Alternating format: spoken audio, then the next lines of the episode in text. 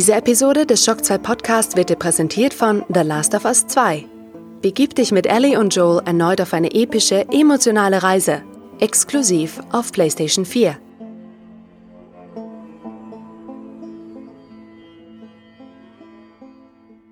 Ein Wodka Martini. Geschüttelt oder gerührt? Sehe ich aus, als ob mich das interessiert?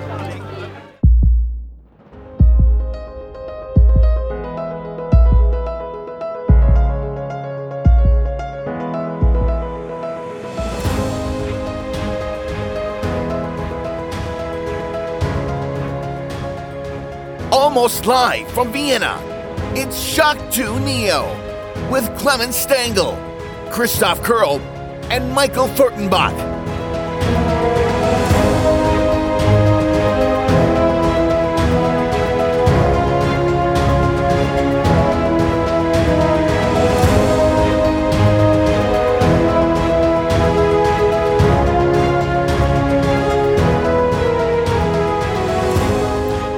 Hallo und willkommen bei einer neuen Folge von Shock 2 Neo, der 8. Folge.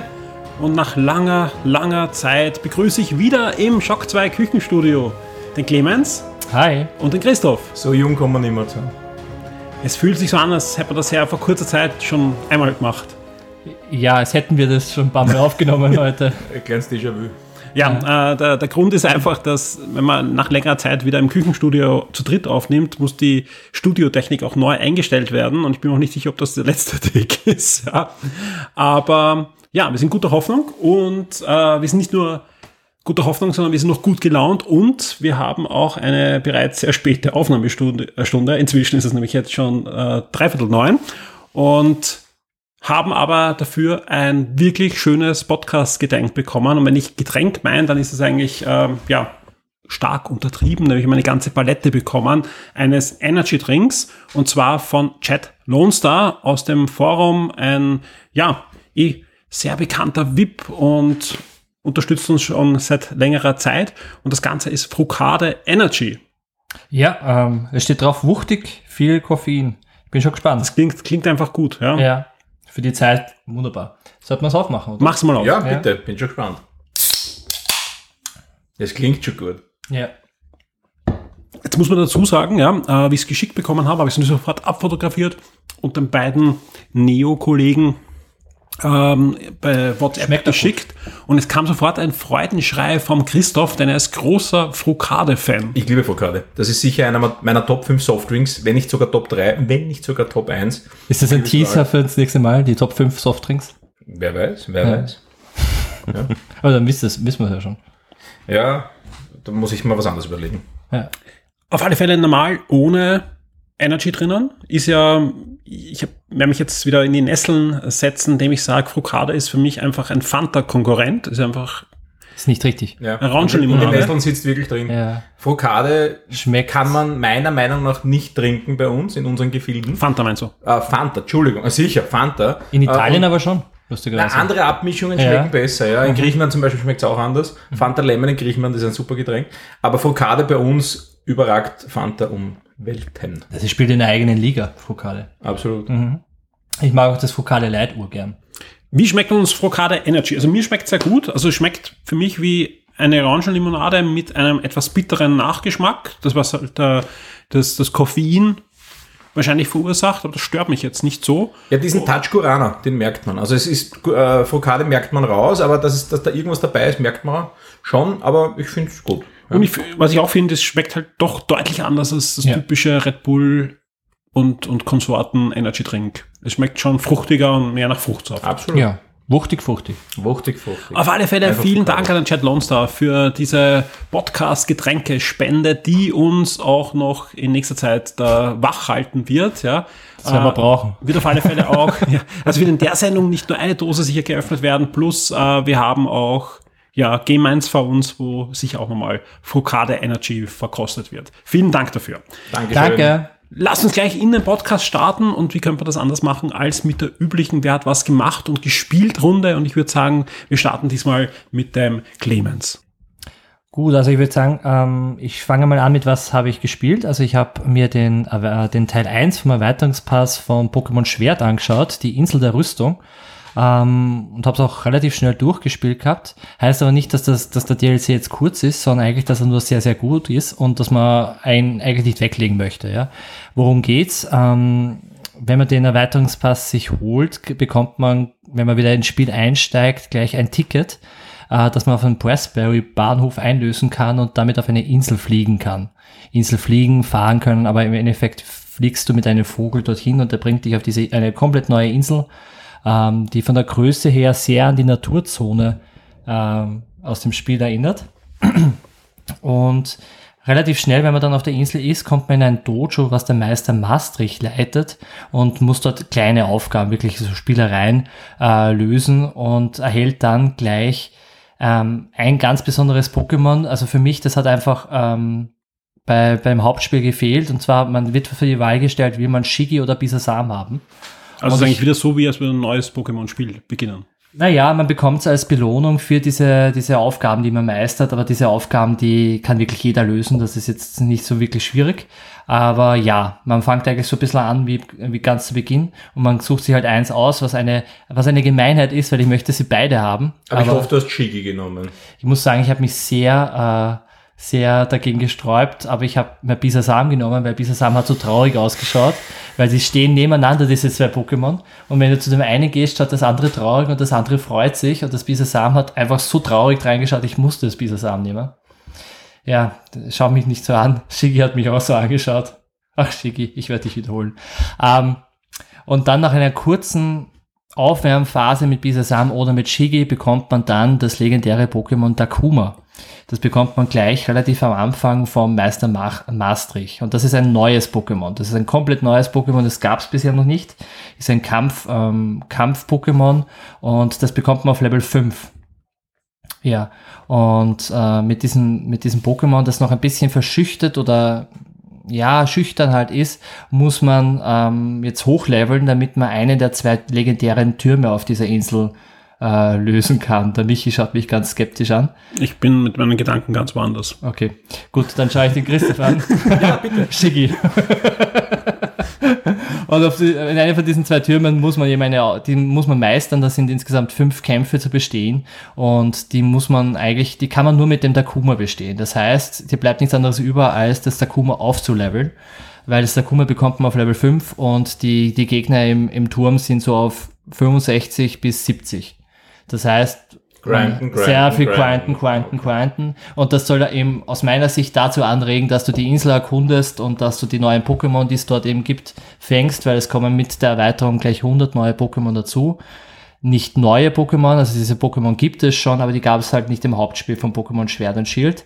Ich werde jetzt nicht den Eklat, den es damals ausgelöst hat, wiederholen. Einfach, es gab im Hauptspiel eben nicht alle Pokémon zu fangen und jetzt haben sie eben 100 neue Pokémon hinzugefügt. Es wird immer zu viel gestritten, das tut sie gar nicht. Ja, genau.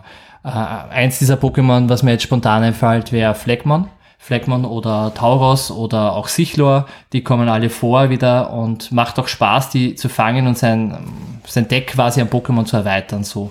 Aber auf Dauer, das ist doch ein bisschen tröge, dass man da immer wieder hochleveln muss und dass man ansonsten kaum eine Chance hat gegen die Kämpfer, weil das ist ganz essentiell für die Story, weil erst wenn man den Turm gemeistert hat, entwickelt sich Takuma zu Wulaosu, ein ganz legendäres Pokémon, und das erlernt, je nachdem, welchen Turm man gewählt hat, entweder den Turm des Wassers oder den Turm des Unlichts, eine spezielle Kampffähigkeit und dementsprechend eben Fähigkeiten von Wasser oder von Unlicht.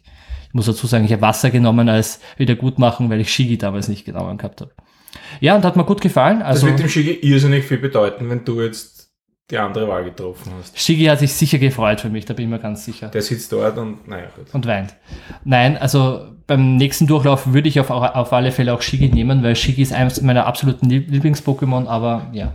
Ja, ich muss auch dazu sagen, ich habe die beiden Amiibos. Ich habe den Bisasam oder Bisaflor, glaube ich, und den Shiggy Amiibo mir extra damals geholt zur Pokémon Schwert, weil ich die einfach cool finde, die beiden. Also ich kenne die Fernsehserie von Pokémon so gut wie gar nicht. Ich kenne ein paar Folgen, ja. Aber eine Folge kenne ich, und zwar, wo die Shiggy-Bande mit Sonnenbrillen durch die Gegend rennen und alle Leute terrorisieren. Das sind cool. Shiggy, Shiggy. Die sind einfach cool. Lustige Folge. Und dann am Schluss ist er so lieb. Ja. Bei Detektiv Pikachu, bei dem Film, ist es ja auch so, dass die Shiggys vorkommen und die Shiggys haben dort eine Aufgabe, sie sind Feuerwehrmänner. und löschen die Brände in der Stadt. Sehr sympathisch. Ja, sehr sympathisch. Das ist generell ein lustiger Film. Ist ein cooler Film. Ja. Ich hoffe, da kommt ein zweiter Teil. Ich bin ganz ehrlich. Ja. Habe ich auch im Adopter gesehen. Natürlich. Ausgezeichnet. Ja, wir waren eine Zeit lang auf der Pokémon-Welle komplett. Jetzt sind wir es überhaupt nicht mehr. Wortspiel wegen Shiggy? Pokémon-Welle? Ja! Aber ein bisschen dauert. Ja, ist ein sicker Witz. Ja. Sehr lustig. Wer mehr über den DLC erfahren möchte, findet natürlich das ausführliche Review von dir auf der Shock 2 Webseite. Genau. Was man noch nicht auf der Shock 2 Webseite findet, ist ein anderes Review, wo wir aber zumindest jetzt sagen dürfen, was es ist. Ja, ich habe es aktuell den Code und ich teste bereits Ghost of Tsushima. Mehr darf ich aber nicht sagen. Da gab es ja auf der Shock 2 Webseite auch das Bild, wo man sieht, wie du herunterladest. Ja, aber jetzt sind wir unter uns. Wie ist es? Darf ich nicht sagen. Jetzt, sag was. Am 14. Juli erfährt sie mehr. Ja, komm, jetzt im Podcast kannst du ein bisschen was sagen. Qualst du wenigstens. Also, na gut, dann.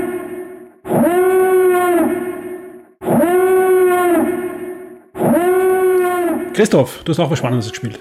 Ich habe was Spannendes gespielt und wenn wir schon bei Pokémon sind, dann erzähle ich gleich, was ich gespielt habe. Und zwar auf dem iPhone. Und wahrscheinlich gibt es auch auf anderen Systemen, aber ich weiß es ehrlich gesagt nicht. Pokémon Café. Ist nicht für die Switch auch angekündigt oder schon erschienen? Ich weiß es nicht und erzähle, weil ich nicht herausfinden. Da, in Pokémon Café, das ist ich wollte zuerst sagen, eins dieser Spiele, wo man halt irgendwelche 3 Dinge auswählen muss und dann verschwinden's. Aber so ist es eben nicht. Es gibt eine Story, man gründet ein Café und da kommen Pokémons hin und da arbeiten Pokémon. Arbeitet dort Shiggy? Noch nicht, also in meinem nicht. Und es wird auch wahrscheinlich dort nie arbeiten, weil... Wenn ich nach Pokémon Café google, finde ich das Pokémon Café in Japan. Ja, kann sein. Na, dort war ich nicht. Also meins ist auf meinem Handy, auf meinem Mobilephone. Und es heißt nämlich nicht Pokémon Café, sondern Pokémon Café Mix. Oh, sorry, Entschuldigung. Nintendo und Pokémon Company, ich wollte nichts unterschlagen. Nichtsdestotrotz... Und es ist schon für die Switch auch erhältlich. Kann sein. Ich werde es mir dort nicht runterladen.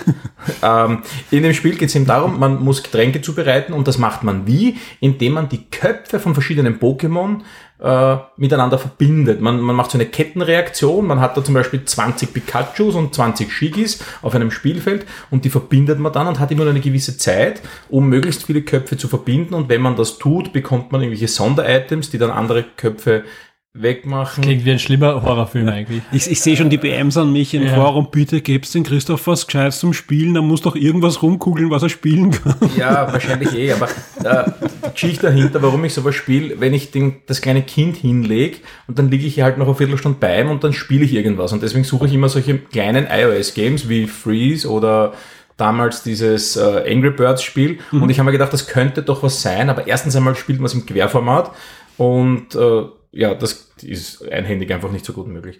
Na, auf jeden Fall verbindet man da die Pokémon-Köpfe und dann bekommt man irgendwelche Sonderitems und wenn man das richtig macht und die Punkte erreicht, dann kommt das nächste Pokémon und ich kann es nicht erklären. Es ist... Hat's dir gefallen? Du bist willkommen im Podcast. Ich kann es nicht erklären. Es ist nicht in Worte zu fassen. Es ist kein klassisches Match-Free-Spiel. Man muss eben diese Ketten aus Pokémon-Köpfen wegmachen und bekommt einen Punkte dafür. Oder Sonderitems, die irgendwelche Würfelzucker wegmachen oder später dann eben andere Hindernisse. Und am Anfang ist es auch wirklich deppen einfach, aber ich bin dann dran geblieben und es kommen dann Sondersteine dazu und Sonderitems wie irgendwelche... Die Frage bei solchen Spielen ist eigentlich immer machtsüchtig. Weil zum Beispiel bei dem Angry Bird Spiel bin ich bei Level 800 irgendwas. Da kann ich mal so... Willst du drüber reden? Ja, ich finde es echt witzig, weil es ja ein Free-to-Play-Spiel ist, ja. Und ich habe noch kein Geld reingehauen, ja. Sprich, du kannst da echt viele Level spielen. Okay. Und kommst weiter. Ich habe das Angry Birds Spiel dann auch gespielt aufgrund deines Tipps und das war ein perfekt fürs Hinlegen, weil Hochformat und schnell zu spielen. Aber irgendwann habe ich dann auch aufgehört und bei Pokémon Café Mix ging es mir nicht so, weil mir irgendwie die Kontrolle gefehlt hat, weil wenn man in dem Moment, wo man diese Pokémon-Köpfe verbindet und bitte schaut es euch an, probiert es aus, man kann es nicht anders erklären, rührt man auch gleichzeitig auf diesem Spielfeld um und die anderen wandern herum und eine Konstellation, die man sich vorher vielleicht hergerichtet hat, ist dann nicht mehr so, wie es ist. Und deswegen hat es mich eher dann in den Wahnsinn getrieben, obwohl die Aufgaben schon fordernd sind und man muss sich überlegen, wie man es macht. Aber es war mir ein bisschen zu chaotisch. Und mal vom Spiel abgesehen, das war auch gar nicht so schlimm, also man kann das durchaus probieren, aber was dazwischen passiert, diese zuckersüße Musik und dieses, das Pokémon ist da und jetzt ist es glücklich und es ist zutraulich und kochen wir ihm doch eine Nachspeise und ich weiß nicht was. Also ich bin nicht Zielpublikum, sagen wir es so, ganz einfach. Und für schnell mal zwischendurch eine schnelle Runde am Handy war es für mich eben nicht das Wahre. Aber ich kann auch verstehen, wenn das jemandem gefällt, wenn man diesen Pokémon-Charme mag. Und jetzt wissen wir schon langsam, ich bin nicht so der kuschelsüße Streichelweiche. Nein, ich spiele es nicht mehr. Ich habe dann ziemlich schnell aufgehört. Adventure-Huhn. Ich spiele auch nicht mehr. Adventure-Huhn ist nicht der wahre Vergleich. Nicht alles, was hinkt, ist ein Vergleich.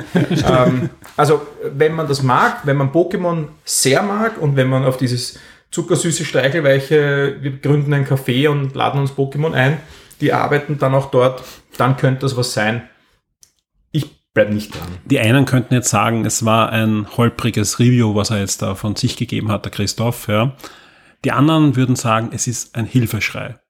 Und für die, die sagen, es ist ein Hilfeschrei, bitte nehmt ihn doch auf, ja, und schreibt ins Kommentare zu dem Podcast einfach Tipps, ja, jeder von uns, ja, auch die sagen, wir spielen nicht am Handy, wir haben diese kleinen Spiele, jeder von uns kennt das, er will kurz eine Viertelstunde überbrücken, 10 Minuten überbrücken, eine U-Bahn-Fahrt überbrücken, die Tipps bitte ins Forum rein, der Christoph freut sich. Das Kind hinlegen am Abend. Und ja, bitte Achtung, das ist kein Review, das ist nur meine Meinung aufgrund einer kurzen Spielzeit, kein Review, kein Test. Nicht offiziell. Ja, es war ein holpriges Review. Ja, genau. Ja, kann es nicht in Worte fassen. Es ist doch ein klassisches Review. Ich kann es nicht in Worte fassen. Aber Achtung. Wer ab und zu jetzt im Forum war die letzten Tage, der weiß, nein, das war kein Review und kein Test. Nur meine Meinung. Heißt das, du hast noch nicht durchgespielt?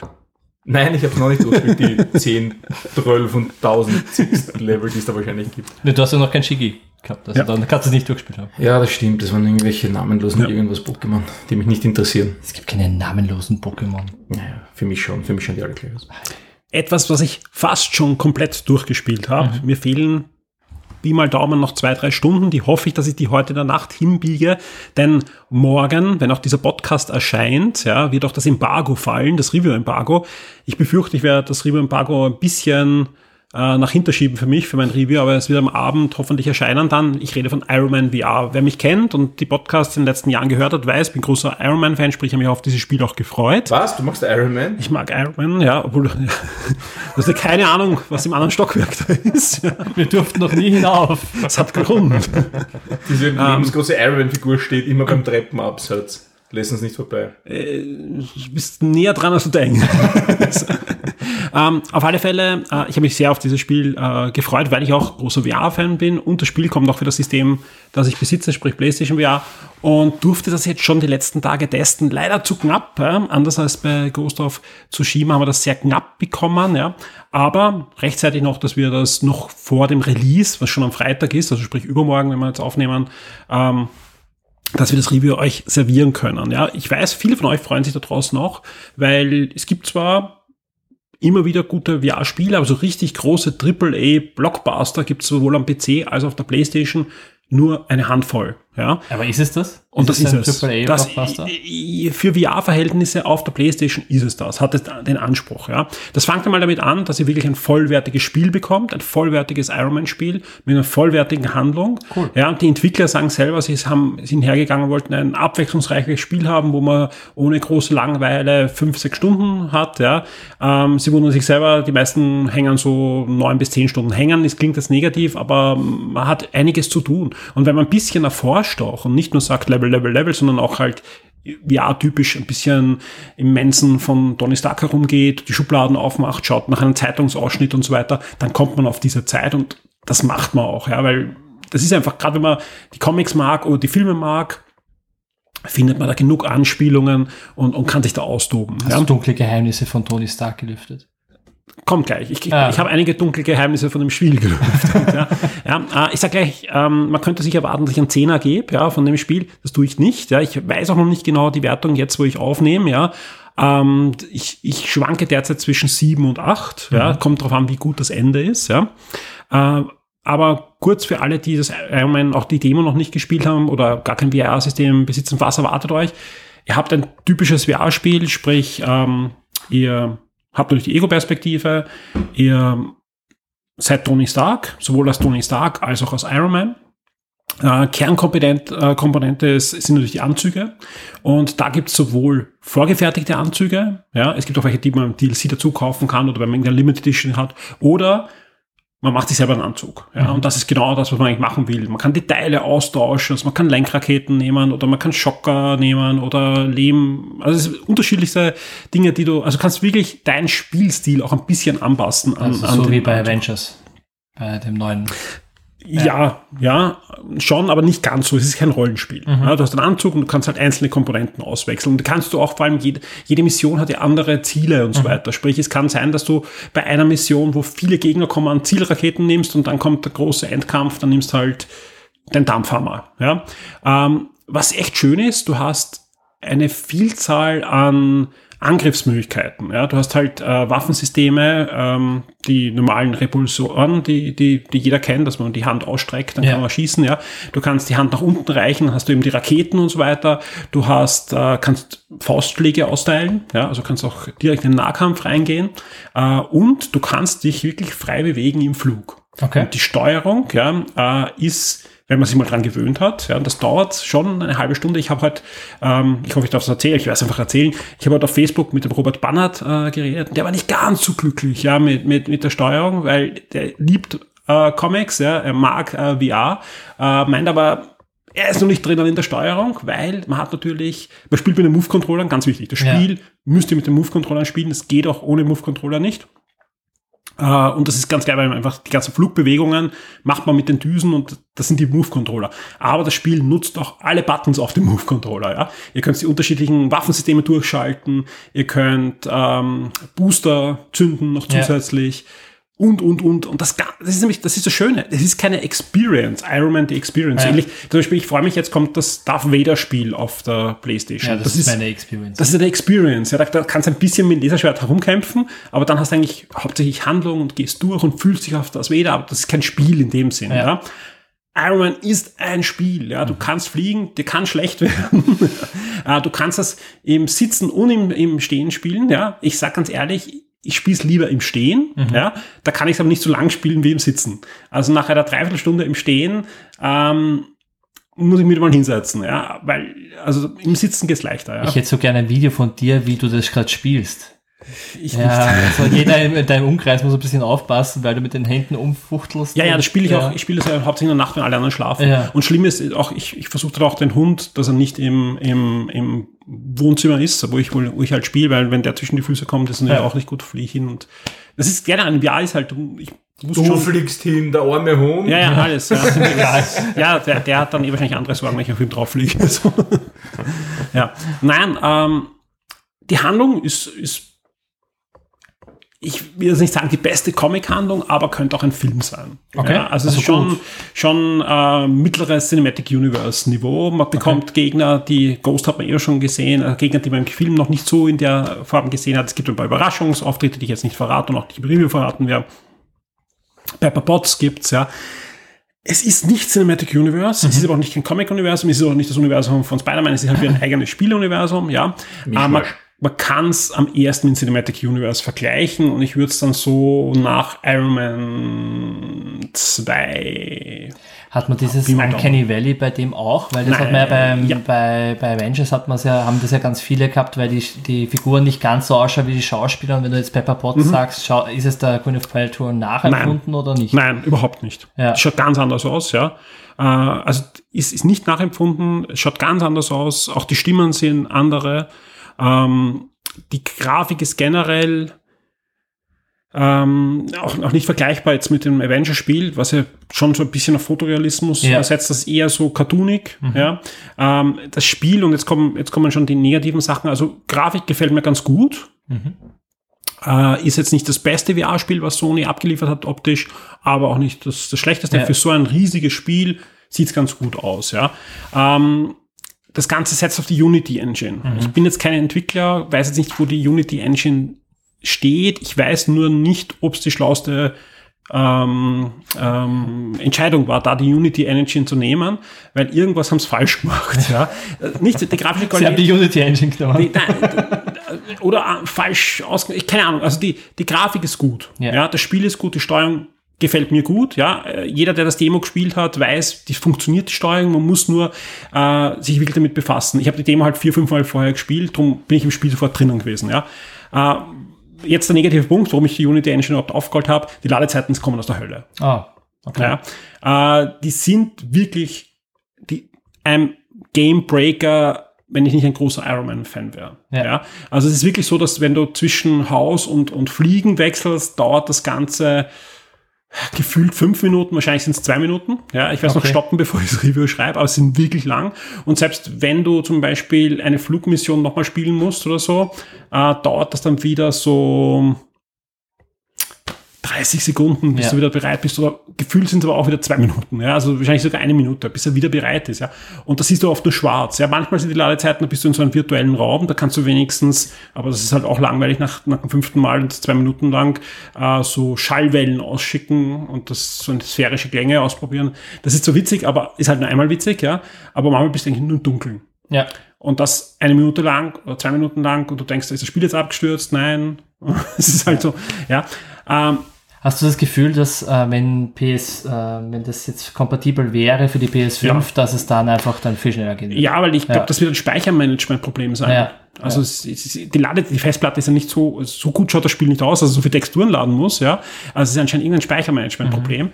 Es kann auch sein, dass noch ein Patch kommt. Ja, ja. Also wie gesagt, deswegen, also der D1-Patch ist schon da. Ja, also das ist es nicht. Ja, weil falls noch ein Patch heute in der Nacht kommt, wird es im Review anders stehen. Darum gebe ich jetzt auch noch keine Wertung. Ja. Aber sollte es keinen Patch geben, ist das der Grund, warum es unter 8 kriegt von mir. Mhm. Also hauptsächlich die Ladezeit. Das ist wirklich ein Gamebreaker, weil das nervt selbst mich als Iron Man-Fan. Ja? Ja. Und vor allem, sie tricksen dann auch noch. Ja? Du ladest 2-3 Minuten, ja? Dann bist du in so einem Nimbus drinnen und dann hörst du eine Off-Stimme von Tony Stark, die die Geschichte weitererzählt. Also wenn zum Beispiel ein Zeitsprung ist oder so. Das ist Spoiler. Das ist zwar cool, ja? Aber, nein, das ist kein Spoiler, sondern zum Beispiel, du hast einmal einen Zeitsprung von mehreren Jahren, dann hörst du halt, was da passiert ist und so. Das ist schon cool, vor allem du hast so eine innere Stimme. Du bist ja Tony Stark und du kriegst also eine innere Stimme halt, ja. Deine Gedanken und die Sucht und Pepper Potts und also, dann gibt halt diverse Geschichten, also die da aber passieren. Aber wird es da in dem Spiel thematisiert, dass der Tony Stark in den Comics auch angesprochen und es wird auch angesprochen, dass er Waffenproduzent war und damit hadert und er macht doch Fehlentscheidungen im Spiel. Also ist nicht dieser Glanz Mann, sondern das ist schon cool. Also es ist Iron Man. Ja. Ja. Also alles, was mir an Iron Man gefällt in den Comics, wird da thematisiert. Ja, ist nicht, dass das wichtig ist. Nein, das gehört dazu. Man dann psoffen in der Gegend herum, das wäre lustig. Nein. So ein Vollsuff im Anzug und dann das wahllos herumfetzen. Schirksauto. Nein, es wird zum Beispiel thematisiert, es gibt eine Alkoholflasche. Wenn du in die Hand nimmst, gibt es einen Spruch und so. Also das sollte ich jetzt nicht machen. Ja, möchte die Welt retten. Sowas in der Art, ja. Nicht ganz so plakativ, aber du hast Gott sei Dank die Story nicht geschrieben. Du musst Pepper retten und die Welt. Ja.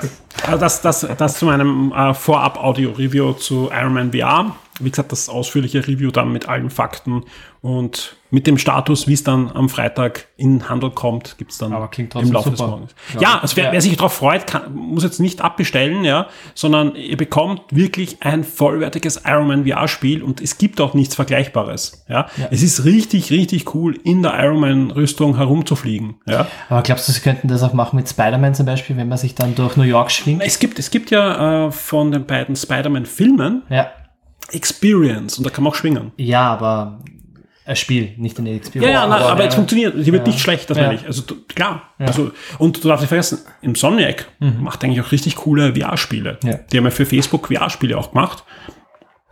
Also wenn ich jetzt an mich denke, jeder kennt diese großen Korbschaukeln auf Spielplätzen. Mir wird da drin schon schlecht. Wenn ich mir jetzt denke, ich muss in VR durch New York schwingen, da speibe ich ganze Wohnung voll, das weiß ich jetzt schon. Durch die VR-Brille. Na, also schwingen kann ich mir nicht gut vorstellen. Fliegen, ja. Ich stelle mir das gerade so vor, du bewegst dich dabei und dann auf... Ich habe schon VR-Spiele mit Schwingern gespielt. Oder mit so einem Energielasso hin und her schwingst. Es geht. Es kommt mir doch an, wie es die Entwickler umsetzen, und wie du spielst. Ja, also Iron Man ist der Tarzan-Simulator. Und du wirst sehen, also gerade Iron Man ist jetzt nicht so viel anders als Schwingern, weil du hast wirklich du darfst nicht vergessen, du fliegst ja nicht nach vorne, nach hinten, sondern du hast 365 Grad, wo du dich bewegen kannst, ja. Und die haben das mit ein paar Tricks gut gelöst. Ja, also für mich klingt es aber so gerade, als wäre wieder eine gute Zeit für VR, weil jetzt hat man das Iron Man, naja, Squadrons kommt doch auch für VR. Stimmt, ja, nein. Das war keine schlechte, das habe ich eh schon öfter im Podcast gesagt. Ich habe das System wirklich von Tag Null. Mhm. Es gab keine schlechte Zeit für VR. Naja. Ja. Es ist manchmal so ausgefedert, ja, aber es gab alle wirklich mindestens ein- bis zweimal im Monat kleinere VR-Sachen. Ja. Allein dieses Jahr habe ich schon bekommen, das Murmeltierspiel, ja, Iron Man, und dazwischen gab es einfach so 2, 3 kleine Sachen. Jetzt kommt noch Darth Vader, wird umgesetzt. Ja. Also es gab keine schlechte Zeit für PlayStation VR. Es gibt keine Hochglanz. Hey, Hype, alle müssen VR, VR ist eine neue Zukunft, ja, alle müssen es haben. Aber es ist jetzt kein Kinect, wo dann einfach nach einem halben Jahr keine neuen Spiele mehr kommen, sondern gerade so kleine Studios, und das macht ja nichts.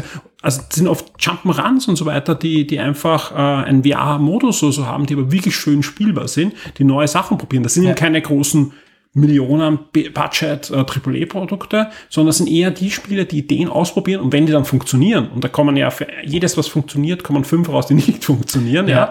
Aber das, mit dem einem was funktioniert, kann man ja dann später ein großes AAA-Spiel machen. Wenn du dir zum Beispiel dieses Half-Life-Spiel anschaust, ja.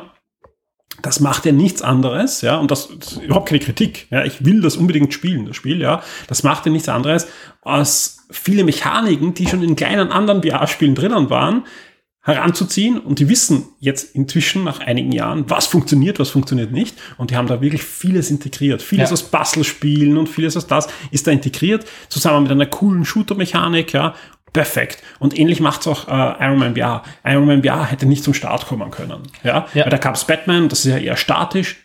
Ich mag auch dieses Batman-Spiel, aber es ist eher ein Bastler. Du gehst sehr statisch hin und her und löst halt das Rätsel und machst Untersuchungen. Iron Man VR ist ein Actionspiel, ja. Also das ist einfach so ein Spiel, ohne dass das so richtig schlecht wird, ja. Wäre vor 2 Jahren undenkbar gewesen, aber inzwischen, die Technik ist ja genau die gleiche. Ja. Wir haben noch immer nur eine PlayStation 4. Die Entwickler haben es mehr drauf. Die wissen, wo sind die Augen, was darf man nicht machen. Wenn ich jetzt die Bewegung mache, wird ihm garantiert schlecht, ja, sondern das macht man dann einfach nicht. Ja, das geht auch gar nicht dann. Ja, aber Spiel. Für mich klingt es so, als wäre es gerade so ein Tipping Point. Man hat jetzt Astrobot, man hat Beat Saber, man hat Iron Man VR, man hat Star Wars Squadrons. Genau, Blood and Truth. Ja, also, es gibt einiges. Du hast die großen Spiele plus du hast eine Vielzahl an kleinen Spielen wie Moss, dieses mit der Maus, das Jump'n'Run, oder eben ein täglich größeres Murmeltier und. Also ich kann sicher einen Artikel machen mit den Top 50 PlayStation VR-Spielen, ja, wo keines unter einer Wertung ist von 75-80%. Ja, das klingt gut. Ja. Der Christoph ist uns gerade eingeschlafen. Nein, gar nicht. Nein, ich pack's einfach körperlich nicht, diese VR-Geschichten. Ja, verstehe ich. Das sage ich auch immer. Ich verstehe es, wenn es einer gar nicht packt, dann interessant, allemal, super Ideen. Aber in dem Moment, wo man es in mein Hirn projizieren, bin ich wieder an Bord. Aber mit dem... Dann wird er trotzdem schlecht, das weißt du eh. Na, dann in einen Tiefschlaf, irgendwie matrixmäßig. Sowas, ja. Hauptsächlich nichts mit. Aber eine Frage hätte ich jetzt noch. Du hast gesagt, du spielst das hauptsächlich im Stehen. Wie ist es im Sitzen? Weil im Endeffekt viele haben ja dieses, dass einem schlecht wird dadurch, dass man ja quasi sitzt und man eigentlich sieht man sich so quasi, man bewegt sich. Und wenn man steht, ist es ja leichter, oder? Ja, interessanterweise bei Iron Man VR, sie haben es hingekriegt. Also, weil man bewegt, man fliegt ja. Also man läuft ja nicht. Du hast ja keine Laufbewegung. Mhm. Ja, ich glaube, das ist auch viel, wenn du durchläufst, dann sagt der Körper, hey, wo sind die Füße? Iron Man ist ja eigentlich statisch und schwebt ja. Ja, der fliegt ja nicht wie ein Flugzeug, sondern eigentlich schwebt er dahin, ja.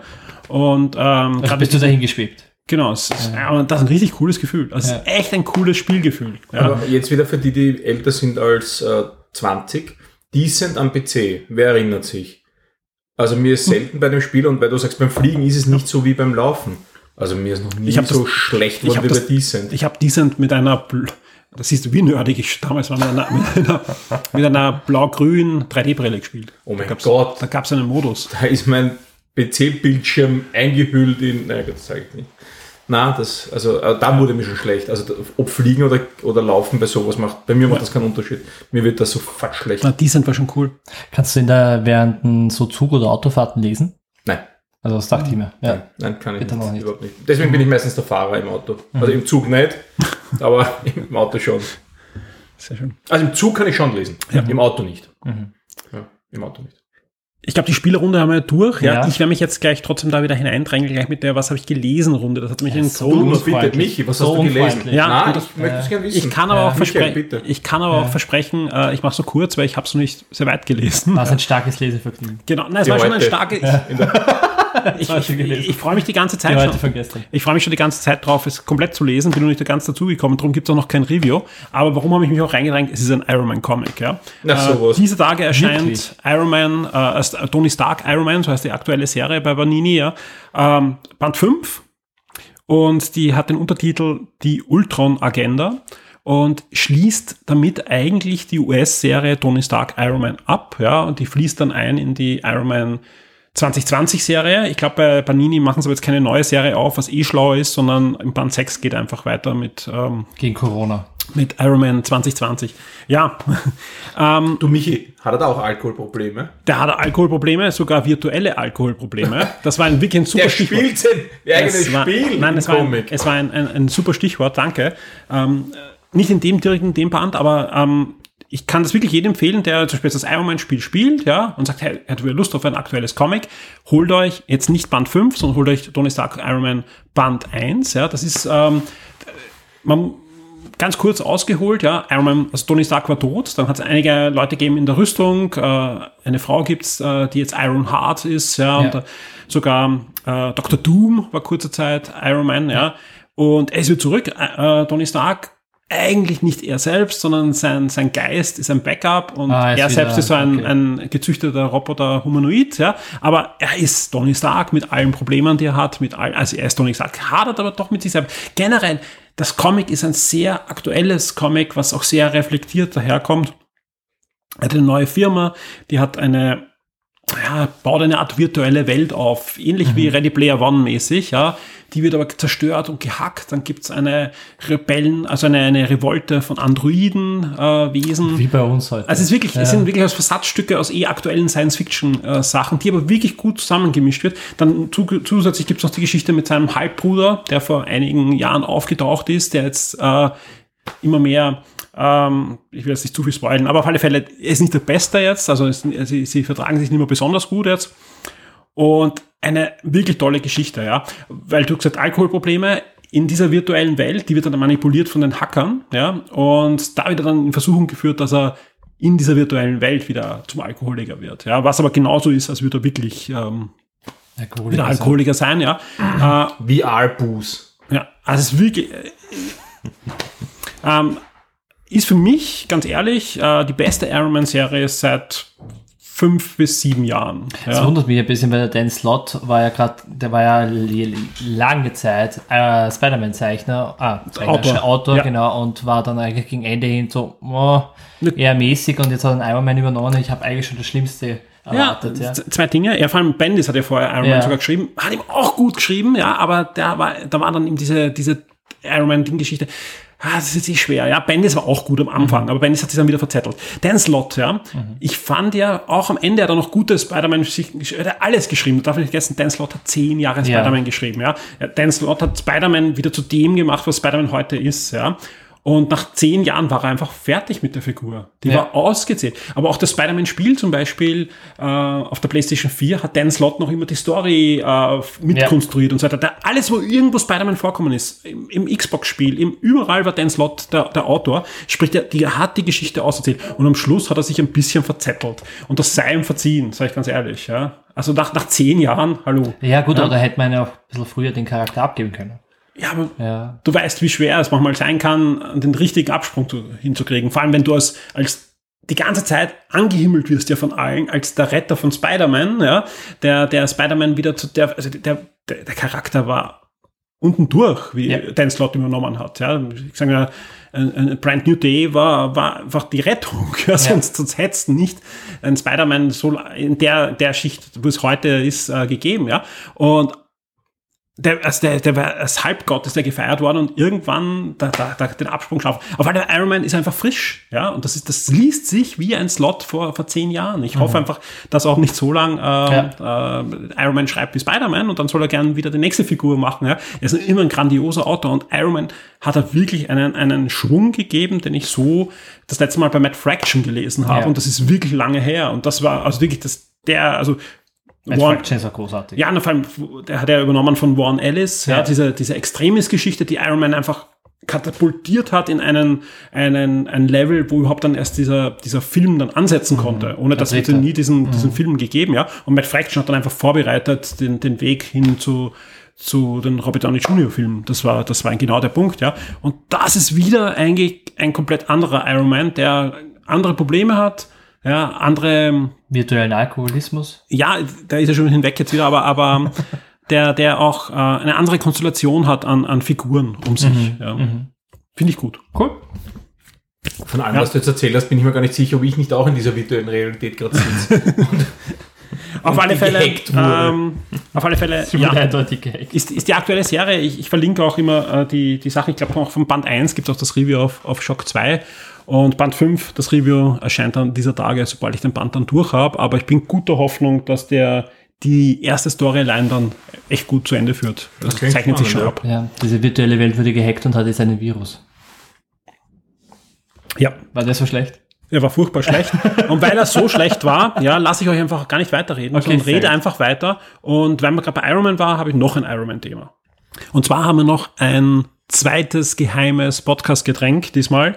Und das ist ein Avengers Powerfrucht-Punch. Punch würde ich sagen. Powerfruit Punch. Es ist aber wurscht, wie er heißt. Ja, mit Iron Man drauf. Ja, und zwar... Und mit Iron Man drinnen. Lass mich überlegen, welcher Iron Man ist das? Das ist der 27. Anzug, schätze ich. MK 47. Er hat auf jeden Fall einen runden Repulsor. Aber egal. Das müsstest du wissen. Sehr schwach, Michi. Ich frage mich die ganze Zeit. Ist es zum Videospiel? Es könnte nämlich sogar sein, dass das zum Videospiel ist. Nein, das schaut aus wie die Serie, das Avengers-Logo. Das ist so wie diese Zeichentrickserie. Auf alle Fälle ein Avengers-Getränk, das wir gerade verkosten. Und es ist richtig grauslich. Kauft euch das nicht. Also es ist von der gleichen Marke wie auch diese Star Wars Punch-Getränke, aber die haben besser geschmeckt. Ja. Also wenn Sie mir sagen, das ist Kühlflüssigkeit vom Anzug vom Iron Man, dann sage ich ja. Glaube ich so. Die Farbe hat es auch. Also kommt hin. Ja. Garantiert schlechter als das Videospiel. Auf und das Comic. Ganz sicher sogar. Und der Film. Und der Action-Figur. Beim VR-Spiel speibe ich weniger. Und die Bats-Figuren. Also wir haben die Aufnahme schon mehrfach unterbrechen müssen, weil der Christoph nicht mehrfach rübergehen kann. Ja, wir haben Berge von Kotze hier. Die Firma wird sich freuen über unser Review. Ja. Also ich wechsle ziemlich schnell wieder zur Frucade. Ja. Habe ich gerade beschlossen. Danke nochmals. Ja. Danke an die Katrin, die uns das zur Verfügung gestellt hat. Vielen Dank. Super Dose. Wunderschön. Ja. Ja. Aber die Dose hat echt ein schönes Design. Die kommt in meine Sammlung. So. Sammelst du leere Dosen? Nein, nur wenn Iron Man drauf ist. Ich habe zum Beispiel auch eine Dr. Pepper und eine, was war das? Irgendwas Zitroniges. Hat's auch schon mal. Aber jetzt die Frage, und wir müssen sie bringen. Also die Leute warten wahrscheinlich schon. Hast du eine Dr. Who-Getränkedose? Ich habe, ja.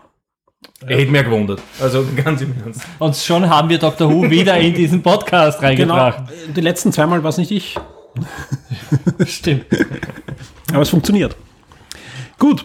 Ja, damit bin ich jetzt auch fertig mit, was ich gelesen habe und was ich so trinke und übergebe wieder an den Christoph. Wie sieht's bei dir aus? Was hast du gelesen? Gelesen habe ich und ich bin noch nicht ganz durch. Mein Weg nach Catan.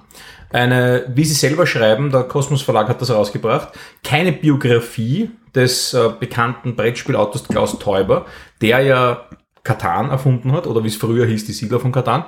In dem Buch wird eben aus seiner Sicht, oder er schreibt es auch, beschrieben, wie er eben die Siedler von Catan erfunden hat, beziehungsweise wie das Ganze begonnen hat, Beginn in der Kindheit, wie sich da schon seine Weichen gestellt haben in Richtung Spieledesign, am Anfang nämlich gar nicht.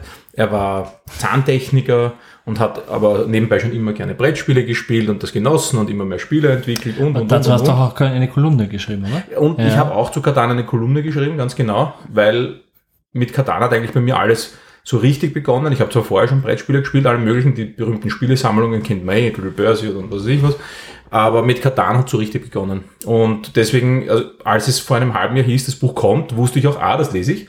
Das wird so meine Ferienlektüre. Okay. Und ja, ich bin Lehrer, ich habe viel Zeit in den Ferien und jetzt ist trotzdem schon ausgelesen, also morgen am Abend ist fertig. Und in dem Buch wird aber eben der Weg von Catan beschrieben. Und der Herr Teuber hat ja auch vorher schon ein paar Spiel des Jahres gewonnen, also es war ja kein unbeschriebenes Blatt, aber mit Catan hat er so richtig durchgestartet und wie man in der Kolumne noch lesen kann, 32 Millionen verkaufte Catan weltweit, das ist jetzt für ein Brettspiel auch ganz schön. Ja. Oha, ja. Anfangs gab es da auch rechte Streitigkeiten mit Ubisoft wegen die Siedler, ja. Na, sie haben sich am Anfang schon überlegt, sie nennen es nur die Siedler. Ganz am Anfang hieß es, und das liest man im Buch, Kolonisation, nur aufgrund der Problematik, was die Kolonisation hat, haben sie sich da schnell überlegt. Und er war selber großer Fan auch der Siedler-Spiele und hat sich gedacht, nein, man muss das schon unterscheiden. Und dann haben sie ihm gesagt, die Siedler von Catan. Und ja, und seit einigen Jahren heißt es überhaupt nur noch Catan. Mhm. Und ja, so ist es. Und das wird in dem Buch beschrieben und sehr spannend und schnell zu lesen. Warum heißt es eigentlich Catan? Das wird im Buch beschrieben. Ah, okay. Wer das wissen will, der soll das Buch vielleicht selber lesen. Ja. Also es ist ein interessanter Weg. Es war da ein Kollege, mit dem er zusammengearbeitet hat und der kam da einfach drauf. Also. Mhm. Sehr schön. Oder was er? Jetzt verwechsel ich vielleicht was. Ich möchte es gar nicht verraten. Du hast das fertig lesen. Ja. Na, ich bin fast durch, also mir fehlt noch so eine halbe Stunde. Es hat ja einen schönen Grund, warum es eine sehr persönliche Kolumne von dir auf Shock 2 gibt und warum jetzt auch das Buch erschienen ist. Das Ding ist vor 25 Jahren erschienen. Vor 25 Jahren erschienen und auch vor 25 Jahren zum Spiel des Jahres gewählt worden. Und der ist mittlerweile ein seriennommierter Preis. Am 27. Juli war es soweit, vor 25 Jahren. Ganz genau. Und da kam auch meine Kolumne und zum Anlass des Ganzen. Und ja, und das Spiel wird immer noch gespielt. Ich spiele es auch noch. Manchmal in der Junior-Variante, manchmal in einer Kartenvariante. Es gibt da verschiedene Varianten. Macht immer noch Spaß. Ja. Und es erscheint jetzt noch zum Jubiläum, kann man schon sagen, eine sehr schöne Jubiläums-Edition. Die sehen wir auch in deiner Kolumne. Ganz genau, dazu wird es demnächst auf Shock 2 noch mehr geben, inklusive einem wirklich schönen Gewinnspiel. Ja. Und ich bin schon sehr gespannt, weil ich habe ja nur die Originalvariante von zu Hause und zwar wirklich auch die erste Auflage, die ja noch komplett mit Holzfiguren ausgeliefert wurde. Und seit vielen, vielen Jahren gibt es nur noch als Kunststoff. Mhm. Man konnte zwar die Holzteile zum Teil noch nachkaufen, aber ich habe es zum Beispiel damals nicht mehr geschafft, die 5- und 6-Spieler-Variante zu bekommen. In Holz gab es einfach nicht mehr. Und ja, nichtsdestotrotz immer noch ein schönes Spiel. Und jetzt bin ich gespannt auf meine erste Version von Catan in Kunststoff. Was hast du gelesen, Clemens? Das ist so. Ich habe es gerade den weisen Worten von Christoph gelauscht und jetzt schießt mich der Michi von rechts an. Ich habe leider kein Buch gelesen, ich habe ein Comicbuch gelesen. Ich habe den zweiten Teil von X-Men: House of X and Powers of X gelesen, Powers of Ten gelesen. Auch da gibt's ja ein schönes Review von dir auf Shock 2. Genau, ist schon vor einiger Zeit erschienen.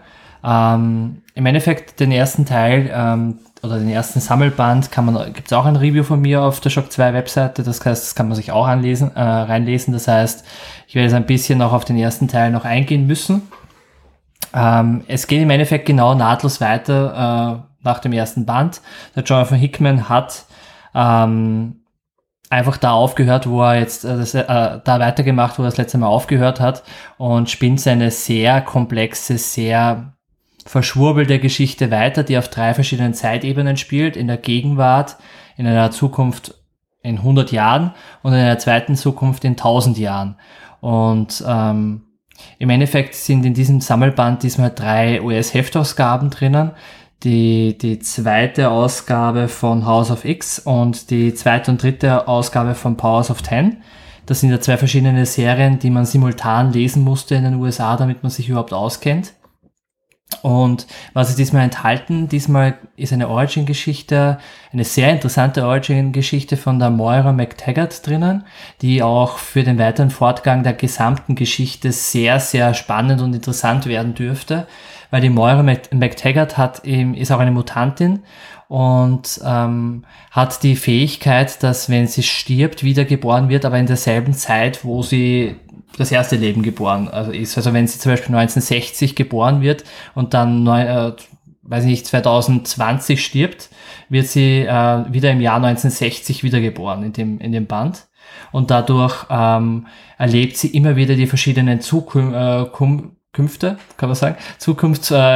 die den Mutanten bevorsteht und versucht das immer wieder zu verändern und schafft es nach mehreren Malen irgendwann, also sie ist eigentlich schon knapp am Verzweifeln, weil sie die dunkle Zukunft, die den Mutanten bevorsteht, nicht wirklich verhindern kann. Ja, bis zu einem gewissen Punkt. Und das verrate ich nicht. Das ist sehr, sehr spannend. Und die anderen 2 US-Heftausgaben spielen jeweils in der Zukunft und zeigen eben diese düstere Dystopie, wo die Maschinen gewonnen haben und der Mutant Nimrod eigentlich die Welt regiert, ja. Du warst sehr begeistert vom ersten Band. Ja. Die Begeisterung ist bei Band 2 jetzt nicht verflogen. Nein, ich finde die Geschichte immer noch sehr gut. Ich habe es aber auch in einem Review geschrieben. Ich bin mir nicht ganz sicher, ob es diese Komplexität wirklich gebraucht hätte, weil das ist definitiv keine Geschichte, die man liest, das erste Marvel-Heft. Die Frage ist ja dann nicht, hätte es die Komplexität gebraucht, sondern du müsstest ja dann fragen, hätte es Hickman gebraucht? Weil Hickman steht ja für grandiose, aber komplex aufgebaute und dann zu einer Lösung gebrachte Geschichten. Ja, ich habe mir weil Hickman, muss man dazu sagen, ist ein großartiger Autor, nur er neigt dazu, dass er halt sehr, sehr verkopft, sehr verschwurbelt und sehr symbolhaft teilweise die Geschichten erzählt. Und ich habe das Gefühl, also ich habe jetzt den zweiten Band gelesen, wir sind jetzt circa bei der Halbzeit, es gibt vier Sammelbände geben. In den USA ist die Serie ja schon abgeschlossen und leitet dann in eine andere Serie weiter. Also bei uns ist jetzt Band 3, glaube ich, gerade erschienen, genau. Wenn wir auch demnächst dann. Genau, und ich habe jetzt Band 3 noch nicht gelesen, aber aktuell habe ich das Gefühl, dass die Geschichte jetzt schon absehbar ist, wo sie hingeht. Und sie ist erzählt, als wäre es das, der nächste Pulitzer-Preisträger oder der nächste, und in Wirklichkeit ist sie aber doch recht eigentlich simpel im Kern. Es gibt in der Zukunft ist alles sehr düster und die Mutanten müssen auf den verschiedenen Zeitebenen einfach diese düstere Zukunftsdystopie aufhalten. Und erzählt ist sie aber wirklich sehr, sehr komplex. Und ich frage mich halt, ob das wirklich notwendig gewesen wäre, weil so könnte man die Geschichte, die ja durchaus spannend ist, auf einen größeren Publikum möglicherweise zukommen lassen. So habe ich jetzt das Gefühl, ist es mehr eine Geschichte für wirkliche eingefleischte Marvel-Fans und Comic-Fans, die auch mit der Historie von den X-Men was anfangen können. Und alle anderen, denen würde ich zum Beispiel den Iron Man von Dan Slott empfehlen. Mhm. Ja, also ein besserer Einstiegspunkt. Absolut, ja. Genau. Nein, es ist deutlich weniger komplex. Ja. Nein, es hat nichts mit der Komplexität zu tun. Es hat, weil die Geschichte ist, ich weiß nicht, ob man das so versteht. Also wenn ich das sage, komplex, die Geschichte ist nicht an und für sich nicht komplex, sie ist nur komplex erzählt. Oder sehr verschwurbelt erzählt. Dann habe ich mich falsch ausgedrückt. Ich habe es nicht gemeint, aber es gibt halt nicht, also wenn man sich, man kann das ja auch genießen und du genießt das ja auch. Ja. Also das soll nicht so negativ klingen, ja. Aber wenn man diesen X-Men-Band hineinschaut, da gibt's eben die normalen Comic-Seiten, dann gibt's halt Seiten, wo irgendwas erklärt wird und Infokästen und Karten und ich weiß nicht was alles. Das kann man nicht genießen, weil man wird dann in dieses Universum natürlich, wenn man sich drauf einlässt, mehr hineingesaugt, ja. Oder es wird zumindest vorgespielt, dass man mehr hineingesaugt werden kann, ja. Das kann man schon, wenn man sich darauf einlässt, genießen, ja. Wenn man aber nur schnell einen Comicband lesen will mit einer spannenden Geschichte, die auch einen Tiefgang hat, ja. Dann ist das Iron Man oder Spider-Man-Band um einiges besser. Also für mich erinnert der narrative Stil vom Jonathan Hickman immer ein bisschen an den Alan Moore, so dass man immer wieder dann man entdeckt was Neues und dann muss man zurückblättern und nachlesen, habe ich da jetzt was verpasst und dann, also der Band eignet sich hervorragend zum 2-, 3-mal, 4-mal lesen, ja. Ja, düstere Zukunft für die X-Men, kommen wir zu etwas, was deutlich weniger düster ist, du schaust Modern Family. Ist das so das Kontrastprogramm? Ja, das brauche ich einfach, ja. Nein, ich schaue mit meiner Frau aktuell und Modern Family ist einfach großartig. Ich liebe das sehr, sehr. Der Christoph schaut weg, verachtet mich wieder mal. Nein, ich mag Modern Family. Ich bin mir gerade gar nicht sicher, ob es die 10. Staffel ist. Also ich schaue gerade die aktuelle Staffel von Modern Family auf Netflix. Ich glaube, es ist die 10. Staffel, die jetzt vor kurzem aufgeschlagen ist. Ja, ich bewundere das ja immer, wie man weiß ja circa mittlerweile, wie so eine Folge von Modern Family funktioniert. Am Anfang gibt es einen Konflikt, dann löst sich das langsam auf und es werden mehrere Fäden zusammengesponnen zu einem schönen Happy End, das auch meistens sehr gefühlvoll ist und dann sind wieder alle zufrieden. Und dann geht's wieder vom Neuen los und mich wundert's ja immer wieder, wie die Autoren das schaffen, dass es sich für mich nicht abnützt. Also ich mag das immer noch sehr, sehr gern. Ja. Ich habe irgendwann mal aufgehört zu schauen, nach 4-5 Staffeln. Also für dich hat's nicht mehr warum. Nein, gar nicht. Mir hat's gut gefallen. Aber ich schaue generell sehr wenig und das war mir einfach zu viel. Aber mir hat's immer gut gefallen. Ich weiß gar nicht, warum ich nicht mehr geschaut habe. Und es gibt ja den Charakter, den Phil bei Modern Family und das ist mein absoluter Lieblingscharakter und ich habe herausgefunden, wann der am lustigsten ist. Es ist immer am lustigsten, wenn denen irgendwie Schmerzen zugefügt werden. Da kann ich Tränen lachen. Das finde ich so großartig. Der ist ein großartiger Schauspieler, toller Charakter, ja. Super. Na, mit viel habe ich gar nichts anfangen können. Ich mag halt den El Bandi, ich weiß nicht, wie er in der Serie heißt. Ed O'Neill, ne? Ed O'Neill, ja, den mag ich sowieso, dieses Trockene, das ist halt so meins, ja. Den mochte ich. Bridget fällt mir nur der Nachname gerade ein. Wer ist er mit Vornamen? Bin mir gerade nicht sicher. Macht nichts. Ja, ich weiß. Wir kommen jetzt zum Christoph und zu dem, was er gesehen hat. Und es kommt mir so vor, als hätte er das schon erzählt. Ja, das war nämlich der allererste. Pokémon oder aber jetzt kenne ich den Titel. Im allerersten Take war nämlich der Christoph als erstes dran und hat das als allererstes erzählt. Du hast irgendwann im Wochenstart davon berichtet, dass auf Netflix demnächst ein neuer Will Ferrell-Film aufschlägt. Und zwar Eurovision Song Contest. Und da war ich eher skeptisch. Ja, Story of Fire Saga, da warst du eher skeptisch, was wahrscheinlich daran liegt, dass der Sherlock Holmes Film, der letzte, wirklich grottig war. Um nicht zu sagen, absolut verkackt. Ja, ein echter Kackfilm, ja. Und das sage ich als riesengroßer Will Ferrell-Film. Also Ricky Bobby's Anchorman, das sind ein paar meiner Lieblingsfilme, weil im Comedy-Bereich. Lego Movie, da habe ich schon nach dem Anfangssong aufgehört. Was? Also, zu knuffig. Everything is awesome? Ja, bitte hör auf. Zu knuffig, zu süß. Everything is awesome? Ja, nein, das war nicht mein Humor. Aber macht ja nichts, um das geht's jetzt nicht. Also, Eurovision Song Contest, Story of Fire Saga. Du warst bei Dr. No beim Mango Tree Song auch richtig happy. Nein, der war voll. Das ist was anderes. Nein, das ist ein Klassiker. Lass ich so nicht gelten. In Eurovision Song Contest... Movie ist auch ein Klassiker. Story of Fire Saga geht's darum, dass Will Ferrell und Rachel McAdams spielen ein Musiker-Duo aus Island und dessen Traum es immer schon war, beim Song Contest mitzumachen. Und sie sind jetzt nicht wirklich schlecht, aber auch nicht wirklich gut. Und der Vater wird gespielt von Pierce Brosnan, der wirklich grandios spielt und auch, also schon zwar ergraut und gealtert, aber immer noch sehr, sehr, sehr lässig wirkt. Bond ist Bond. Als Bond mochte ich ihn nicht, aber das ist eine andere Geschichte. Aber ich mag ihn in fast allen anderen Filmen. After the Sunset, einer meiner Lieblingsfilme mit ihm. Und sie schaffen es irgendwie zum Song Contest und ja, dann geht die Geschichte weiter. Und jetzt könnte man meinen, Will Ferrell, das ist so lustig, pseudolustig, bisschen passiv-aggressiv, mit einem Hang zum Depperten und, aber nein, das ist es nicht. Also der Film ist so wirklich eine ganz liebevolle Hommage an den Song Contest mit all seinen schrägen Musikstücken, mit seinen ganz eigenen Musikrichtungen, mit seinen Charakteren, mit allem, was den Song Contest ausmacht. Und es ist so eine nette Liebesgeschichte zwischen den beiden, um jetzt nichts zu das merkt man recht schnell, dass sie ein bisschen in verknallt ist und er das nicht so recht was checkt. Die Rachel McAdams ist in Will Ferrell, verliebt. Und jetzt ist es unrealistisch. Nein. Also, schau dir den Film an. Okay. Auf jeden Fall nimmt das Ganze seinen Lauf und ist wirklich ein netter, lustiger Film. Natürlich gibt's eine Will Ferrell-Momente, wo er dann herumschreit und auszuckt und immer das gehört zu. Das macht er in jedem seiner Filme, völlig egal welcher. Und das passt nicht ganz zum Film, aber das macht dann in dem Moment nichts. Aber sonst ist es ein wirklich netter, schöner Film. Echt lieb. Und ja, also... Und der Song Contest kommt gut rüber. Und bei ein paar Songs, also die waren richtig snappy, da habe ich dann mitgewiebt, ist übertrieben, ich bin im Bett gelegen, ja, aber... Ja, die waren auch nicht schlecht. Ja, natürlich Song Contest Songs, aber ganz okay. Also schaut es euch an, vor allem wenn es Netflix habt. Kommt die Conchita Wurst vor? Conchita Wurst kommt vor. Es kommen noch andere vor, die ich namentlich nicht nennen kann, aber die mir bekannt sind aus den Medien.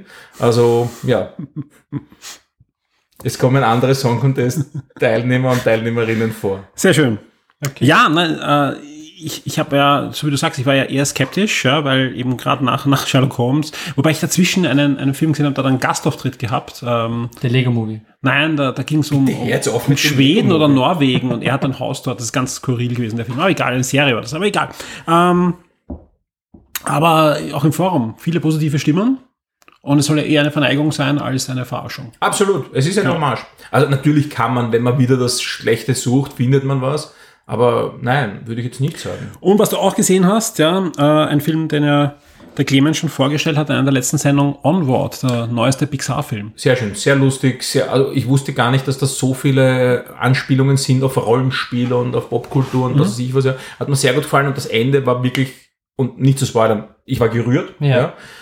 Ich neige bei solchen Filmen auch manchmal zur Rührung. Ja. Weinst du bei Filmen? Ich habe ja meistens das Problem, dass ich sehr leicht bei Filmen weine und ich sitze dann im Kino, und in dem Fall war das ja noch einer der letzten Filme, den man in der Pressevorstellung anschauen konnte vor Corona. Aber das sitzt man meistens allein in der Reihe, oder? Naja, schon, aber dann meistens erwischt mich das, ist es so diese Rührung ganz zum Schluss, und dann plötzlich geht das Licht an und verdammt! Und dann kriegst du den Kugelschreiber ins Gesicht gesteckt, dass du die Kommentare schreibst. Dann, ja, und dann genau. Verwischen schon die Zeilen. Ja, sie lassen mich da meistens schon gehen und die Kommentare gehen bitte also raus. Also ich war auf jeden Fall gerührt. Es war eine schöne Szene. Die Schlussszene ist wirklich, wirklich schön. Ja. Das haben sie echt nett geschrieben, und auch sonst der Film. Sehr lustig. Schön. Ja, war leider nur kurz im Kino. Ist er jetzt schon auf Disney Plus? Nein. In Amerika schon, ne? Ich habe ihn auf Amazon Prime geliehen. Genau, in Amerika ist er schon auf Disney Plus. Ich glaube, bei uns kommt er im August oder Juli. Naja, ist er vorzeitig aus dem Kino rausgetorbt und auf die Streamingdienste zum Kaufen oder zum Leihen. Ich glaube, in Amerika ist er schon draußen. In Amerika war er sofort auf Disney Plus. Na, Gott sei Dank habe ich ihn nicht gekauft, sondern nur geliehen. Weil sonst hätte ich mich spätestens im August dann geärgert. Naja, hast du Disney Plus? Noch, ja. Ah, okay. Du hast zu voll zum Abbestellen. Ah, okay. Aber DuckTales, zweite Staffel gibt es dieses Monat. Auf das freue ich mich schon sehr. Gefällt den Kindern noch nicht. DuckTales? Selber anschauen. Das ist wirklich gut. Ich habe das auch gut gefunden. Ich habe vorhin gesagt, ich schaue nicht viel fern, und das ist... Ja, tut mir leid. Du skippst doch die Zwischensequenz. Ja. Nein, ich spiele nichts mit Zwischensequenzen mehr. Ich spiele Pokémon Café Mix. Wobei das besteht aus nur Zwischensequenzen. Ja, okay. Gut, ich habe auch was gesehen, und zwar einen Film, den hat mir irgendjemand empfohlen. Ich glaube, beim Weihnachtspodcast hat den jemand das Film des Jahres gehabt oder so, und ich war mir eigentlich fast sicher, dass es du bist, Clemens, und habe dich auch angechattet und hast gesagt, nein, ich weiß nicht. Also egal, wer es war. Ich habe nur 3 Fragezeichen geschickt. Egal, wer es war. Die 3 Fragezeichen. Egal, wer es, du bist zu jung. Du kommst in einer Zeit, wo es schon gesungen wurde, furchtbar. Egal. Nein, das sind die 3 Fragezeichen Kids, um jetzt nochmal... Na, auch die anderen haben dazwischen gesungen. Egal. Ach so, das kann ich nicht. Kommen wir zurück zu dem Film, den es derzeit auf Sky gibt als Stream, sonst kann man sich auf Amazon Prime und iTunes weiter auch ausborgen. Und zwar Willkommen in Marvin. Ja? Und das Ganze ist eine, ich würde sagen, ein bisschen Tragikkomödie, würde ich es einordnen. Ja? Regisseur ist niemand geringer als Robert Zemeckis. Ja? Sehr cool. Das ist niemand anderer als der so Filme wie Back to the Future gemacht hat. Und vieles andere. Castaway zum Beispiel auch mit Tom Gibaru. Zurück in die Zukunft für dich. So, ja. Und Castaway mit Tom Hanks. Ja. Das Bier auseinanderbracht. Ja. Bei Castaway habe ich übrigens damals geheult wie ein Schlosshund am Schluss. Wegen der Wilson? Ja. Wie ein Schlosshund, ich weiß es noch damals. Das ist schon ewig her. Aber das hat mich umgehauen. Der Volleyball hat echt gut gespielt, ja. Aber es ist der einzige Zusammenhang zwischen dem Film und Zurück in die Zukunft, denn die Musik ist von Alan Silvestri, der auch eben Zurück in die Zukunft die Musik gemacht hat, oder Avengers ja. Und Hauptdarsteller ist Steve Carell. Und Steve Carell spielt in dem Film grandios, ja. Er ist, ein Mitte 40er, der einen tragischen Vorfall hinter sich hat. Er wurde zusammengeschlagen und flüchtet, ist Künstler, ist Comiczeichner und hat vorher sehr erfolgreich einen Zweiten Weltkriegs-Comic gezeichnet. Und nach diesem Vorfall kann er nicht mehr zeichnen. Er hat zitternde Hände, muss viele Tabletten nehmen, Albträume. Also es ist einfach. Aber aus psychischen Gründen. Aus psychischen Gründen. Okay. Ja, also wahrscheinlich auch körperlich, weil er halt Koma gelegen ist und so. Also ist wirklich ganz schlimm zusammengeschlagen worden. Ja. Also teilweise psychisch, teilweise, er kann nicht mehr zeichnen und versucht sich anders auszudrücken. Und er hat im Zweiten Weltkrieg gezeichnet und baut deswegen in seinem Garten und in seinem Haus das Dorf Marvin, ja, und das ist ein holländisches Dorf, ein fiktives, ja, wo eine Geschichte erzählt wird, in Form von, Big Jim Barbie-Puppen, ja, also er kauft im Hobby-Spielwarenladen Barbie-Puppen, baut die um und produziert einfach ein komplettes Dorf mit Kirche, mit Hotel, mit Gasthaus, mit diversen Shops und so weiter, und da passieren halt Stories, ja, und da er nicht mehr zeichnen kann, fotografiert er diese. Ja. Und wenn der Film ansetzt, ist kurz davor ist eine Ausstellung in der Stadt, sprich, er hat sich schon so ein bisschen was erarbeitet, ist aber, hat einen Knacks einfach seit diesem Vorfall, und die Gerichtsverhandlung mit denen, die ihm das angetan haben, steht bevor. Und ja, dann spinnt sich so eine kleine Geschichte aus. Er ist beliebt in seinem Dorf, er arbeitet mit und kann aber sonst nicht arbeiten, weil er einfach nicht kann. Ja, hat aber Freundschaften, hat Beziehungen zu diversen Leuten in dem Dorf, und die Geschichte ist wirklich gut. Also ich habe den Film absolut genossen. Ja. Wo sieht man den? Auf Sky gibt's im Moment das Stream, sonst kann man sich für ein paar Euro ausborgen, und ich kann das echt nur empfehlen. Der Film ist also Steve Carell ist in dem Film so grandios. Ja. 2 Wochen habe ich noch auf Sky. Ja, also muss ich ausnutzen. Na, den musst du dann anschauen. Das ist den Film, sollte man sehen. Ja. Vor allem das Ganze ist auch tricktechnisch ganz witzig, weil man sieht ja immer seine Fantasie auch. Sprich, man sieht das als Puppenanimation, ja, wo einfach dieser super Held, sage ich jetzt mal, kämpft, dann gibt's halt so ein weibliches Squad, die ihn da immer rausholen, dann gibt's die bösen Nazis, ja, die natürlich, und jede Figur hat aber ein reales Gegenüber. Also zum Beispiel zieht er eine neue Nachbarin ein, also zieht auch, die hat rote Haare. Also die imaginiert er quasi. Genau, okay. Also zieht auch eine rote Puppe, also er geht dann in einen Spielwarenhandel und holt sich eine Puppe, die ähnlich der ausschaut, und gibt ihm die gleichen Namen, und die spielt dann wieder mit in dieser Welt. Ja, spannend. Mehr möchte ich jetzt gar nicht erzählen, weil ich habe jetzt schon sehr viel erzählt, ja, aber es sind noch ein paar Komponenten, die fehlen, aber die will ich jetzt gar nicht da ausholen. Aber wirklich, ich war absolut gefesselt von dem Film, und soweit ich weiß, hat er auch ein paar Preise gewonnen und hat er verdient, weil einfach... Ja, spannend. Es ist kein Klamauk, ja. Er hat humorvolle Momente, ohne sich jetzt lustig zu machen über ihn, ja. Es ist ein sehr ernster Humor, ein sehr tiefgründiger Humor. Man muss echt viel nachdenken über den Film auch, ja. Und dann ganz toll und war für mich, ich habe damals den Trailer gesehen, ja, haben wir nicht im Kino oder so angeschaut. Ich kann mich noch erinnern, ich habe im Wochenstart sogar vorgestellt mit den Worten, den würde ich gerne im Kino sehen, ja. Jetzt habe ich nachholen können und war... Also wenn ich wusste, dass es so gut ist, wäre ich am ersten Tag im Kino gewesen. Also das heißt, du hast das Space Force angeschaut und hast gedacht, Steve Carell, und dann...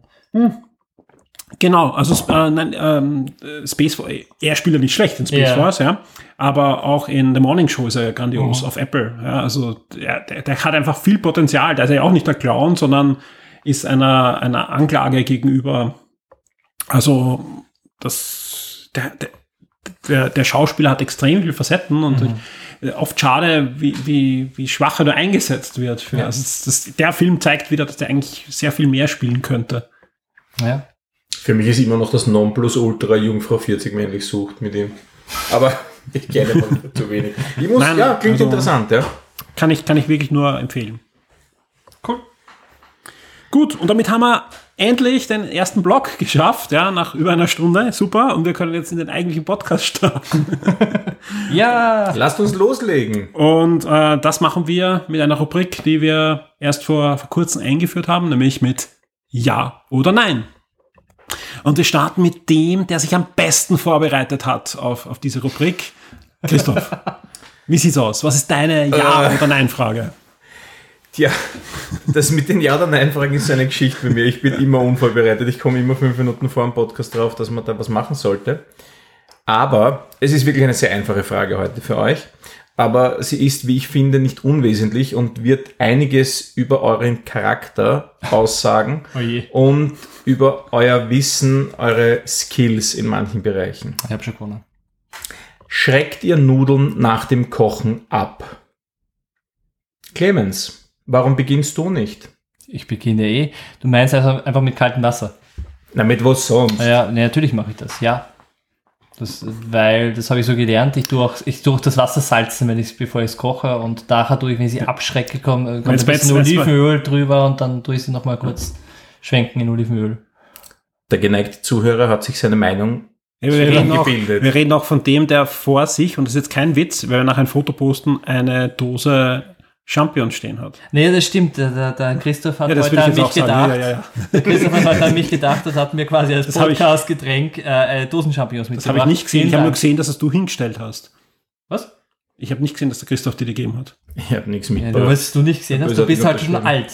Du solltest mal deine Brille aufsetzen. Ich habe gesehen, du bist nämlich nicht nur die Champignons auf die Pizza, sondern er trinkt auch das Champignonwasser. Na, das stimmt nicht, aber auf der Pizza sitzt gut. Nein, ich würde nur nie abschrecken, außer ich bin komplett verzweifelt und habe zu wenig Wasser in den Topf gegeben. Wenn ich genug Wasser drin habe, brauche ich nicht abschrecken. Aber ich bin trotzdem nicht so erschüttert wie bei den Champignons bei dir, weil noch schlimmer ist, ins Kochwasser Öl reingeben. Das machen ja auch manche Leute. Ich glaube, auf den Nudeln haben wir gesagt. Ja, danach. Das ist was anderes. Ja. Nachher kann man alles draufgeben, was man möchte, ja. Aber bitte gebt kein Öl ins Wasser rein. Das ist ganz, ganz schlimm. Ja, aber warum schreckst du nicht ab? Also, weil man es nicht braucht. Ja, ich mache das immer, damit es nicht so... Mir wurde es so gesagt, damit sie nicht zusammenkleben. Nein, brauchst du nicht. Immer gesagt. Nein. Was du machst beim Abschrecken, ist ja dieses salzige Wasser runterzuwaschen und du nimmst den ganzen Geschmack. Probier's mal ohne. Ja. Was du machst, ja, du leerst nicht das ganze Wasser weg. Das und schlägst das darin ein bisschen. Also, du hast so ein paar Millimeter Wasser im Topf.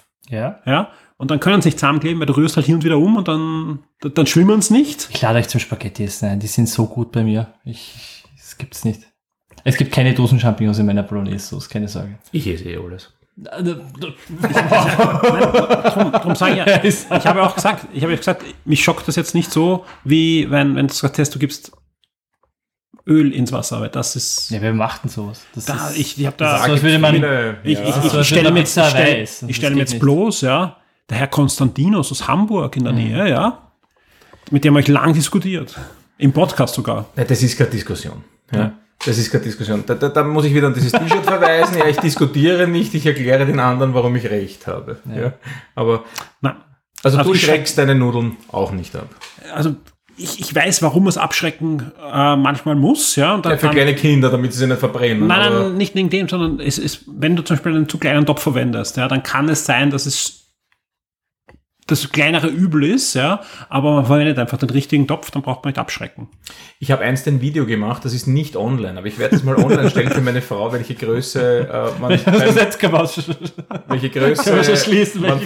muss. Das ist ein wirklich sehr lustiges Video.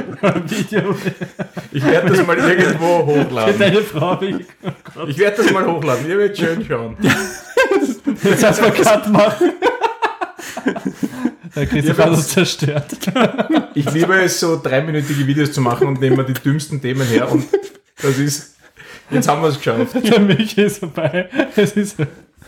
Aber um das Thema abzuschließen, bevor es wieder heißt, wir reden zu viel off-topic, bitte. Ich schrecke meine Nudeln auch nicht ab. Nein, genau, aus besagten Gründen. Ja. Ich gebe auch kein Öl ins Kochwasser. Vor allem, du bist ja heute reingekommen und sagst, das Ja- oder Nein-Thema kann ich nicht nehmen, weil das wäre nicht jugendfrei. Nein, ich habe was anderes. Ja, das sagst du jetzt.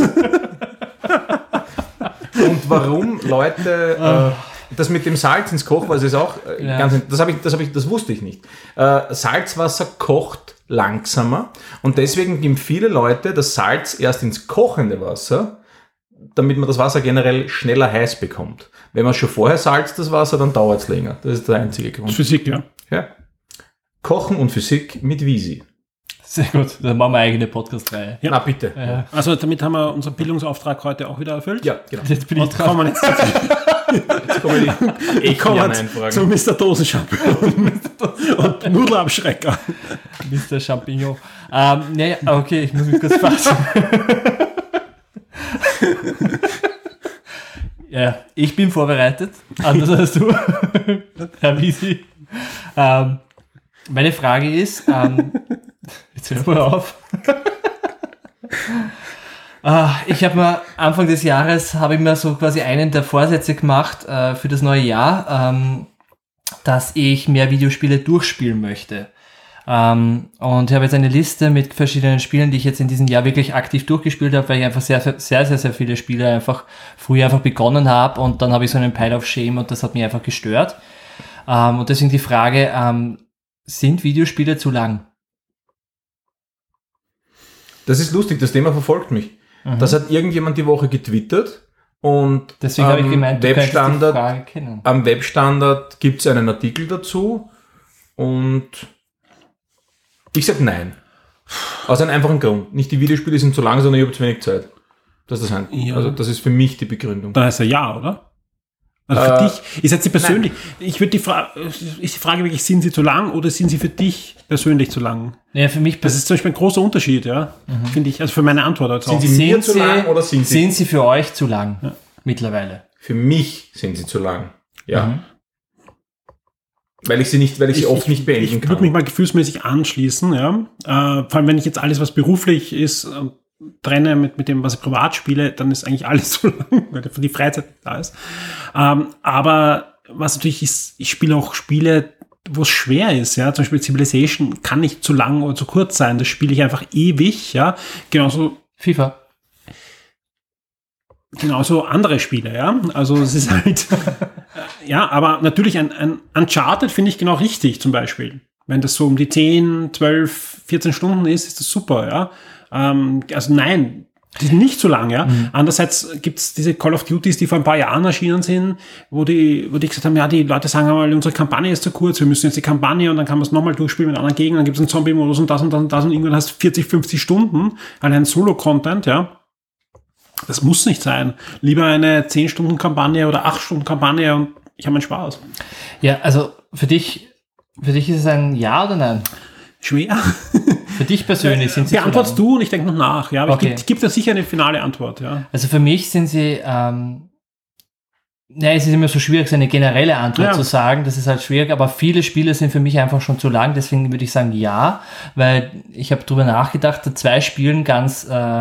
als gute Beispiele, du hast ja gemeint, du spielst Assassin's Creed Odyssey. Ja. Ja. Und das ist ich liebe das Setting, es ist wirklich schön und alles toll, aber ich würde das nie anfangen, weil man denkt so das quasi... Das sind Open-World-Spiele, ne? Ja, das sind so Open-World-Spiele, das ist mir einfach zu lang, aber gleichzeitig gibt es zum Beispiel die Kritik und da... An das habe ich denken müssen, weil jetzt Radiant Dawn aufgekauft worden ist, von The Order 1887, 86, bin mir gerade nicht sicher. Das war ja damals recht kurz von der Kampagne und das war einer der Hauptkritikpunkte und ich finde, man kann dieses Spiel für viele Sachen kritisieren, aber nicht für die Länge, weil die fand ich wirklich gut abgeschlossen. Ich fand die Geschichte auch in sich. Das Spiel war schon sehr kurz. Ja, ich fand es okay. Also für mich war es in Ordnung. Vielleicht hätte man dann keine 70 Euro verlangen sollen, wenn es 40 Euro gekostet hätte. Ich habe mir das Spiel um 19,90 gekauft, ja, und sag, Wahnsinn, super. Ja. Das hätte müssen, von mir ist 35 oder 39 Euro, dann wäre die Kritik bei weitem nicht so hoch. Aber für ein 70-Euro-Spiel, ja, war das Spiel halt viel zu kurz. Aber wenn du das mal versuchst loszulösen von dem Preis, von der Preisdebatte. Ja, natürlich. Weil ich finde dann, wenn du es nach der Länge bezeichnen müsstest ja Assassin's Creed Odyssey dann ja aber auch, wenn du sagst, das eine ist um 70 Euro zu teuer, ja, müsstest du Assassin's Creed Odyssey aber irgendwo, 150 Euro kosten. Aber das, was ich so meine, damit konzentriert, man kann ja auch Content konzentrieren. Eben, ja. Das Spiel war ja sehr konzentriert, aber trotzdem 2 Stunden länger und wir wären dort wahrscheinlich, wo der Sweet Spot ist. Ja. Ja. Oder irgendeinen Punkt, dass man es nochmal durchspielen kann. Ja. Aber das ist halt wirklich ein Spiel, da hätte ich gerne einen Nachfolger. Ja. Wenn selbst das Comic, würde ich gerne wissen, wie es da weitergeht, ja. Aber bis heute würde es mich nicht jucken, das nochmal durchzuspielen. Naja, nochmal würde ich es auch nicht spielen. Aber ich spiele generell auch Spiele sehr wenig oft. Ja. Nochmal. Da müssen sie schon sehr, sehr gut sein.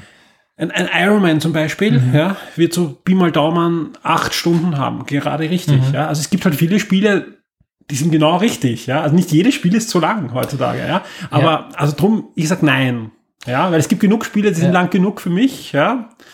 Und darum sage ich nein. Aber ich glaube halt, dass gerade, vielleicht müsste man die Frage noch ein bisschen ändern, aber ich finde die Frage, wir können es so lassen, AAA-Spiele vor allem, weil wenn man jetzt zum Beispiel... Weil die werden kürzer gerade. Naja, nein, eben nicht. Ich finde jetzt, man hat gerade bei The Last of Us, hat man gesehen, der erste Teil dauert so 12 bis 15 Stunden, wenn man lang braucht, und der zweite dauert 25 bis 30 Stunden. Und da ist halt die Frage, ich habe es ehrlich gesagt noch nicht gespielt, den zweiten Teil, freue ich mich schon auf das Nachholen.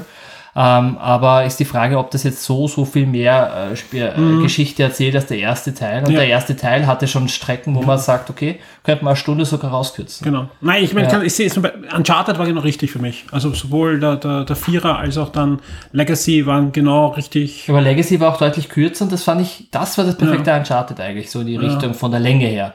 Obwohl mir der vierte Teil besser gefallen hat, fand ich Legacy von der Länge besser als der vierte. Ja. Ja. Also ich sag nein. Wobei ich das halt mit Klammer, es gibt Spiele, wo ich ganz klar Ja sage. Ja. Also viele Spiele spiele ich nicht, weil da weiß ich, das schreckt mich ab. Ich spiele viel zu viel, ja. Und da bin ich froh, wenn es ein anderer testet. Also zum Beispiel Death Stranding war ich froh, dass ich es nicht gespielt habe, weil das Spiel wäre aber viel zu lang gewesen. Naja, da gab es ja auch noch die Zulage, dass man es ja ausspielen musste, bevor man einen Test schreiben musste. Was man in den meisten Fällen ja sowieso gerne tun. Ja. Ja. Also wie gesagt, Last of Us, Part 2, der Alex hat es natürlich durchgespielt und so weiter. Aber ja, also ich bin froh, dass ich da die richtigen Entscheidungen getroffen habe, welche Spiele ich teste. Also Iron Man, ja, 8 Stunden, das schaffe ich. Das macht Spaß, ja. Und ja, man muss halt wissen, aber ist halt so. Nein, ich sag nein. Ja, okay. Dass da, aber ohne jetzt dir komplett zu widersprechen, das, was du siehst, sehe ich auch ja, aber es gibt Gott sei Dank genug Spiele, wo ich nein sage und ich suche mir einfach dann die Spiele. Mhm. Ja, das sowieso. Also ja. Ich finde ja auch meine Spiele, die dann für mich passen. Ja. Und obwohl Odyssey viel zu lang wäre, gerade Odyssey kann man so richtig in Happen genießen. Ja. Also dann hole ich mir halt wieder irgendein Lager und dann mache ich halt eine Mission und dann reise ich halt zu einer Insel und dann ist es auch wieder gut, weil die nächste Insel und das nächste Lager ist eh genau das gleiche. Ja? Vor allem, wenn man jetzt nicht so die Story genießt wie ich. Und das geht dann auch. Das kann man dann auch über viele Abende spielen. Ich habe es jetzt lange nicht mehr gespielt, aber wenn ich wieder mal Lust habe, so ein Lager auszuschalten und zu schauen, ob ich besser bin, ob meine Items besser sind, das geht schon. Ja. Aber so Megatitel, so riesengroße, würde ich jetzt auch nicht angehen mit Is Nix Story und sowas. Ja. Aber ich habe jetzt gerade überlegt, was ist das Letzte, was ich durchgespielt habe, komplett. Und das war für mich genau das Richtige vom Umfang. Das war Limbo, ist mir eingefallen. Oh, das war das ja wirklich ganz kurz. Ja, genau. Aber das ist für mich in Happen genau das Richtige. Aber das hat mich gefesselt. Nein, das, Gott sei Dank. Ja, das ist genau mein Spiel. Nein, ich habe sicher dazwischen auch was durchgespielt, aber wo ich mir gedacht habe, ja, das ist genau meine Länge. Ja. Das geht sich aus in 1, 2, 3 Abend. Ich weiß es nicht mehr, ist schon Zeit her. Aber das ist so meine Länge. Aber fantastisches Spiel. Ja, fantastisches Spiel. Da hätte ich gern... Es gibt dann da war ja auch ein anderes Spiel. Ja, der Vorgänger, den hatte ich auch. Nein, es gibt einen Nachfolger. Aber es ist nicht Limbo 2, sondern es ist einfach ein anderes Spiel. Vom gleichen Entwickler. Und ich meine sogar den Nachfolger. Ja. Der ist wirklich schön auch. Der war super. Ja. Sehr fesselnd, ja. Ich meine den Nachfolger. Also ich habe beide gespielt. Waren beide genau meins, ja. Wie heißt der, glaubst du? Bin mir gerade nicht sicher. Ich auch nicht. Wir müssen dann auch schon. Ihr schaut mal nach. Ich formuliere dabei meine Frage. Ja. Du bist uns noch die Antwort schuldig, glaube ich, Clemens. Nein, ich habe gesagt, für mich sind sie zu lang. Also, weil ich eben gerade auch, ich habe auch das Persönliche, ich möchte jetzt eine Liste, ich mache gerade eine Liste und schaue, wie viel ich dann wirklich über ein Jahr durchspiele. Gib's auf. Naja, geht schon aktuell. Gib's auf. Ja. Na, die Liste kann ich gleich. Ich gebe da nur noch Open-World-Spiele, ich sehe das schon. Inside war ganz großartig. Ja. Und auch von der Länge her, genau. Ja, ein sehr schönes Spiel, ja. Also für mich ja. Mhm. Wir haben eine Essensfrage schon gehabt, wir haben eine Spielerfrage. Ich habe jetzt ein Thema, das nicht direkt in den Shock 2-Ding reinfällt, aber sehr beliebt ist und es wird demnächst auch wieder einen Podcast zu dem Thema geben, nämlich Hörspiele. Oh, sehr gut. Und zwar meine Frage ist, Hörspiele zum Einschlafen, ja oder nein? Ist für mich auch eine sehr persönliche Frage, weil begleitet mich seit der Kindheit. Also bei mich ja, ganz klar. Ja. Also wie gesagt, ich habe meistens irgendwas in den Ohren, wenn ich einschlafe. In den letzten Jahren nicht immer einen Podcast, nicht immer ein Hörspiel, sondern manchmal halt auch schon Podcasts, ja. Das hat sich ein bisschen hineingeschlichen. Aber bevor es Podcasts gab, waren das zumeist Hörspiele oder aufgenommene Radiosendungen, aber meistens halt Hörspiele. Und das begleitet mich halt, seit ich denken kann, im wahrsten Sinne des Wortes. Drum ja. Du? Na, bei mir ein klares Nein. Erstens einmal höre ich keine Hörspiele. Ich höre Hörbücher. Aber nicht, würde ich auch Geld lassen. Ja, eben, nein, auch da. Also ich mag Hörspiele und meine Kinder hören ständig Hörspiele und ich kenne sie alle. Hören sie zum Einschlafen? Ja, die hören, der Große, der Kleine nicht, das darf er nicht. Nein. Der Große ja, aber ich höre deswegen keine Hörspiele, / Hörbücher, weil ich einschlafe, dann nicht weiß, wo ich eingeschlafen bin und dann suchen muss. Und bei einem Hörspiel, das ich vielleicht schon öfter gehört habe, wie im Fall meines Sohnes, ist das völlig bovidel, aber in meinem Fall, wo ich ein 10, 15, 20 Stunden Buch höre und das rennt dann 3 Stunden weiter. Da gibt es einen Sleep-Timer. Du weißt circa, wie lange es brauchst zum Einschlafen. Nein, und vor allem, ich schlafe sehr schnell ein. Also bei mir macht das überhaupt keinen Sinn. 15 Minuten ein. Also so, wenn ich jetzt liege, kann das oft länger dauern, aber bei einem Hörbuch schlafe ich sofort ein. Ja. Und deswegen, nein, auch keine Podcasts zum Einschlafen. Du hast doch den ganzen Quizteil schon verschlafen. Wir haben den nur nicht aufgeweckt. Ja, habe ich angesprochen. Bevor du antwortest, super Antwort. Das Spannende, ich glaube, bei mir ist es wirklich ähnlich, ja, dass ich sofort einschlafe, aber das ist der Grund, warum ich es anhöre. Ja. Also für mich ist das wirklich so ein... Zum Einschlafen. Das ist oft wirklich, ich gehe um 2 in der Früh schlafen. Ja. Ich habe bis zum Schluss an irgendwas gearbeitet. Mein Hirn ist explodiert mit Zeug. Ja. Wenn ich mich hinlegen würde, würde ich wahrscheinlich eine halbe, dreiviertel Stunde brauchen, um mich einschlafe. Ja. Gebe ich ein Hörspiel rein, vor allem eins, was ich schon kenne. 5 Minuten, nicht einmal. Ich höre oft nicht mal die Titelmelodie fertig und bin weg. Ja, und dann ist mir egal, ob das halt noch eine halbe Stunde läuft oder nicht, ja. Aber natürlich würde ich ein Hörbuch hören. Hörbücher mache ich aus dem Grund nicht, ja. Vor allem eins, was ein neues, ja, weil da möchte ich ja dann den Inhalt irgendwann konsumieren und da ist natürlich dann schwer. Da muss man was doppelt hören. Also mir geht es da anders, wenn ich einschlafen will, dann nehme ich mir kurz den Kindle, lese 5 Minuten, dann bin ich weg. Ja? Also konzentriert lesen kann ich im Bett liegend nicht, zum Beispiel. Da bin ich sofort weg. Ja? Und dann nehme ich mir den Kindle, weil dann weiß ich, okay, jetzt penne ich ein, leg's weg und fertig ist die Geschichte. Aber ja. Ja, also für mich ist die Antwort relativ schwierig, weil ich mir denke, wenn ich alleine schlafen würde, würde ich sagen ja, weil dann finde ich es auch total angenehm, das mir daneben zum Beispiel das Handy hinzulegen, aber dann würde ich es auch nicht über Kopfhörer, weil ich kann nicht mit Kopfhörern schlafen. Okay. Egal, ob die wireless sind oder mit Kabel, das geht nicht. Wenn da was in den Ohren drinnen ist, kann ich nicht schlafen. Auch wenn es Over-Ear, und da kann ich erst recht nicht schlafen. Stereoanlage, Bluetooth. Naja, genau, wenn ich alleine wäre, kein Volle Problem. Volle Lautstärke. Kein Problem, aber wenn ich mag es recht gern, zeitgleich mit meiner Frau schlafen zu gehen und da hören wir halt einfach gar nichts. Und von dem her so würde ich sagen... romantisch seid ihr noch. Ja, ich bin... Das Händchen halten beim Einschlafen. Na sicher, ich bin auch nicht so verbittert wie du. Nein, bin ich verbittert. Das höre ich zum ersten. Naja, wobei stimmt nicht. Du magst Animal Crossing, ob seiner Flauschigkeit und die ganzen, alles was so nett ist, magst du nicht. Das stimmt, ich renne immer herum und traue mit dem Kescher. Du bist das. Nein, also von mir, ich würde sagen eher nein, obwohl ich mag das schon, also Entschuldigung, nein, ich mag das schon gern, was zu hören. Das würde ich zum Beispiel auch nicht, wenn ich Kopfhörer nicht vertragen würde, würde ich auch nicht alle im gleichen Raum zwingen. Noch dazu habe ich die ganze Zeit während der Arbeit, weil ich fahre viel in Wien rum, weil ich von Klient zu Klient fahre und währenddessen habe ich immer die Kopfhörer drinnen und dann bin ich eigentlich ganz froh, wenn ich einmal zu Hause die Kopfhörer nicht drin habe. Das andere nicht aus. Also von mir, ich würde sagen eher nein, aber... Ich sehe die Vorzüge von dem, wenn ich alleine schlafen würde, würde ich es aufdrehen. Sprich, wir sollten auf die Jagd gehen nach dem Hörspiel, was wir gemeinsam dann hören. Ja, könnt. Auf alle Fälle. Mhm. Super. Und damit haben wir Ja oder Nein hoffentlich ausgiebig beantwortet und kommen zur nächsten Rubrik. Und das ist eine Rubrik, wo der Clemens und ich uns wieder mal zurücklehnen können und sehr gespannt sind, was uns der Christoph diesmal erzählt. Das wird nämlich ein Review eines Brettspiels sein, im Stromausfall, was denn sonst. Und das ist ein Review, wo es auch in Kürze auf Shock 2 dann ein passendes Review zum Nachlesen gibt.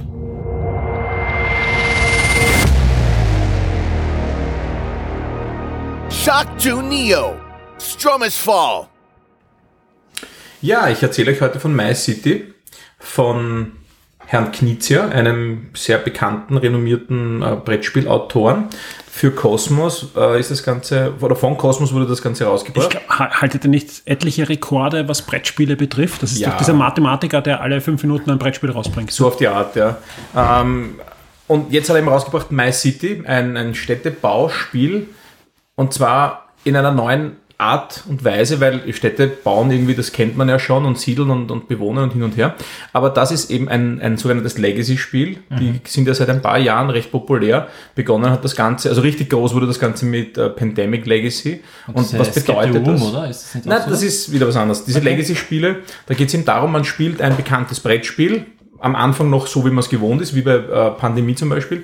Und jede Partie, je nachdem wie die ausgeht, entwickelt sich das Spiel weiter. Man klebt irgendwas aufs Spielbrett, bekommt neue Materialien dazu, das Ganze verändert sich. Die man eigentlich nur einmal spielen kann, ne?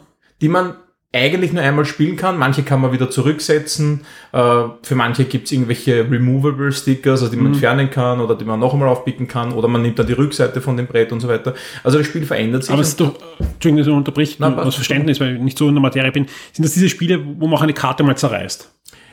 Auch, ja, okay. Auch. Das passiert auch bei den Exit-Spielen, da hast du ganz recht, aber Exit-Spiele, die spielst du wirklich nur einmal und dann bist du aus dem Raum draußen fertig. Bei Pandemie, da geht es eben nur als Beispiel jetzt, dass man sich vorstellen kann, weil damit man auch bei My City nichts spoilern. Da geht's halt darum, es gibt eine Pandemie, es gibt Krankheiten und die muss man beseitigen. Und innerhalb dieser Geschichte geht's darum, da spielt man ein Jahr lang und jedes Spiel ist das Monat und man muss immer die jeweilige Krankheit besiegen und dann bekommt man fürs nächste Jahr mehr Fördergelder oder irgendwelche anderen Leute, die da mitarbeiten. Also ich habe selber nicht gespielt, ich habe nur ein bisschen was gelesen darüber. Und die Regeln verändern sich, man bekommt Materialien, die Ausgangssituationen verändern sich und es gibt oftmals eine Story. Und die ist gerade bei Pandemie, was ich so gehört habe, wirklich spannend und wirklich gut erzählt. Bei My City gibt's auch eine kleine Story. Und zwar, wir bauen eine Stadt dort und insgesamt muss man, um alles gesehen zu haben bei dem Spiel, 24 Partien spielen. Das klingt wirklich viel. Und ich war am Anfang auch ein bisschen überrumpelt, weil man 24 Partien. Welches Spiel, das ich zu Hause habe, als Vielspieler spiele ich 24 Mal. Wenig. wenig bis nichts. Es gibt ein paar, die spielen wir sehr oft, aber die großen Spiele nicht. Und bei My City ist es aber so, das beginnt wirklich relativ einfach, relativ basic. Was macht man? Jeder Spieler, jede Spielerin hat vor sich 24 Plättchen mit Tetris-artigen Gebäuden in 3 verschiedenen Farben, Gewerbe, Verwaltung und Wohngebäude und muss die auf einem Spielplan hinpuzzeln. Man spielt immer gleichzeitig. Das funktioniert so, man hat in der Mitte einen Kartenstapel. Für jedes Gebäude, das es gibt, gibt's eine Karte. Jeder Spieler, jede Spielerin hat natürlich die gleichen Gebäude. Man deckt eine Karte auf, das Gebäude baut jeder. Und muss das eben zusammenbasteln nach gewissen Regeln. Die Gebäude müssen sich immer berühren, also das neue Gebäude muss das vorhergebaute berühren. Man sollte Steine überbauen, weil die sind ja schier. Bäume sollte man nicht überbauen, weil Bäume sind gut. Es gibt auch einen Fluss, den darf man nicht überkreuzen, also nicht überspannen quasi, aber man darf schon über den Fluss drüber, aber eben nur mit den Rändern der Gebäude. Also eine nachhaltige City. Ganz genau, ja. Also man bastelt vor sich hin und am Schluss schaut man, wie viele Steine sind übergeblieben, wie viele Bäume sind übergeblieben. Für Steine gibt's Minuspunkte, für Bäume gibt's Pluspunkte. Für leere Felder, leere grüne Felder gibt's auch Minuspunkte. Wälder und Gebirge darf man nicht überbasteln. Logisch. Dann am Schluss hat man eine Stadt und dann schaut man, wer hat die meisten Punkte. Und je nachdem, wie viele Mitspieler sind, bekommt der Erstplatzierte sogenannte Fortschrittspunkte, 1 oder 2, und die anderen bekommen nichts, die bekommen aber dann, und da gibt's immer für alle 3 Runden gibt's ein Kuvert, bekommen dann Sticker, und ich möchte nicht spoilern, aber das erste Kuvert macht man ja eh gleich zu Beginn auf, man bekommt dann zum Beispiel als letzter oder vorletzter einen zusätzlichen Baum, also potenzielle Zusatzpunkte. Der erste bekommt einen zusätzlichen Stein. Den pickt man sich aufs Spielfeld. Das heißt, den Stein muss man auch überpuzzeln und hat es natürlich in Zukunft ein bisschen schwieriger. Was den Vorteil hat, wenn ich immer vorne bin, habe ich es nachher ein bisschen schwieriger und die Schlechteren können aufholen. Und so geht das halt dahin. Man bastelt und bastelt und bastelt. Und so eine Partie ist dann eigentlich relativ schnell gespielt von, 10 Minuten ist übertrieben, aber 20 Minuten. Oh, okay, das ist wirklich gut. Das ist relativ flott. Und alle 3 Partien öffnet man ein neues Kuvert und schaut, was da Neues geboten wird. Und jetzt sage ich eben nichts mehr, was da drin ist. Es sind viele Sachen, es sind schöne Sachen, aber der Schwierigkeitsgrad und der Knobelfaktor zieht ordentlich an. Man muss dann schon überlegen, wie man dann baut. In der ersten Runde kann man auch ziemlich locker drauf hinpuzzeln. Das funktioniert dann nicht mehr. Man muss dann wirklich nachdenken, aber dadurch, dass man ja Step by Step immer pro Spiel mit neuen Regeln konfrontiert wird, meistens mit einer neuen Regel, geht das. Das ist kein Problem. Aber hört sich so an, als könnte man so an einem Abend schon 5-6 Partien spielen. Auf jeden Fall. Ja. Also das haben wir auch so gemacht. Also wir haben das aufgemacht und haben gleich einmal 5-6 Partien an einem Stück gespielt. Ja? Okay. Und dann ist halt wieder Pause. Man schaut halt immer, ich habe immer geschaut, dass man ein Kuvert fertig macht, weil dann sind auch die Regeln beendet und man muss nicht mehr draufschauen. In jedem Kuvert ist eben Material, ein kleines Regelblatt. Für jedes Spiel gibt's eigene Zusatzregeln und einen Abrechnungsbogen, der aber relativ leicht erklärt, wer bekommt dann was, wer muss was aufpicken, welches Zusatzmaterial kommt dazu. Großer Spaß. Cool. Und bei uns haben das Erwachsene wie auch Kinder gespielt und es hat eigentlich allen gefallen. Ja. Das einzige Manko, und das habe ich eher angemerkt, wenn man mal in so einem Durchlauf drin ist, ist es relativ schwer, neue Spieler dazu zu holen, weil die Spielbretter haben sich dann schon verändert durch diverses Material. Und dann einen Spieler dazu zu holen nach 6, 7, 8, 9, 10 Partien ist gar nicht so leicht, weil was kriegt er jetzt? Also am besten mit einer fixen Spielegruppe. Am besten mit einer fixen Spielegruppe. Und wenn das nicht geht, dann gibt's auch, wenn man die 24 Partien abgeschlossen hat, das ewige Spiel. Auf der Rückseite ist ein anderer Plan. Das setzt so an im Spiel nach circa 10 Partien, wo man die ersten 5 gespielt haben muss, um die Regeln zu kennen. Ja. Wobei man die auch nachträglich erklären kann. Ja. Und dann kann man das auch spielen. Das ewige Spiel war jetzt nicht mehr so der Kick im Gegensatz zur Kampagne, aber die Kampagne mit diesen 24 Partien und dem ewig neuen Material, und es ist auch jedes Mal spannend, was ist jetzt in dem nächsten Kuvert drinnen, das hat schon sehr viel Spaß gemacht. Aber es klingt auch so mit 24 Partien, dass man wirklich für ein Legacy-Spiel doch einiges an Spielspaß hat, oder? Absolut, absolut. Ich weiß gar nicht, wie viel es gekostet hat, doch den UVP kenne ich, aber bei mir war es das Vatertagsgeschenk. Vielen Dank an meine liebe Familie. Gerne. Aber man bekommt dann doch einiges an Spielspaß und nicht zu Unrecht nominiert für das Spiel des Jahres. Nicht das Kennerspiel, weil, wie gesagt, der Einstieg ist relativ leicht und schnell. macht großen Spaß, kann man auf jeden Fall empfehlen. Damit wäre es der Nachfolger von Just One, wenn es gewinnen würde, oder? Jetzt hast du mich überfallen. Glaub, Just One letztes Jahr, ja. Da habe ich jetzt ein Jahr ausgelassen. Ja. Just One habe ich auch in der Schule immer wieder gespielt, ja, mit meinen Schülern. Kommt sehr, sehr gut an. Ja. Das Kinderspiel ist ja schon bekannt gegeben. Kinderspiel Speedy Roll, ja. Aus Österreich. Ist bekannt, aus Österreich, Bjartnik. Weiß ich alles nur von der News vom Christoph Schock. Also ein österreichischer Verlag, die Autoren... Sogar ein Wiener Verlag. Ein Wiener Verlag, ja, ganz genau. Ist auch zurzeit fast nirgends zu bekommen. Ein Stück hätte ich noch bekommen bei einem bekannten Buchhändler, aber das war das letzte. Aber ich hätte es eigentlich nehmen sollen, weil da ist noch nicht drauf das Spiel des Jahres. Das und hier werden dann immer viel werden, ne?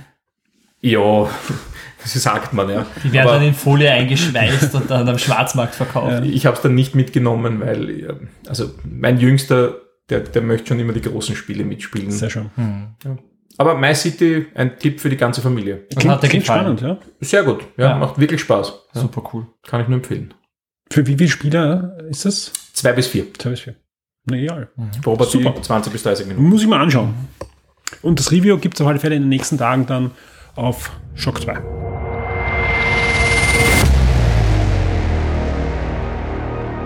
Shock to Neo, Top 5.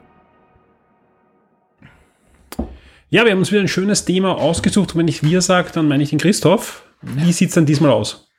Ja, ich habe mir überlegt, wir sind doch alle sehr verspielt und ich weniger mittlerweile, aber spielt trotzdem immer noch. Die Top 5 Spielzeuge abseits von Videospielen in unserer Kindheit natürlich. Oder auch heute.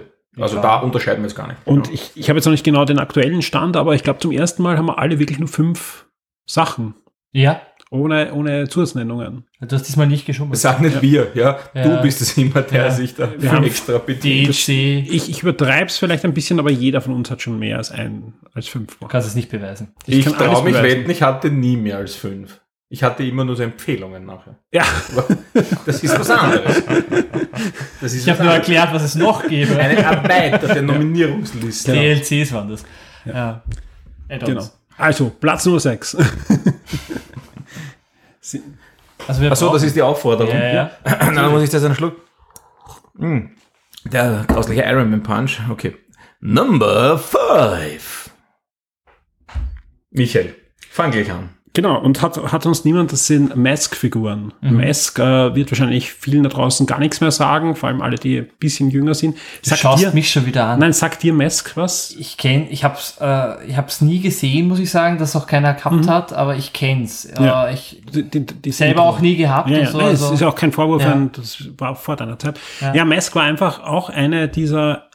Es gibt eine Zeichentrickserie und Actionfiguren dazu und es geht um die M.A.S.K.-Agenten, die alle, und darum heißen sie auch M.A.S.K., Masken tragen und die kämpfen gegen Venom. Das sind die bösen Agenten, die auch Masken tragen, trotzdem Venom heißen, und die haben Fahrzeuge und die können sich verwandeln. À la Transformers, aber halt nicht von Roboter zu Fahrzeug, sondern es sind zum Beispiel ein Auto und wenn man auf den richtigen Knopf drückt hat, sind Flügeln ausgefahren oder Raketen. Man hat einen LKW gehabt und wenn man dann den Kopf drückt hat, ist eine Raketenbasis überhaupt passiert und, ja. Und von diesen Spielzeugserien, da gab es ja unendlich viele, Dino Riders und so weiter, war das eine, die mich da schon in der Volksschule und so ein bisschen ziemlich begeistert hat. Ich habe noch ein paar Sachen, vor allem das ist das Lustige, ich habe wirklich mein Spielzeug anscheinend bis auf eine Serie, wo wir dann nachher drüber reden werden, sehr gut behandelt, ja, sprich, meine Tochter spielt jetzt auch mit dem M.A.S.K.-Spielzeug, behandelt es teilweise nicht mehr so gut, auch, muss man so sagen, das Ganze ist jetzt auch schon über 30 Jahre her, sprich, die Sachen fallen einmal auseinander, ja, aber ich leide immer ein bisschen mit, wenn sie mit He-Man und Skeletor von den 80er Jahren spielt, aber sie darf spielen, weil sie Spielzeug und das ist gehört auch nicht, also, ja. Dann. Aber gerade bei den M.A.S.K.-Figuren, ich erinnere mich noch gut, also ich hatte einen Freund, wir nennen ihn jetzt mal Martin. Heißt er wirklich Martin? Er hieß wirklich Martin, er heißt auch immer noch Martin. Dann nennen wir ihn immer noch Martin. Hallo Martin, ja. Der hatte alles, ja, im Gegensatz zu mir, aber ich war da recht glücklich, weil bei ihm konnte ich spielen, der hatte auch M.A.S.K. und deswegen kenne ich das auch. Und bei ihm war der Fall, dass die Figuren alle bei den Gelenken total ausgeleiert haben mit der Zeit. Auch da erzähle ich dann zu einer anderen Serie was. Okay. Und generell auch die Fahrzeuge von M.A.S.K., die fand ich auch sehr cool, vor allem die Haupt-, also die Basis war ja diese Tankstelle mit dem Berg. Hattest du die auch? Nein. Der hatte die. Der also hatte generell, ich hatte Spielzeug. Ich hatte wirklich mehr Spielzeug, als ich haben hätte sollen wahrscheinlich, aber ich hatte nicht alles, also bei weitem nicht. Also es war alles in und auch die Fahrzeuge haben mit der Zeit ein bisschen ausgeleiert. Und die waren auch sehr teuer. Also man muss so lang sparen, dass man so ein Motorrad oder so hat. Eigentlich ist das ein neues Thema, weil jeder hat, also wenn man so drüber nachdenkt, jeder hat in seiner Kindheit so einen Martin, oder? Der so alles gehabt hat, oder auf dem er urneidisch war. Ja, der Martin nicht. Ja, der Martin hatte alles, ja. Nein, aber ich war da sehr glücklich drüber und ich durfte mir auch immer was ausborgen. Also das war auch kein Problem dann. Ja. Bei mir waren es eher verschiedene Freunde, die unterschiedliche Sachen hatten und man hat sich gegenseitig gemeinsam gespielt oder so. Ja, ich hatte nichts. Ich konnte nichts herborgen. Das ist nur Holzspielzeug. Die Freunde sind gekommen und haben gesagt, du hast ja nichts zum Herborgen. Der Christoph hat nur Monopoly, der Christoph hat... Ah, da ist das Trauma. Ja, genau. Ja. Dann habe ich sie mit Monopoly verprügelt. Hattest du Brettspiel als Kind? Natürlich. Siehst du? Da hat es begonnen. Aber nicht Monopoly, sondern DKT. Und ich war immer furchtbar neidig auf die Monopoly hatten, weil da war ja halt mehr Geld drin. Im DKT waren ja nur kleinere Beträge. Und bei Monopoly hat man gleich einen Trillionenschein gehabt. Und bei DKT hat man halt mit einem 1-Schilling-Schein... Na, das war nicht. Ich wollte nur verarschen und habe ins Wespennest gestochen. Ja, leider. Das ist danke, ein Trauma hast du jetzt da aufgebrochen. Die Therapierechnung schickst du an Michi, bitte. Ja. Das wird teuer. Ich gehe nur zu den besten Therapeuten, weil die Schlechten können mich nicht heilen. Ihr müsst ihn jetzt mal anschauen. Also ihr könnt ihn jetzt gerade nicht sehen, aber er wippt so nach vorne. Ja, das ist so ein zufriedenes Grinsen. Aber auch ein bisschen so die Augen verdreht. Ja, ich schaue mal auf mich selber.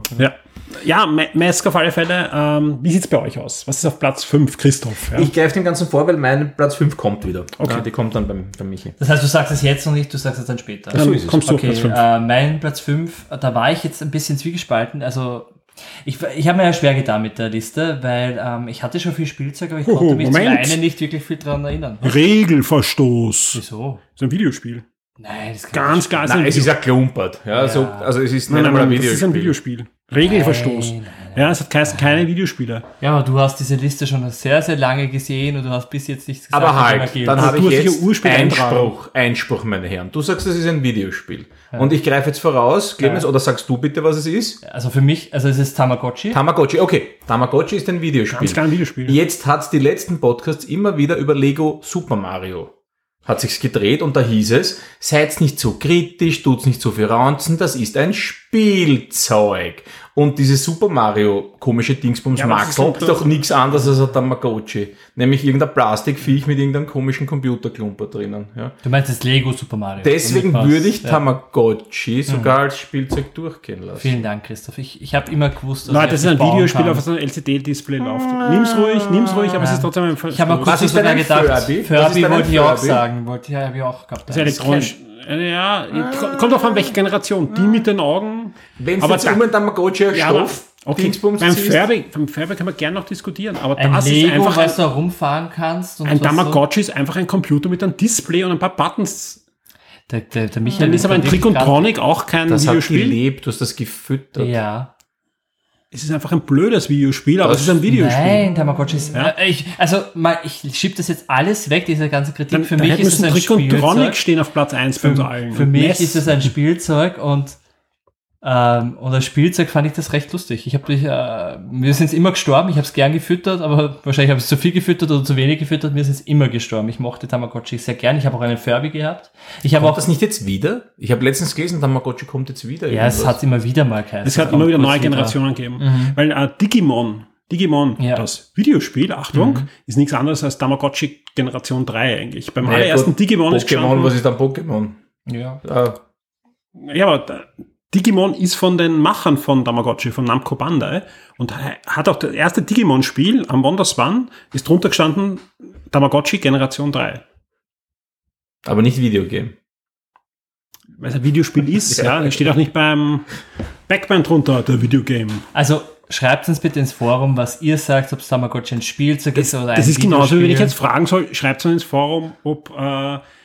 Dosen-Champions in Ordnung. Naja, das ist schon wieder so ein Ding, wo ich weiß... Dosen-Champions, da sagt jeder nein und das verstehe ich nicht, aber okay, das habe ich akzeptiert, aber Tamagotchi bin ich sicher, dass die Meinung gespalten ist. Ich kann mich auf meine Community verlassen. Bitte sabotiert sie. Hast gehört, seine Community. Seine Community, Clemens. Wir sind nicht mehr dabei. Ja, nein, bei Tamagotchi als Spielzeug, ja, drehen sich die Wege. Na gut, aber dann sage ich noch eine zweite Überlegung, die ich gehabt habe. Und der Michael macht jetzt schon wieder was Neues auf. Jetzt hat er Platz 6 wahrscheinlich. Nein, ich habe nur einen Zeitcode reingeschrieben, wo ich nachher was rausschneiden muss. Mich oder was? Tamagotchi. Das hast du jetzt gesagt. Man hört mich dann eh nicht mehr. So, bei dir ist es egal. Ich habe mir auch kurz gedacht, Jojo habe ich auch gehabt und das fand ich großartig, aber für mich hat Tamagotchi damals gesiegt und für mich ist Tamagotchi ein Spielzeug. Jojo, jetzt erinnerst mich. Ich konnte wirklich gute Tricks. Ja, Jojo fand ich auch immer cool. Vor allem, es hat was von repetitiven Videospielen. Ne? Das bringst du wieder in Videospiele rein. Ja, heute würden die Kinder wahrscheinlich sagen Fidget Spinner oder wie die heißen. Und da sagen es der Trump, leert Öl ins Feuer. Ja, ja, er zündelt die ganze Zeit. Ja. Heute, ja. Unfassbar. Na gut, ich glaube, lassen wir das mit dem Tamagotchi. Na gut, gehen wir zum Number 4. Gut, Michi, du darfst. Das haben wir nicht. Ich habe Playmobil, ja. Und obwohl, ich weiß, dass ihr alle beide Playmobil hasst. Nein, ja? Halt. Hast du es nicht? Dann heißt es in Top 5. Mein Haushalt geht nur über vor Playmobil, deswegen kann ich es nicht mehr sehen. Auf alle Fälle Playmobil. Ich hatte relativ viel Playmobil.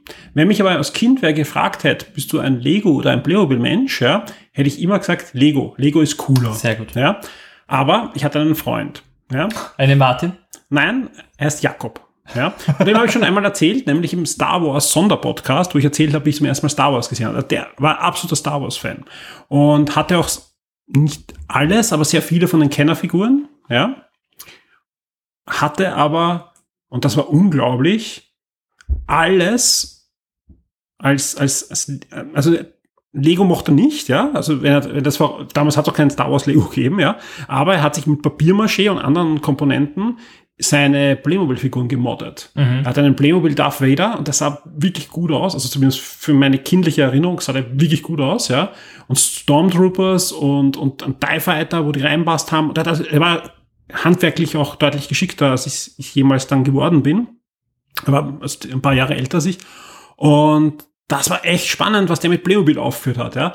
Und ich war natürlich super motiviert, das auch zu können, meine Playmobil-Figuren. Ja, es sind dann irgendwann mal Opfer eines Luftdruckgewehrs geworden, aber dazwischen. Von dir oder von mir war das? Von Jakob? Von mir, aber dazwischen habe ich habe das Vorhaben, das Piratenschiff in der Badewanne als Kind war schon super.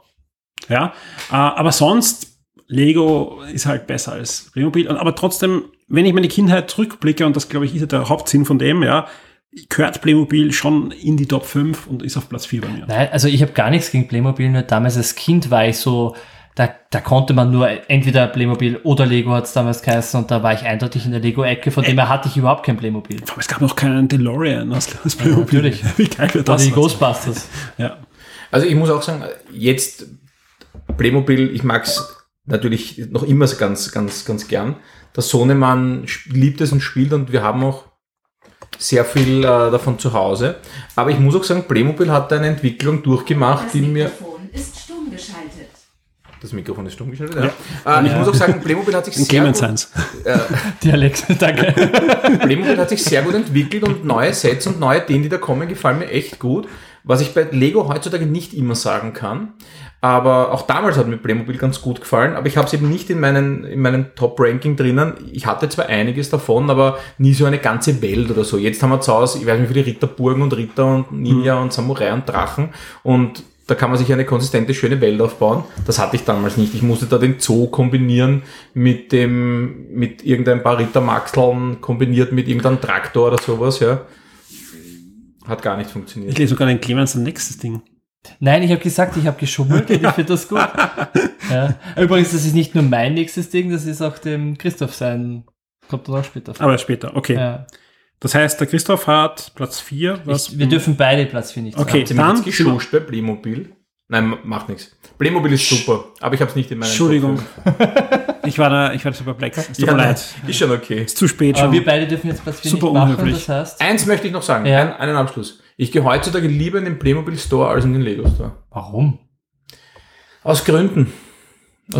Lego macht nicht alles richtig und ich finde, bei Playmobil tut sich da einiges. Wenn ich denke an das Ghostbusters-Set, das bei Lego auch sehr schön ist. Das bei Lego ist großartig. Sehr, sehr schön, ja.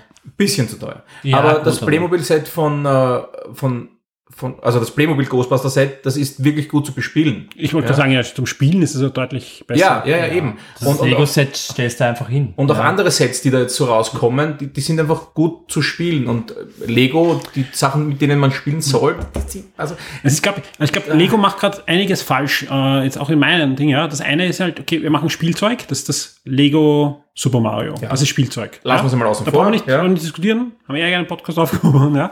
Und das andere sind, und das ist ja das, was mir ein bisschen im Herzen wehtut, Modelle, die dafür da sind, sie einmal zu bauen und dann ins Regal zu schieben. Das bin aber voll ich, das mache ich voll. Nein, das ist echt gut. Es gibt ja auch keine Sets. So du bist doch keine 10 Jahre mehr. Also du bist jetzt nicht der, wir reden ja nicht von Spielzeug von heute, sondern wir reden ja von unserem Spielzeug aus der Kindheit, bei den Top 5, Aber was mich halt an Lego extrem fasziniert hat, eben bei Playmobil, da hast du das Piratenschiff und das brauche ich jetzt nicht erzählen, das weiß jeder, das ist jetzt nur ein Ding, aber es war schon so, dass halt, du hast halt gesehen in der Fernsehwerbung, es gibt irgendein neues Lego-Set und das hast du halt nicht gehabt, und da hast du auch bis Weihnachten spätestens hast, also das war einfach nicht erreichbar, irgendeine große Burg oder so. Dann hast du halt das andere zerlegt und hast eine Burg draus gebaut. Hat halt anders ausgeschaut, aber es war wurscht. In deiner Fantasie war die Burg viel cooler sogar und größer.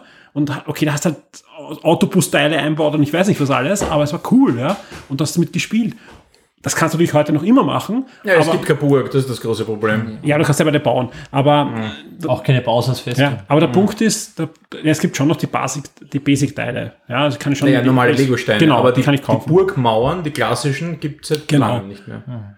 Aber der Punkt ist halt heutzutage, auch vom Preis-Leistung-Ding her, ich muss eigentlich ins Regal stellen, weil wenn ich mal anschaue, wenn ich meiner Tochter so einen Kasten kaufe, und da tut mir fast das Herz weh, wenn sie zerlegt und dann vielleicht nie wieder zusammenbaut, sondern mit ihrer Fantasie spielt. Natürlich darf sie das, sie soll sie auch nicht, ich sage auch, mach das, aber eigentlich gehört das Modell einmal zusammenbaut und dann bitte nicht spielen, weil da könnte irgendwas abfallen, ins Regal stellt, und das ist doch sinnlos, das ist ein Spielzeug, Natürlich, es gibt diese Riesenkästen und Sternzerstörer und so weiter, die sind dafür da. Nun diese 700, 800 Euro. Aber gefühlt wird alles langsam von Lego so. Auch jeder X-Wing-Fighter oder was, hat plötzlich einen Preis, wo man denkt, da haben wir 2 kaufen können von keiner drum. Wobei, auch da muss man unterscheiden zwischen den Serien. Also es gibt da schon einen großen Unterschied, aber gibt Serien, die sind besser zu bespielen und Serien, die sind weniger gut zu bespielen. Ja, preislich finde ich es zum Teil schon happig. Ja, die Preispolitik bei Playmobil finde ich ein bisschen angenehmer. Und außerdem bei Lego können wir die Kritik noch weitermachen, weil die Sets werden immer teurer und sie machen immer mehr Sticker. Und ich hasse diese Sticker. Ich habe mir jetzt letztens das Old Trafford Set gekauft, dieses Fußballstadion, weil ich großer Fan bin. Und das ist eigentlich eindeutig nicht zum Spielen, das stellst du dir einfach hin für die Fans und so weiter. Aber das wird nicht ewig halten, also das wird keine 20 Jahre schön halten, weil irgendwann werden diese Sticker runtergehen und dann verliert es halt ganz viel von seinem Charme auch einfach. Und viele Steine bleichen mittlerweile aus, diverse Farben kriegen es nicht mehr so hin. Und das nervt mich schon sehr stark, aber wie gesagt, wir werden wahrscheinlich vielleicht noch über Lego reden. Vielleicht kommt es noch. Also von dem her würde ich sagen, machen wir weiter. Schauen wir, was sie tut. Gut. Wo sind wir denn? Wir waren bei 3, oder? Ja, wir dürfen uns das beide nicht sagen. Clemens Nummer 4 kommt erst, die kommt dann später. Playmobil Hammer und meine Nummer 4 kommt auch erst. Deswegen Number 3. Und in Christoph Seins, das wird den Alexander Amon besonders freuen. Dass wir das haben. Ich habe mich für G.I. Joe entschieden und ihr könnt es euch schon denken, der Martin hatte es, ich nicht, aber ich war oft bei Martin. Und habe viel damit gespielt und ich fand einfach, im Gegensatz zu anderen, zum Beispiel M.A.S.K., die anderen kommen erst, ich fand dieses brachiale, dieses Wüde ein bisschen für mich sympathischer und die Figuren konnte man im Gegensatz zu anderen Figuren, die auch noch später kommen, konnte man komplett bewegen. Also alle Gelenke waren bewegbar und bei größeren Actionfiguren, die vielleicht noch später kommen, konnte man das nicht und deswegen konnte man auch so Saltos machen und irgendwelche Kicks nachspielen und das war für mich ein bisschen alles agiler und besser und die Fahrzeuge haben auch ganz gut gehalten. Hast du die Fernsehserie Comics oder irgendwas dazu konsumiert? Nein, oder war es für dich getrennt? Konnte ich nicht. Kein Kabelfernsehen. Ja, das ist ein ganz wichtiger Punkt, kommt bei mir nicht bei was später kommt. Auch. Den Film habe ich Jahre später gesehen, in 3D, den Teil 1, der unsehbar war für mich. Ja, war schlimm. Aber es gibt ein paar gute Zeichentrickfilme. So kann sein. Gab es auch einen Teil 2 bei den Filmen? Ich glaube, der war ein bisschen besser, kommt mir vor. Irgendwas war da. Also besser als der erste, wobei der erste wirklich schlecht war. Nein, aber die Figuren... Hat er nicht den Walk mitgespielt sogar? Oder Channing Tatum hat mitgespielt. Ja, Bruce Willis hat mitgespielt. Der war doch der alte Chia. Ja, genau, der Böse. Also war gut besetzt, aber der Film war... Puh. Ja. Aber, ja, wie auch immer. Die Figuren mochte ich. Mhm. Ja, das hat mir gefallen. Cool. Platz 3 von mir kann ich noch nicht nehmen. Was habt ihr auf Platz 1 dann? Mhm. Und wir kommen zu... Ja, ich kann sagen, ich kann Platz 3. Platz 3 beim lieben Kind. Wir kommen zu einem klassischen Spielzeug. Ein Spielzeug, das jeder Kind ist einfach... Nur auf der Schaufel. Clemens, ich bin bei dir. Danke. Ich lasse es gehen. Ja, aber es wäre eigentlich Platz 4 und 3 ist das gleiche bei ihm. Nein. Ich habe schon Kartenspiele gesehen, wo Brettspiel-Review steht bei ihm. Ja, aber das ist ein Trading Card Game. Ja, weil wir keine eigene Review haben für Kartenspiele. Also lass uns über Magic the Gathering reden. Nein, eben nicht. Ja, das mag ich mittlerweile gerne, aber als Kind war mir das immer viel zu, ich weiß nicht, kann ich sagen, düster, keine Ahnung, es hat mich nicht angesprochen, also Magic hat mich nie angesprochen als Kind, mittlerweile schätze ich es sehr. Du wolltest was Fluffiges. Jetzt fährst du von Turnier zu Turnier. Nur. Nein, auch nicht, aber ich habe ein paar Freunde, die das gerne spielen und ich finde das auch recht cool und ich kann es jetzt anerkennen, aber das ist so ähnlich wie das mit Lego und Playmobil war es halt als Kind so, entweder spielst du Magic oder du spielst Yu-Gi-Oh! Und ich war ein großer Fan von der Yu-Gi-Oh! Zeichentrickserie, von dem Anime. Und ich habe Yu-Gi-Oh! Geliebt. Ich habe da immer wieder auf mein Taschengeld hingefiebert, um mir neue Karten zu kaufen. Habe dann mit Freunden gespielt und es ging dann so weit, dass ich meine eigenen Decks von den Karten gezeichnet habe, weil ich doch recht gut zeichnen kann und ich habe das dann auch gemacht und ja, es war halt dann irgendein Problem, weil alle Karten waren so unendlich stark und unendlich defensive, weil ich habe das ja bestimmen können. Dann wollte keiner mehr mit mir spielen, das war ein Trauma. Ja, aber ich liebe Yu-Gi-Oh! Karten. Ich finde die auch heutzutage, es gibt ja so Shops, immer noch so Kartenshops und an denen gehe ich immer nur sehr schwer vorbei, weil ich diese wirklich sehr cool finde. Ist es vergleichbar mit dem Pokémon Trading Card Game?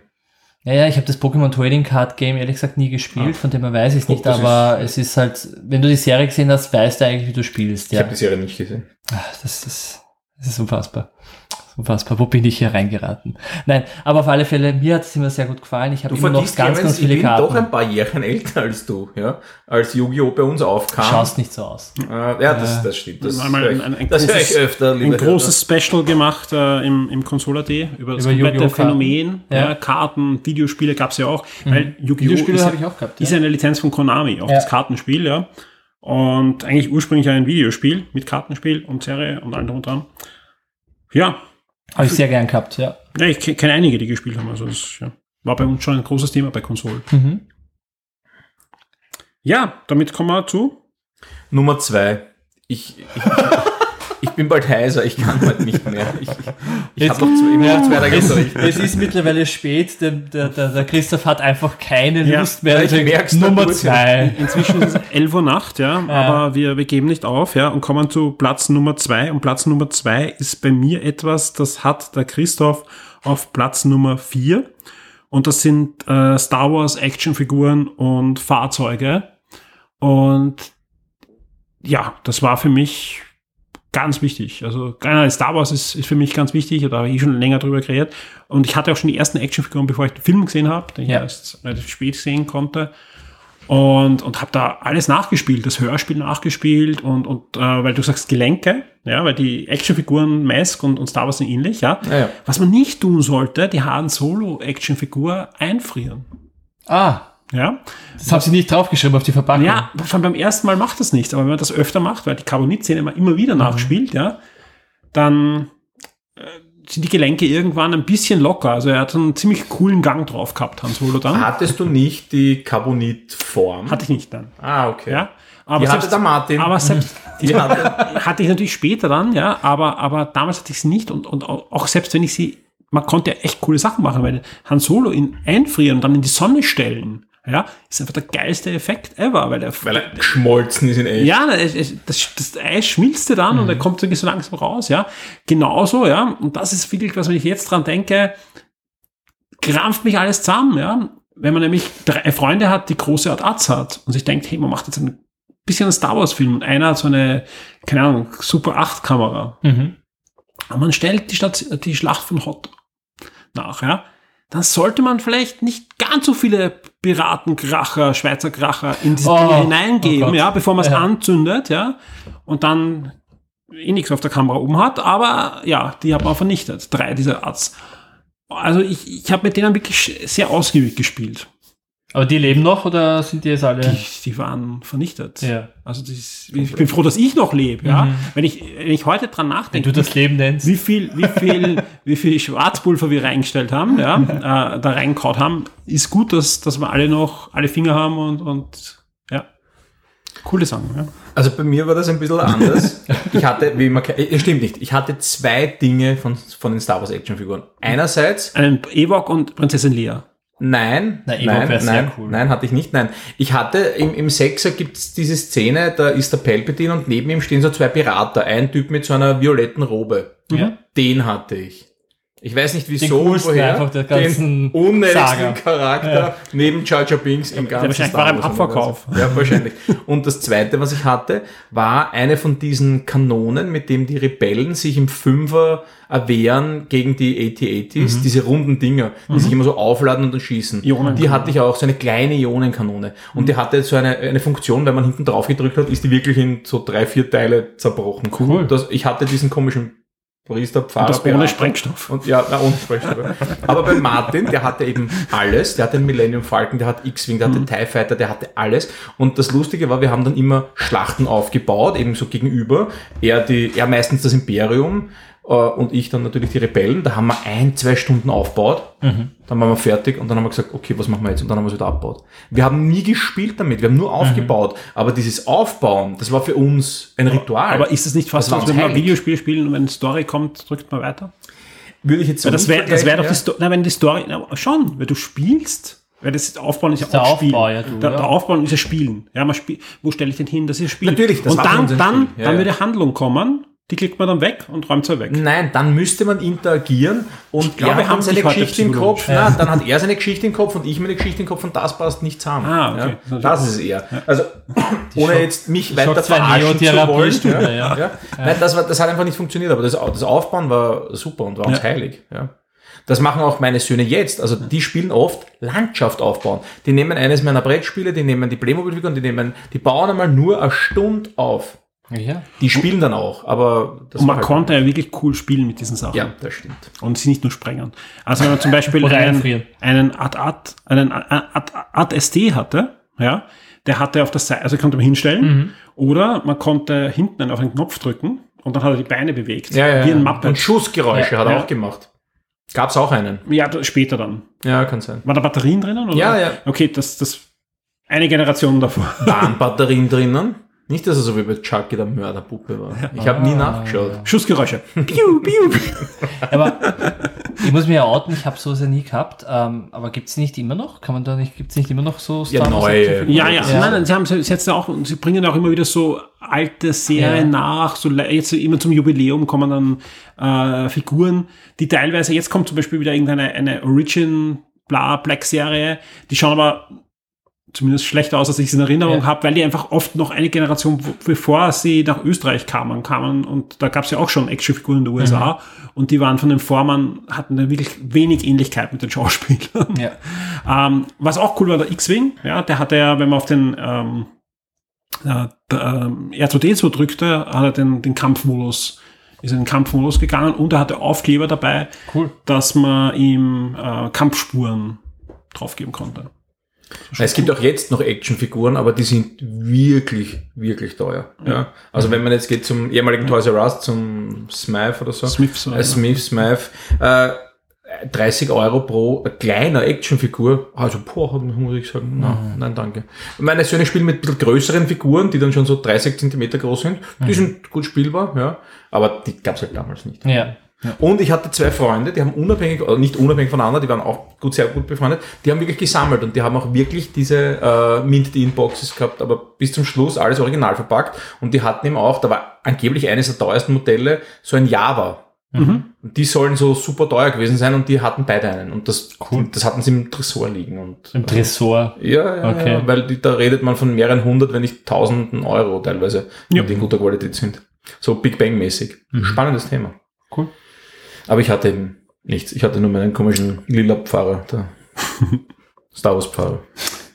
Der wahrscheinlich urselten ist und den es jetzt nirgendwo mehr gibt und der auch tausende Euro wert ist. Ich habe dann das Erbe meiner Kinder aufs Spiel gesetzt. Ja, kann man nichts machen. Der Clemens ist klassisch. Ja, ich bin total klassisch. Ich habe es jetzt einmal Schleichdinosaurier genannt, weil ich war als Kind und bin jetzt immer noch riesen Dinosaurier-Fan. Ich mache den Hans-Peter zwar keine Konkurrenz, aber ich liebe Dinosaurier überall. Ich schaue mal fast alles, irgendwas, wo Dinosaurier mitspielen, auch an. Und ja, ich hatte halt so diese Plastikdinosaurier, die man halt überall kaufen konnte. Musste nicht unbedingt schleich sein, einfach, ich wollte alle Dinosaurier irgendwie haben, die ich gesehen habe. Und habe mit denen halt irrsinnig gern gespielt. Und war für mich ganz, ganz wichtig. Das waren so meine Schätze. Ich habe Dinosaurier einfach gesammelt als Kind. Ja. Ja, Schleich macht ja auch hochwertiges Zeug. Ja, oder? Ja. Ja, aber wie gesagt, es waren nicht nur Schleichsachen, ja. Es war halt auch, wenn es in Urlaub in Italien, ja, in den Jahren oder so irgendwo in einem Spielzeuggeschäft gesehen, oh, der T-Rex, den möchte ich jetzt haben, oder der Velociraptor muss ich jetzt haben, keine Ahnung, aber es war cool. Es war mir damals egal, was das, also woher der kommen ist, aber ja. Schleich kenne ich aber auch seit den letzten Jahren mit den Kindern, also zu meiner Zeit gab es zwar diese Plastiktiere, Bauernhof und was weiß ich was, Dinos natürlich auch, aber Schleich hat schon sehr, die gibt's ewig, aber jetzt arbeiten sie halt sehr an der Marke. Jetzt der Preis ist verdreifacht, es gibt jetzt einen Kinofilm. Es gibt ja sogar Comicfiguren, es gibt ja, mit DC, Fantasy. Genau. Marvel und DC haben sie gemacht, ja, dann diese Fantasy mit den Elfen, da gibt's einen Kinofilm und Videospiele, also sie wollen ein bisschen Lego sein. Ja. Aber das ist ganz fein, ja, verstehe ich. Ja, cool. Willst du jetzt ankündigen den Nummer 1? Nein, meine 2 fehlt noch. Deine Nummer 2 ist dein Platz 4, ja. Brettspiele, ganz einfach. Ja. War bei mir ein großer Teil, eben ob es jetzt die große Familiensammlung war oder ob es dann später, ich meine, ich war 15, als Catan rauskam, Kind, Jugendlicher, wie auch immer, ja, aber war immer noch sehr wichtig. Davor hat man sich schon, ich weiß schon gar nicht mehr, wann UNO rauskommen ist, aber UNO und andere Dinge, ob es jetzt Würfelpokern war oder solche Sachen, ja, das war alles immer sehr wichtig bei uns. Wir haben das immer alles sehr geliebt, Trivial Pursuit und andere Spiele, die halt in Runden gespielt wurden. Kurz wollen wir für unseren Platz, also für meinen Platz 4 und für deinen Platz 2 einfach den Michael kurz das Mikro abstecken, weil sonst kommt wieder Kritik. Nein, ich glaube, stimmt. Mein Brettspiel war schon. Brettspiele. Ja, passt aber. Ja, das lässt du gelten. Tamagotchi. Tamagotchi ist ein Ding mit einem Display und Buttons. Er ist immer noch ganz... Nein, das ist einfach... Das lässt einem nicht. Nein, kann man nicht schlafen. Ich bin da sehr gespannt auf die Kommentare. Ja? Also, wenn man da... Nur böse... Recht gibt. Ich krieg wieder nur böse Kommentare mit den Dosen-Champignons. Ich weiß es eh. Ja, nächstes Mal kriegst du einen Tamagotchi. Ohne Batterien. Den würde ich urgern haben. Einen Tamagotchi ohne Batterien, ganz einfach. Ohne Display. Ja, was heißt ohne Display? Nein! Das ist kein Tamagotchi, das ist ein Stein. Was soll ich damit machen? Das ist doch ein Videospiel. Ach Gott, nein. Es ist einfach ein Spielzeug. Gibt's immer einen USB-Stick oder irgend so, sagst du, das ist ein Tamagotchi. Ja. Das kannst du einstecken. Ja, ich glaube, das führt zu nichts. Nein. Ja. Also Brettspiele, mehr gibt es eigentlich nicht zu sagen. Ja, was war dein Lieblingsbrettspiel in der Kindheit? Welche Kindheit? Von was reden wir da jetzt? Bis Catan kam. Mach mal Catan als naja, klassisches Brettspiel. Trivial Pursuit ist jetzt kein Brettspiel, ist ein Quizspiel. Trivial Pursuit habe ich geliebt. Vor allem, wenn man die Fragen alle auswendig kennt, dann ist super. Ja, irgendwann kommt es ja alle auswendig, das stimmt. Ja. Sagen wir, der andere ist. Ich meine, Brettspiel. Gesellschaftsspiel, sagen wir Gesellschaftsspiel, ja. Tabu haben wir sehr viel gespielt und auch geliebt und Activity auch ein bisschen. Ich konnte damals nicht gut zeichnen, kann es auch heute noch nicht so, ist eher zweckmäßig. Solche Dinge, diese Partyspielchen, ja. Aber so richtig losgegangen ist es tatsächlich erst mit Catan, weil da halt echt einmal eine taktische Tiefe drin war. Ja, also bei mir als Kind war es UNO und ganz, ganz stark Risiko, also ich ein bisschen später Risiko, aber nett, ganz viel gespielt. Ja. Und irgendwann später, aber ich weiß nicht genau wann, das war Ligretto. Ich liebe immer noch Ligretto. Ich kenn's, ja. Ich kenn's. Ich liebe es so, ich kenn's. Ich auch immer bei Stratego. Ich habe es nie selber gespielt. Ja. Stratego haben... Ist es dieser Vorläufer, aber unter Anführungszeichen Vorläufer zu Risiko, oder? Irgendwie sowas war das, ja. Aber halt viel ein bisschen komplexer, aber es gibt genug zu sagen, spiel nicht Risiko, spiel Stratego, weil da hast du einfach... Halt, ich habe eins vergessen. Oh, Hero Quest. Das war das war auf jeden Fall vor Catan und das war bei mir so erstes, zweites Gymnasium, 11, 12, so 91, hat's meine Cousins, das war richtig cool. Ich hatte es auch, ich habe es geliebt. Irgendwie habe ich das nicht behalten. So gesehen müsste ich eigentlich in die Top 5 das schwarze Auge reinschreiben. Aber das ist doch kein Spielzeug. Ja, wenn Brettspieler Spielzeug sind... aber schwarze Auge ist ein Pen-and-Paper-Rollenspiel, ist kein Brettspiel. Also Box. Dann dann ist der Dyson auch ein Spielzeug, wenn er in einer Box kommt. Ich finde immer, dass der Michi sich die Regeln irgendwie so reinbiegt. Nein, dass er in einer Box kommt. Ich mit Spaghetti, kommen auch in der Box. Gerade Hero Quest ist ja fast ein Rollenspiel. Nein. Ist doch ein aber nicht einmal irgendwie. Nein, jetzt ist es wie ein Rollenspiel, Diablo, ein Action. Nein. Hero Quest ist doch der Dungeon Crawler auf Brettspiel. Ja, Dungeon Crawler schon, aber es ist kein Rollenspiel. Naja, du kannst schon deine Werte verbessern. Nein. Also das habe ich jetzt, nein, das weiß ich, das glaube ich nicht. Ich dachte, man hat so ein Ding, wo man ein bisschen die Werte verbessern kann. Mhm. Aber vielleicht irre ich mich, dann nehme ich es zurück, ja. Aber ich habe es ja nicht in den Top 5. Andere Leute haben Videospiele in den Top 5. Werte verbessern ist ja nicht gleich Rollenspiel. Spielzeige. No, das ist schon der Rollenspielaspekt. Und so wie ich es mit meinen Cousins gespielt habe, würde ich auch, nochmal, ich lasse gelten. Ich will gar nicht widersprechen, aber so wie wir es gespielt haben, wir haben ja wirklich wie Kampagnen gespielt. Ja, aber da war irgendwie so ein Buch dabei und man konnte wirklich immer wieder weiterspielen. Du bist weiter durch Dungeon durch und dann ging die Geschichte weiter. Also für uns war es eigentlich ein Rollenspiel. Werte aufgebessert. Ja, es war ein Tabletop-Rollenspiel, ja, aber natürlich, man hat eine Rolle gespielt. Ah, wirklich? Ja, man hat eine Rolle gespielt. Man könnte das meinen. Man hat eine Rolle gespielt, das stimmt, ja. Kommentare bitte ins Forum. Aber schwarzes Auge. Detailforum. Ja. Schwarzes was Auge. Zufällig so heißt über Nickner. Schwarzes Auge ist kein Brettspiel. Nein, das hätte ich auch nicht gesagt, das Brettspiel, aber das hätte doch, ich hätte auch nicht in die Kategorie Brettspiel, ich hätte nur als Spielzeug wahrscheinlich dann reinkommen. Und dann müsste ich eigentlich auch, und natürlich, man darf keine 5 nehmen, aber wenn ich dran gedacht hätte, wobei das kam als Spiel, das war wirklich als die Jugend, eben auch das schwarze Auge. Und wir hatten eine Gruppe und aber das war dann schon jugendlich. Mhm. Und es gab vom schwarzen Auge auch sogar einen Hero Quest Mitbewerber. Kann sein. Ja, ich wusste, wer hat das schwarze Auge Advent, irgendwas, keine Ahnung. Egal, wurscht. Auf alle Fälle, ich glaube, die Top 5 haben wir bis auf Platz Number 1.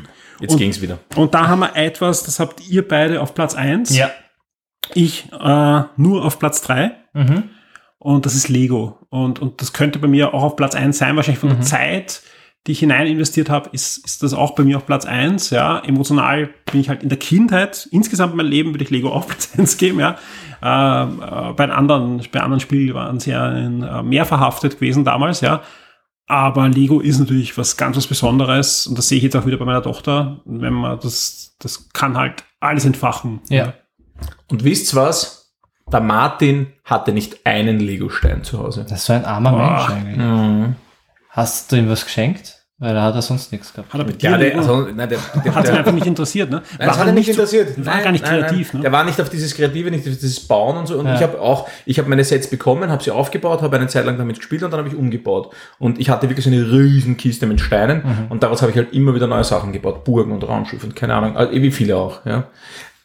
Ich glaube so viel auf den Tisch heute. Ja, mal du haust auf den Tisch einfach. So emotional, bin ganz geladen. Das sind sicher die Sommerferien, die bald kommen. Und du bist ausgeschlafen, weil 9 Wochen nichts arbeiten muss. Und, also, Lego, bei mir absolute Nummer 1. Also ich habe so viel Lego gespielt und das habe ich auch bekommen. Also dieses gescheite Spielzeug. Ja. Immer zu Weihnachten oder zu Geburtstagen. Ich kann mich auch so wie du es vorher erzählt hast, so quasi, das ist dieses große Ding, was man sich nie leisten konnte als Kind, und man hat gesagt, na bitte, kann ich das bitte haben, bitte, bitte, bitte. Und dann man schreibt dann so Zettel ans Christkind oder so irgendwie, das möchte ich haben, und das war, das ist schön. Ein Set, das ich bis heute nicht hatte, aber aufgebaut habe für Freunde, und dafür bin ich eigentlich immer noch dankbar, obwohl das schon Ewigkeiten her ist, das große Piratenschiff von Lego. Mhm. Da waren wir bei denen zu Gast und die Kinder waren zu klein, die haben das schenken und haben gesagt, baust es uns auf. Was sie haben gesagt, baust es uns auf. Ja. Das ist ja großartig, das ist ja das Beste. Und genau. Und ich habe dieses Piratenschiff stundenlang aufgebaut. Unsere Mütter haben dabei getratscht, die Kinder waren dann schon klein, sind schon ins Bett, ich durfte aber noch aufbleiben. Und ich durfte dieses Piratenschiff aufbauen. Ich habe zwar nie damit gespielt, aber es war wurscht. Mhm. Ich habe es aufgebaut. Ja, mit 30. Mit 31. Das war letztes Jahr. Ja. Nein, das ist 30 Jahre her. Das ist 30 Jahre her, sowas in die Richtung. Ja. Das ist 30 Jahre her. Ich bin so alt, meine erste Piratenburg war noch gelb. Die kenne ich auch noch. Ja, also warum auch immer die gelb war. Das kennt der Clemens alles nicht. Ja. Na, ich bin in einer besseren Zeit aufgewachsen, aber ich habe auch nicht wie ihr. Ist sie besser? Aber ich bedanke mich immer wieder bei euch, weil ihr habt ja dieses Land nach dem Krieg wieder groß gemacht. Also vielen Dank. Nach dem Kalten Krieg, nach dem Kalten Krieg. Jetzt weiß ich, wie es meiner Mutter geht, weil die vergleiche ich immer mit den Trümmerfrauen von damals, wobei muss man aufpassen mit sowas. Aber das mache ich auch die letzten Jahre nicht mehr. Nein, aber die ziehe ich immer damit auf, dass sie das Land wieder aufgebaut hat, obwohl sie lang nach dem Krieg, also nicht lang, stimmt nicht, aber nach dem Krieg. Aber jetzt, wir kommen ein bisschen vom Thema ab. Von Lego zum Krieg. Aber wie gesagt, Lego ist großartig. Ich rede über den Krieg. Immer. Ja, über einen anderen Krieg. Einen anderen Krieg. Des Universums. Ein Krieg, den es bei Lego nicht gibt. Christoph auf Platz 5 hatte. Ein Krieg um den Planeten Eternia. Und es geht um Master of the Universe. Und es gibt, glaube ich, es gibt definitiv keine andere Spielserie, die meine Kindheit so bestimmt hat. Also es gab in der Volksschule eigentlich bei uns zwei große Themen. Das eine war Master of the Universe und das andere war Knight Rider. Und sonst passierte da nicht so viel. Also wir hatten nicht viel, ja. Und Knight Rider Spielzeug war eher rar gesät und meistens ein ziemliches Klumpert. Ja, vor allem ich hatte wirklich ein Kit bekommen und den durfte ich dann nicht einschalten, weil das war genau der Kit, der explodiert ist. Den hatte ich auch. Das war nicht das erste Knight Rider Spielzeug, das am Markt kam, und wenn du da die Batterien lang drinnen lassen hast, ist er explodiert. Ja, aber da hättest du die Knaller nicht braucht beim Star Wars. Da hättest du einfach ein Kit reinfahren lassen. Das war noch ein paar Jahre zu früh. Also. Ja. Aber vor allem das Lustige war, wir hatten ihn dann umbauen lassen, man konnte ihn dann wieder einschalten. Aber da gab es eine Möglichkeit, aber der konnte nichts Gescheites. Na, oh ja, eine Sirene. Ja, und er ist auf seiner Art Hebebühne in die Höhe gefahren, hat sich gedreht. Er konnte nicht fahren, sondern hat ihn nur gedreht. Und hat auch nicht dieses so gemacht, sondern hat eine Sirene, die war einfach irre laut. Ja. Ja. Also sprich, ich glaube nicht, ich habe nicht umgebaut, sondern wir hatten, weil ich so traurig war, aber wir haben dann einen zweiten gekauft und dann den nächsten. Ja. Und den durfte ich auch nicht einschalten, weil jeder Kopf wirklich eine Wurst, egal. Ja. Egal, es gab noch eine, die Dada-Bahn, kennt ihr die noch? Da gab es einen Kit. Dada-Bahn, das sind so Teile, die man zusammenstecken konnte, aufziehen. Heißt halt jetzt Hot Wheels. Hot Wheels, also, sagen. Aber die Dada-Bahn ist ein bisschen was Älteres. Okay. Für Kenner nachschauen war lustig mit Loopings und hin und her. Ja, aber jetzt bitte. Da gab es einen Kit. Da gab es einen Nightrider. Deutlich später. 2 Jahre später oder so. Ja, und kaum bekommen hat man den. He-Man, ja.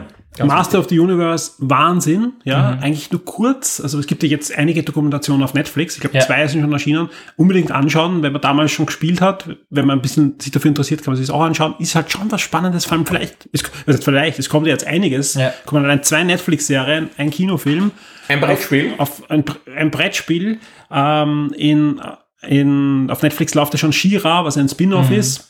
Ich habe gar nicht viel reingeschaut, es gibt ja schon 5, 6 Staffeln anscheinend. She-Ra war super und das Crossover mit He-Man war über. Der Kinofilm. Sehr, sehr. Das war ein Kinofilm, das Crossover. Ne? War super. Der Punkt ist, ja, das war einfach cool. Ja, also meine Großmutter hat immer gesagt, ja, das ist eh klar, dass das gefällt. Das ist die Graal-Saga. Und sie hat auch gar nicht so Unrecht gehabt, ja, weil es waren Arthur-Saga, Graal-Saga und viele andere Sachen, die sie einfach reingepackt. Und wenn du jetzt die Netflix-Serie schaust, ja, dann sagen sie genau das, ja. Sie haben einfach Versatzstücke aus allen genommen, weil sie Star Wars-Lizenz nicht gekriegt haben, ja. Naja, gut, aber das ist ja auch wirklich so. Ja. Und es ist einfach cool. Und der Held heißt He-Man. Es ist He-Man, ja. Und vor allem auch die Geschichte von He-Man ändert sich. Ja. Weil wenn du eine Figur gekauft hast, war immer ein kleines Comic-Heft drinnen, mit einer Geschichte, die aber dann komplett anders ist als die Geschichte, die dann von DC überlegt wurde und dann in der Fernsehserie auch, oder Marvel. Ich glaube, Marvel hat das erstes gehabt, dann DC. Egal, da bin ich dünnes Eis, ja.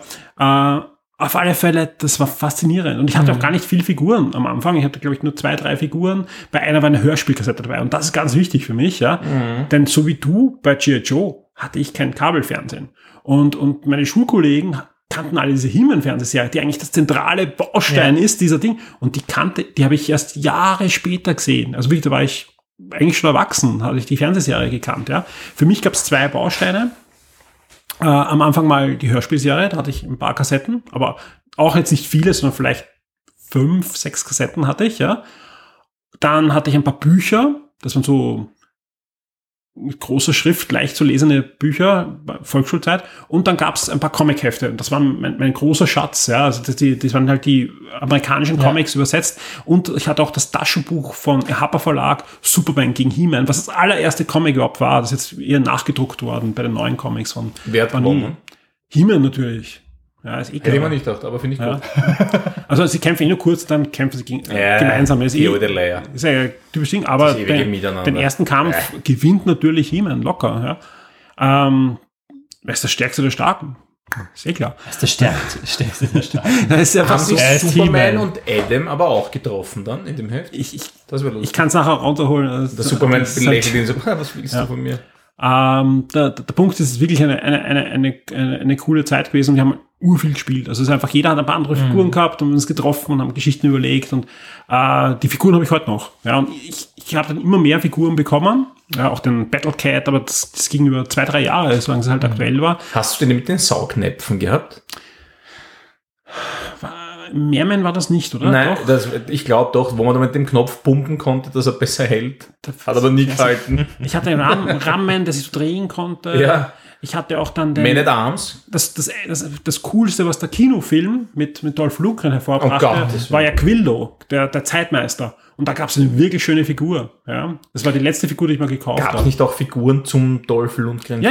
Ja. Extra, aber unabhängig von den... Nein, die waren schon hinein in... Also die haben die Figuren aus dem Film in die Spielwarenserie hinein verbracht. Ja? Aber der Film halt, naja, gut. Der kam ja auch viel zu spät. Die Serie war ja schon am Ende und der Film, wenn man sich auch da die Entstehungsgeschichte anschaut, in diesen Dokumentationen, furchtbar alles. Ja. Mal sehen, es soll ja auch ein neuer Kinofilm kommen, ob der gut oder schlecht wird, will ich jetzt gar nicht sagen. Wer sich für Spielzeug interessiert, da kann man in den letzten Jahren wirklich schöne Serien immer wieder, die sich an die alte Serie anlehnen. Zuletzt kam jetzt auch von Mattel direkt so eine Lego-Version von Castle Grayskull. Da war ich ganz kurz. Cool. Ja, kostet um die 200 €, aber ist richtig groß mit vielen Figuren. Also man kriegt viele Steine für das Geld, sind ein paar tausend Steine. Mhm. Und wirklich von Lego? Nicht nein. Ja, okay. Nicht von Mattel, also von dem. Ah, okay, ja. Doch, die habe ich gesehen. Ja. Nicht von Lego, also Lego kompatibel. Also du kannst Klemmbausteine, genau. Also wie gesagt, aber für mich ist ganz spannend. Für mich, ich kenne natürlich diese epische He-Man-Melodie von der Zeichentrickserie, die habe ich aber kennengelernt im C64-Spiel. Also, 4. Klasse Volksschule habe ich dann meinen C64 gekriegt und da hatte ich das Master of the Universe-Spiel und kannte diese Melodie, die ja diesen Ohrwurm hat, ja. Aber die hat mir nichts gesagt, weil im Hörspiel, was ja von Europa für Deutschland und für Österreich und die Schweiz produziert wurde, sind ja komplett andere Geschichten, die aber hineinpassen, ja, die ja nur für die Hörspiele geschrieben sind, mit komplett anderen Musik und Sprechern. Und ja, das war meine Master of the Universe-Welt. Ja, sehr ikonisch, auch die Soundeffekte, das hat einfach alles zu He-Man dazugehört. Der Martin hatte natürlich alles. Der hatte Grayskull, der hatte natürlich auch die Burg vom Skeletor. Burgen hatte ich gar keine. Ich hatte bei Fahrzeugen, den Windrider hatte ich. Ich habe das alles zumindest mal bespielt. Ja, Fahrzeuge hatte der auch Unmengen. Ja. Die Burg vom Bösewicht mit dem Mikrofon, mit einem Stimmenverzerrer drinnen. Legendär. Ja. Trotzdem war er arm, weil er hatte kein Lego. Und mein absoluter Master of the Universe-Moment war, damals hat es auch die Wiener Messe gegeben, zweimal im Jahr, die Frühjahrs- und die Herbstmesse. Im Messepalast? Nein, im Messegelände.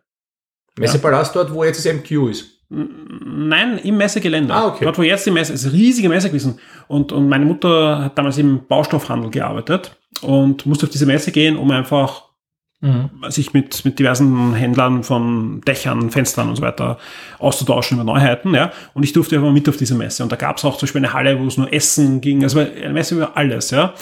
Und es gab auch eine Halle, wo so ein bisschen Spiel waren und so weiter war. Und da wurde einmal aufgebaut ein Castle Grayskull.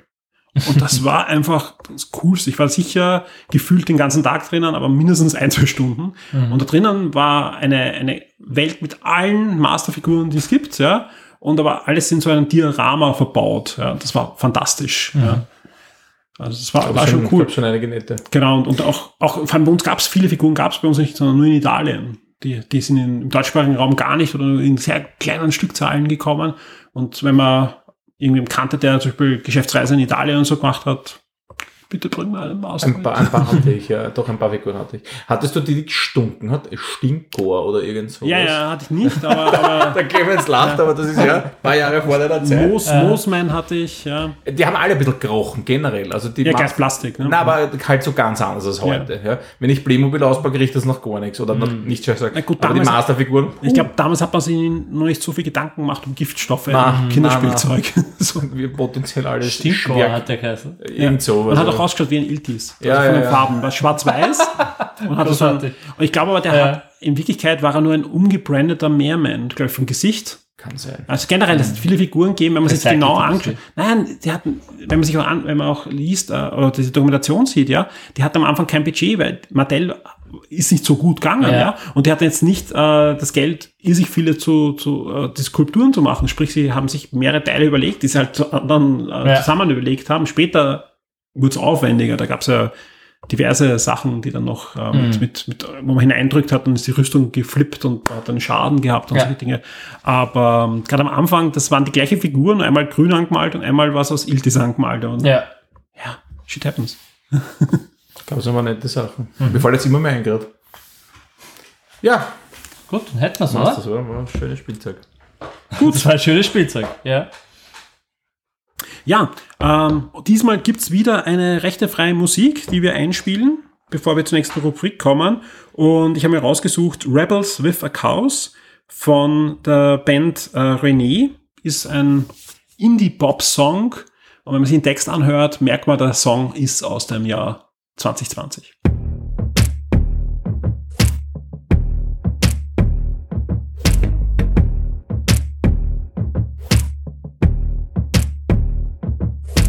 We got the fire in our veins, burning the past out of our way. Right from the heart we speak in flames, lighting the fuse to spark a change. 'Cause we've had enough, their time is up. We're not waiting on the will to change for us. We will disrupt it.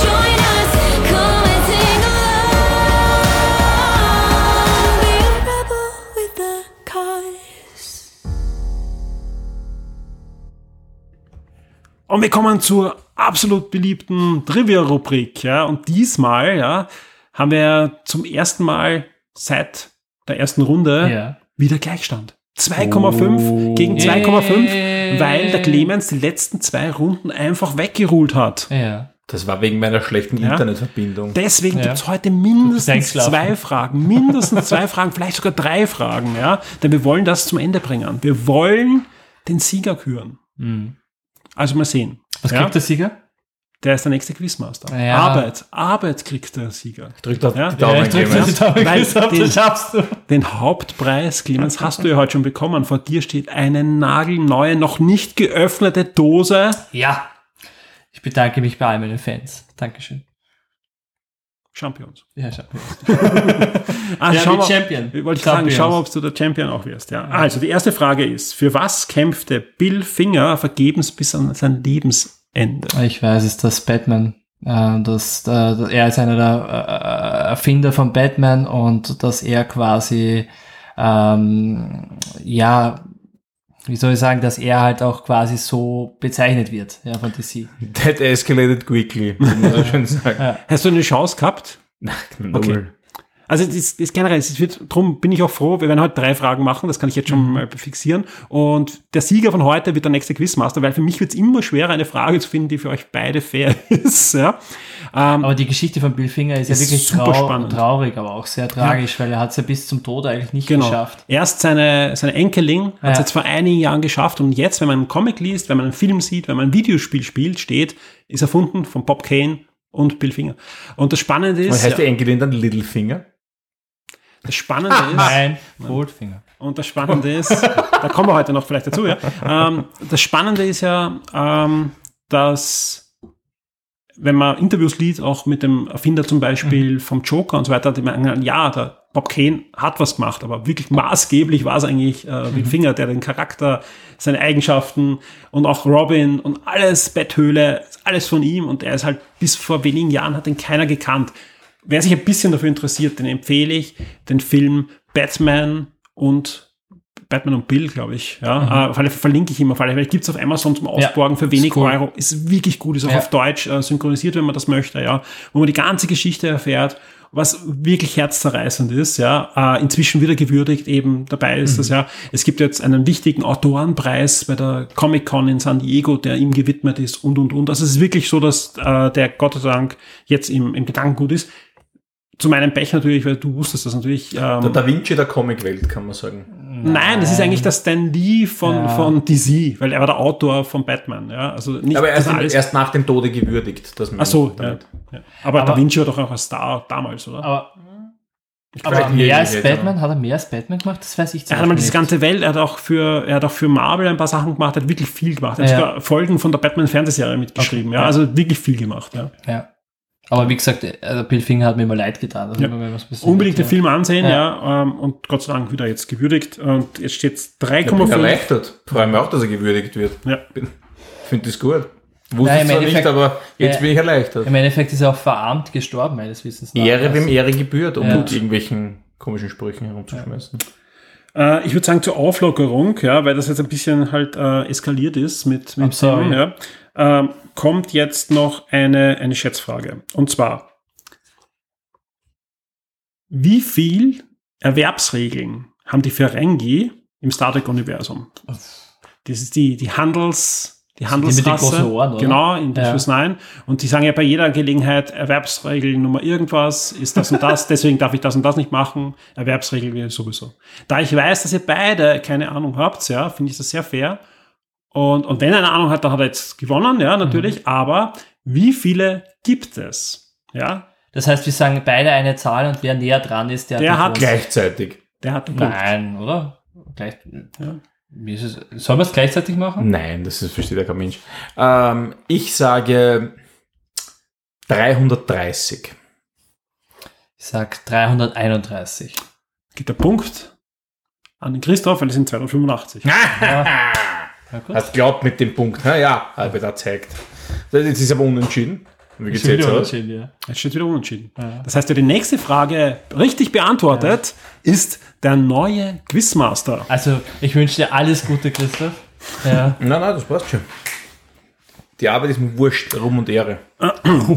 Und mir wird manchmal vorgeworfen von der einen oder anderen Seite, dass ich nur Fragen nehme, aus dem Jahre Schnee. Aus dem letzten Jahrhundert sehen auch Filme, die 50, 60 Jahre alt sind. Interessanterweise, du ja dann Comics ist okay. Ja, aber auch auf James Bond hast letztes Mal. Also es ist wirklich da, bei letztem Mal mit James Bond war ich ja eher versucht. Weil James Bond, das hätte ich nie herausgefunden, wenn du nicht gesagt hast, das ist das hat was mit mir zu tun. Das war Linke. Naja, also das hat was mit mir zu tun. Dann die erste Frage ist Dr. Who, dann ist es James Bond. Okay. Ja. Das hat nichts mit mir zu tun. Okay. Ja, okay. Also nicht James Bond und nicht Dr. Who. Und ein großer Tipp. Gleich zu Beginn?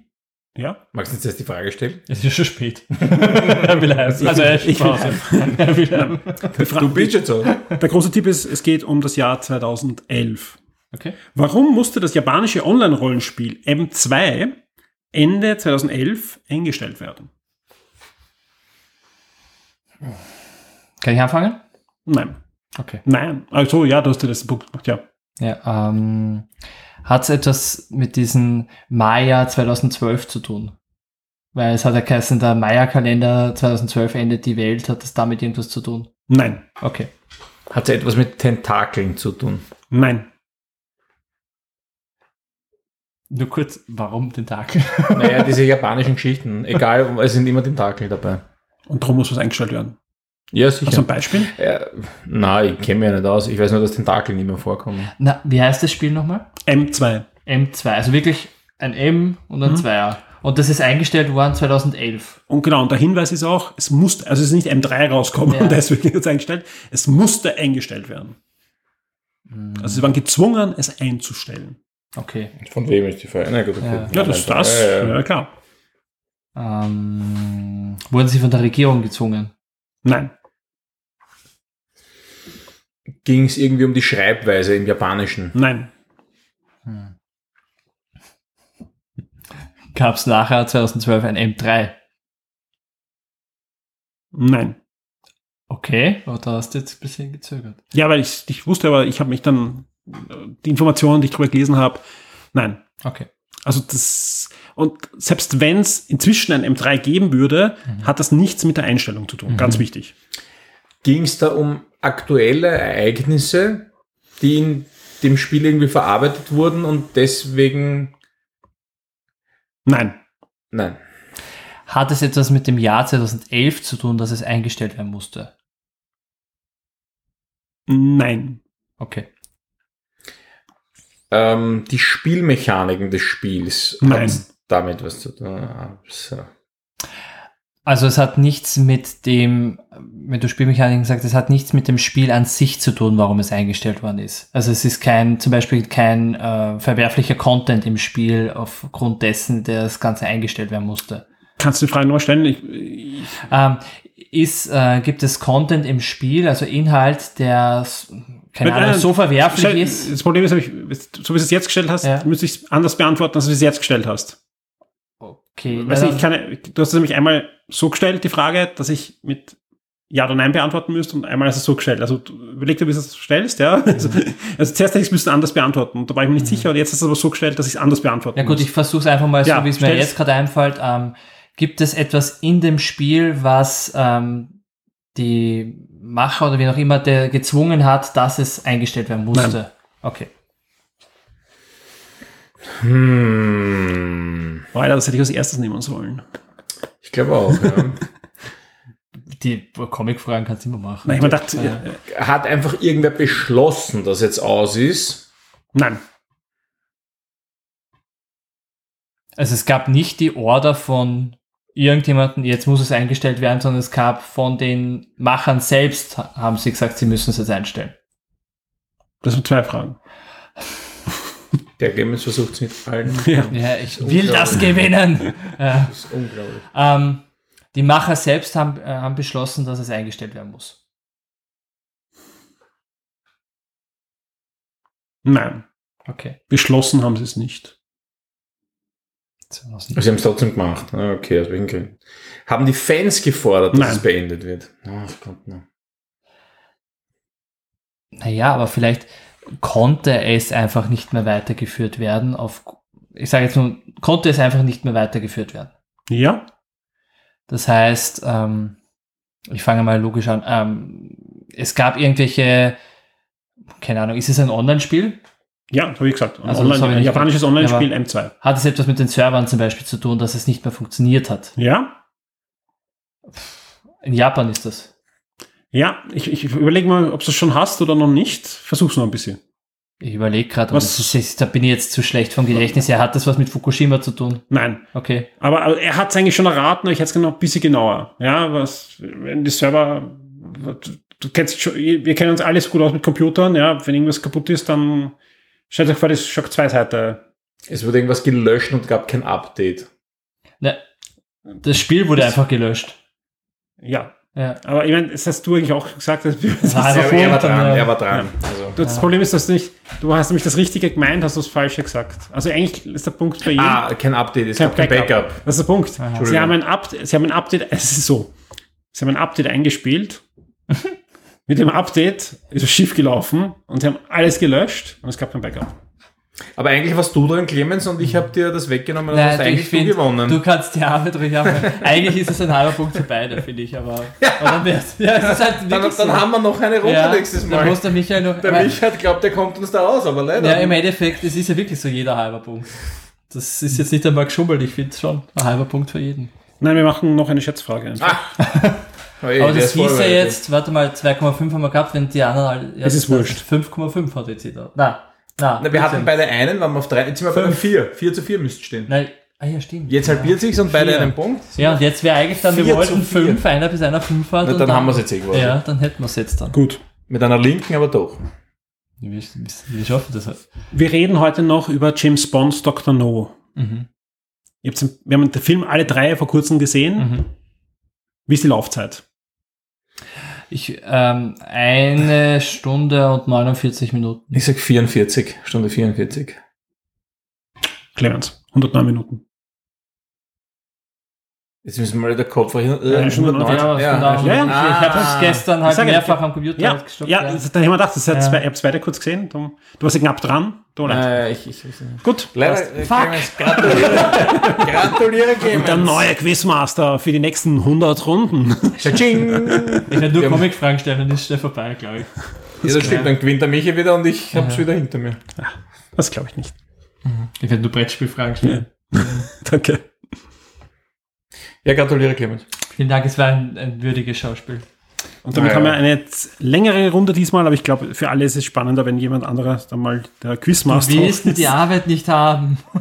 Es geht mal weniger um, die Arbeit ist super, vor allem, du wirst sehen, die Macht, die der Quizmaster ausüben kann, ist schon lustig, ja, aber die Verantwortung, eine Frage zu finden, die einfach fair ist, ja, und das habe ich heute wieder gesehen bei der Bill-Finger-Frage, ist einfach fucking schwer. Ja? Stellt euch auf Chaos ein in der Abschock 2 Neo 9. Ich muss ein Thema bringen, wo wir halt beide nichts wissen. Mhm. Ja. Das ist halt echt schwer. Ja, gerade mich, ich glaube, als Lehrer ist es schwieriger. Ja, na, aber das heißt ja, wenn es mit den Shock 2 Themen zu tun hat. Viele Lehrer, glaubst du mir. Das heißt wirklich. Du bist keiner von vielen, oder? Nein, aber ich kenne viele und das heißt gar nichts, Lehrer zu sein. Mal per se. Also ich möchte nur sagen, ich habe mir diese Champignons-Dose da jetzt wirklich... Du bist der Champion. Ich bin der Champion. Ja. Nicht mit Selbstmitleid anfangen. Tot. Ja. Keine Fishing for Compliments. Fein. Nicht. Wir kommen zur letzten Rubrik, würde ich sagen. Ja. Da es kurz vor Mitternacht ist und wir an der 3-Stunden-Grenze jetzt schon knappern, ja, geht's los mit Freestyle.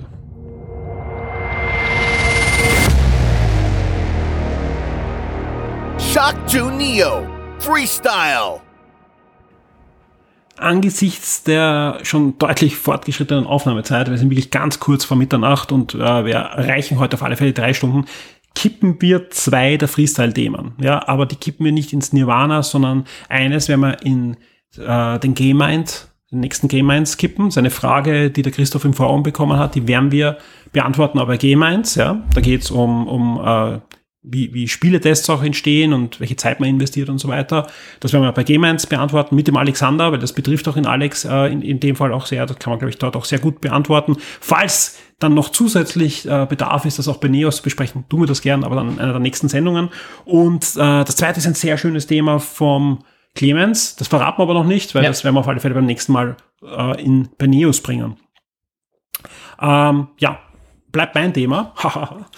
Aber no! Zu meiner Verteidigung, das war halt das, was wir letztes Mal angekündigt haben und ich weiß auch, im Forum haben sich auch mehrere Leute vorbereitet.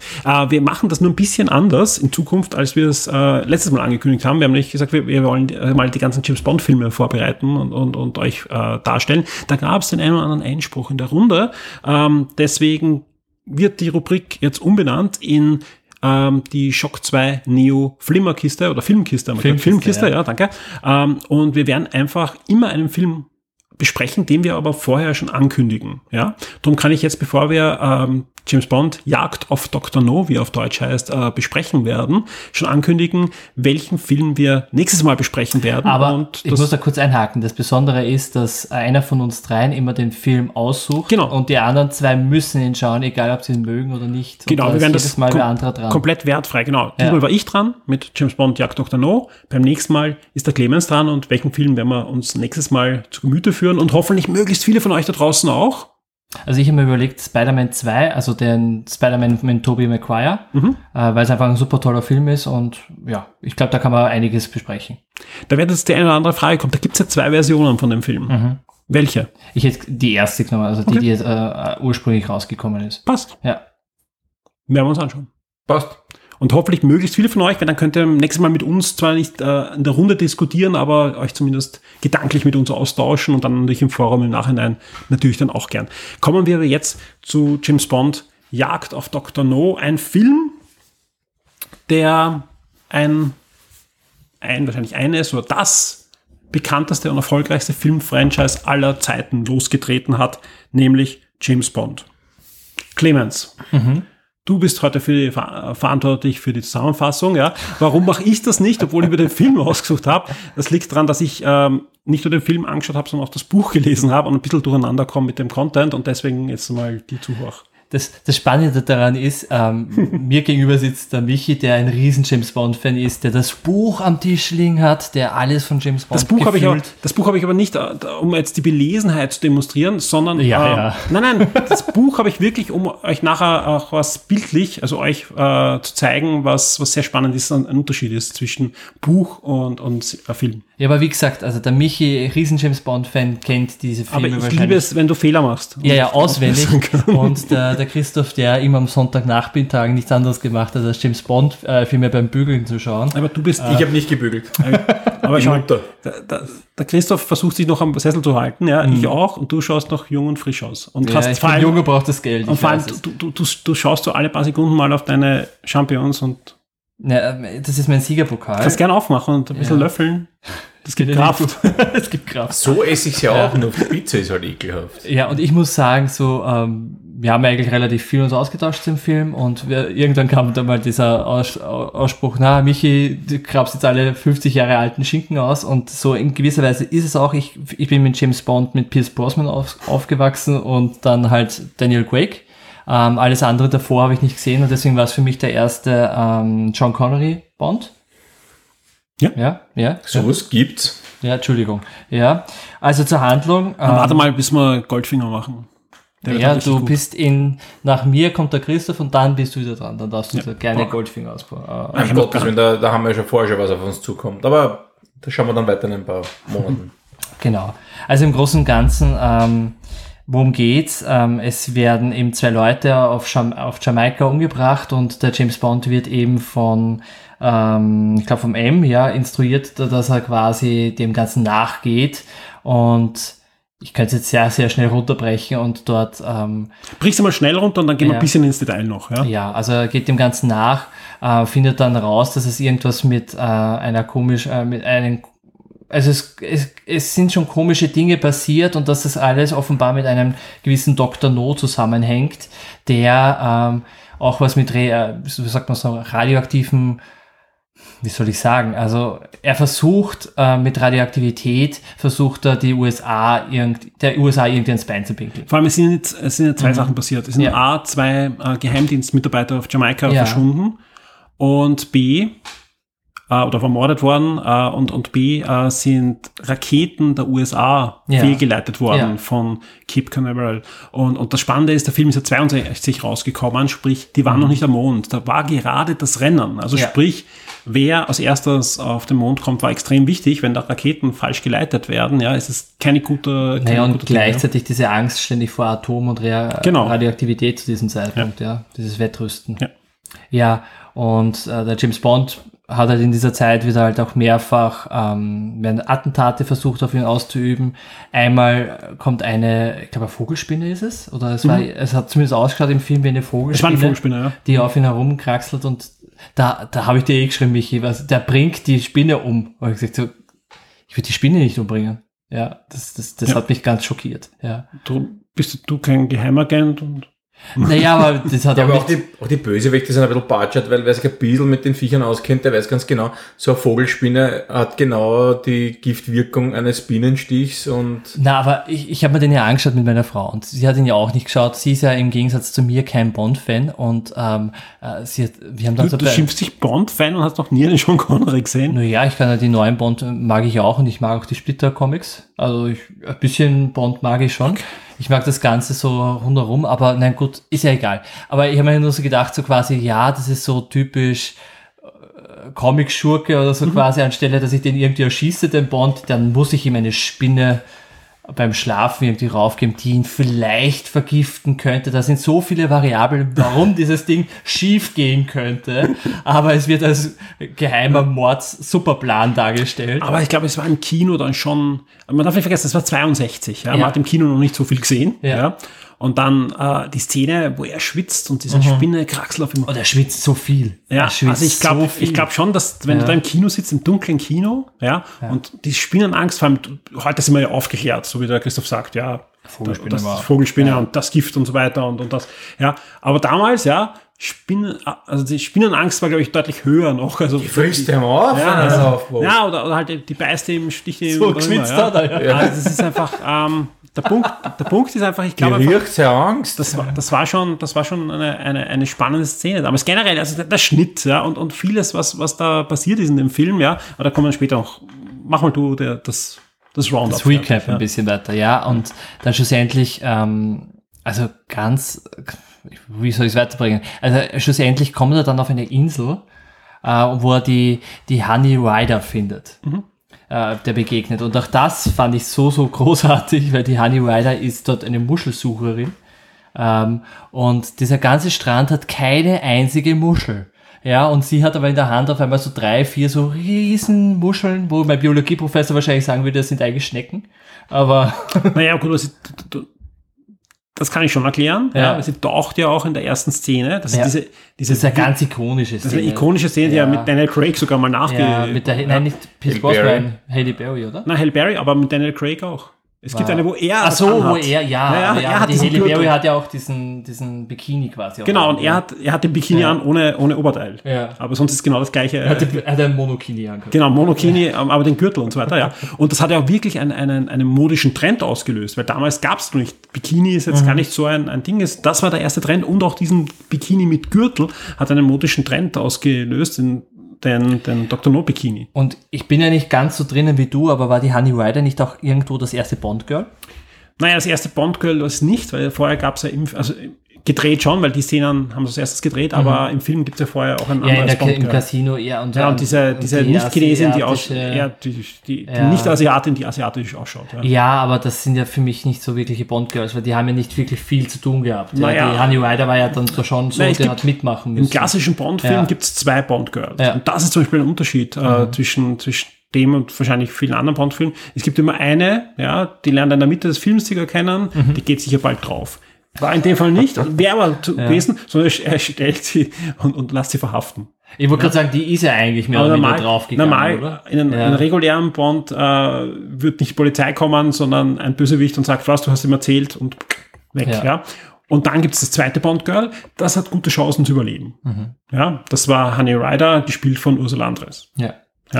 Genau, und dann sind sie auf dieser Insel und werden dann mehr oder minder gefangen genommen von den Handlangern von Dr. No. Übrigens, ein Punkt noch zu dem Ding, das habe ich auch das Buch da liegen, weil es ganz spannend ist, der Bond-Bikino, super spannend, ist das, Schaut mal, das ist nämlich das Motiv von ihr, wie sie im Buch beschrieben wird. Ja. Da hat sie aber auch eine Monokini an. Sie hat keinen Monokini an, sie hat einen Gürtel an. Ja, Gürtel, das ist halt dann alles, Genau, sie hat nur einen Gürtel an im Roman, Also Ian Fleming ist ein Stückchen weitergegangen, konnte man im Kino 62 halt noch nicht bringen. Nicht ganz. Und die Haarfarbe kommt mir auch ein bisschen... eher rötlich hervor, oder? Ja, das kann sein, dass auch der Künstler ein bisschen da Freiheit hatte. Ja. Das ist auf alle Fälle ein sehr schönes Exemplar von dem Buch. Ich bin strikt gegen künstlerische Freiheit. Ja. Aber sonst beschrieben wie im Buch. Stimmt doch nicht. Ja. Bis gegen jegliche Freiheit.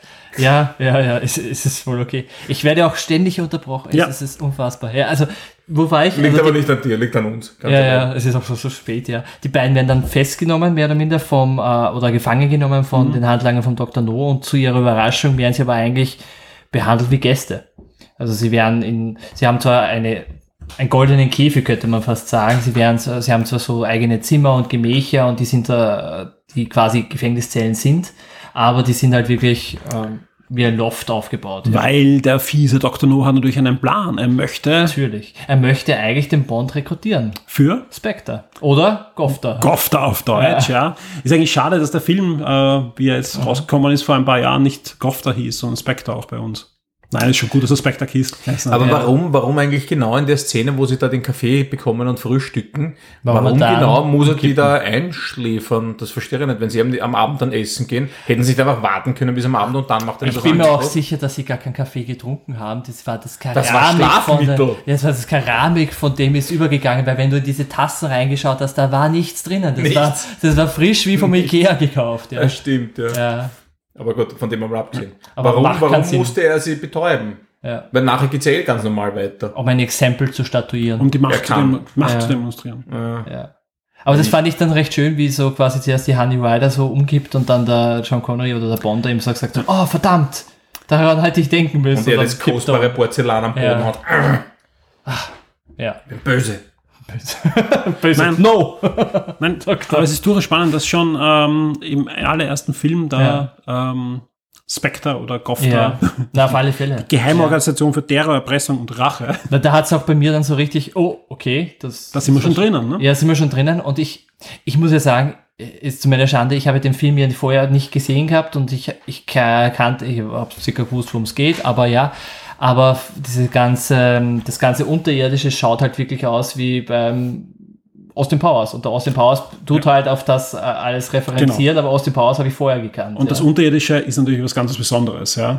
Denn verantwortlich für diese berühmten Basen, die du immer wieder hast. Ja. Und das ist, ich meine, es ist echt schade, dass du erst den kennst, ja. Weil gerade die nächsten Filme bauen ja da drauf auf, ja. Gerade den Goldfinger oder viele andere, ja. Haben wir dann noch größere Basen, da hast du dann noch die Gadgets und viele Sachen, die jetzt noch fehlen, ja. Aber da kommen wir dann noch dazu, was da alles schon drinnen ist, steckt in dem Film, ja. Wurden kreiert von Ken Adams. Ken Adams, ein Architekt, ja, der sich da verwirklichen konnte und der maßgeblich war, eben nicht nur für den Film, sondern für viele andere Sachen auch, ja. Und beeinflusst bis heute die Filmbauten. Also das ist echt spannend. Ich war vor einigen Jahren mal in London bei der Ken Adams Ausstellung. Wahnsinn, was der gemacht hat. Und vor allem diese Modelle von diesen Riesenbasen. Ja. Also gibt es ja diverse Filme, wo dann im Vulkan Riesenbasen drin sind, wo die U-Boote hineinfahren. Das ist alles Ken Adams. Also nicht auch im Vorgespräch irgendwann so erzählt, so quasi, dass das auch Schweinegeld für die damalige Zeit gekostet hat und sie da sogar im Film nicht drauf referenzieren. So quasi. Ich weiß nicht, ob sie referenzieren, aber das finde ich zufällig, weil es ist heute lächerlich. Ja, weil irgendwann sagt der Dr. No, wissen Sie, was diese Basis gekostet hat? 1 Million $, was heutzutage halt Peanuts sind, ja, weil jeder Marvel-Film kostet Hunderte, Hunderte Millionen, ja, und die Geheimbasis von Dr. No, mit der er Raketen stören kann, hat 1 Million gekostet. Ja. Ging es da nicht um die Scheibe bei den Fischen? Wo den Preisen. Ja, wo es ihm so zeigt, so quasi, dass ich das alles habe. Ja. Ich glaube, es ging nur um die Scheibe beim Aquarium. Aber trotzdem. Auf alle Fälle lächerlich trotzdem. Ja. Und der ganze Film hat so viel gekostet. 1 Million und hat innerhalb von kürzester Zeit 20 Mal so viel eingespielt. Ja. Was für damalige Verhältnisse echt war. Also es war generell der Film, den wollten ja viele machen. Zum Beispiel auch Alfred Hitchcock hat sich um die Rechte bemüht. Ja. So ein Hin und Her und generell das würde es zu viel führen. Also die Bond-Rechte sind ja bis vor ein paar Jahren sehr ungeklärt gewesen, weil da gab es ja immer diesen Fireball, der in den 90er Jahren nochmal verfilmt hätten werden sollen und jetzt dann wieder verfilmt werden sollen, weil da waren die Rechte woanders.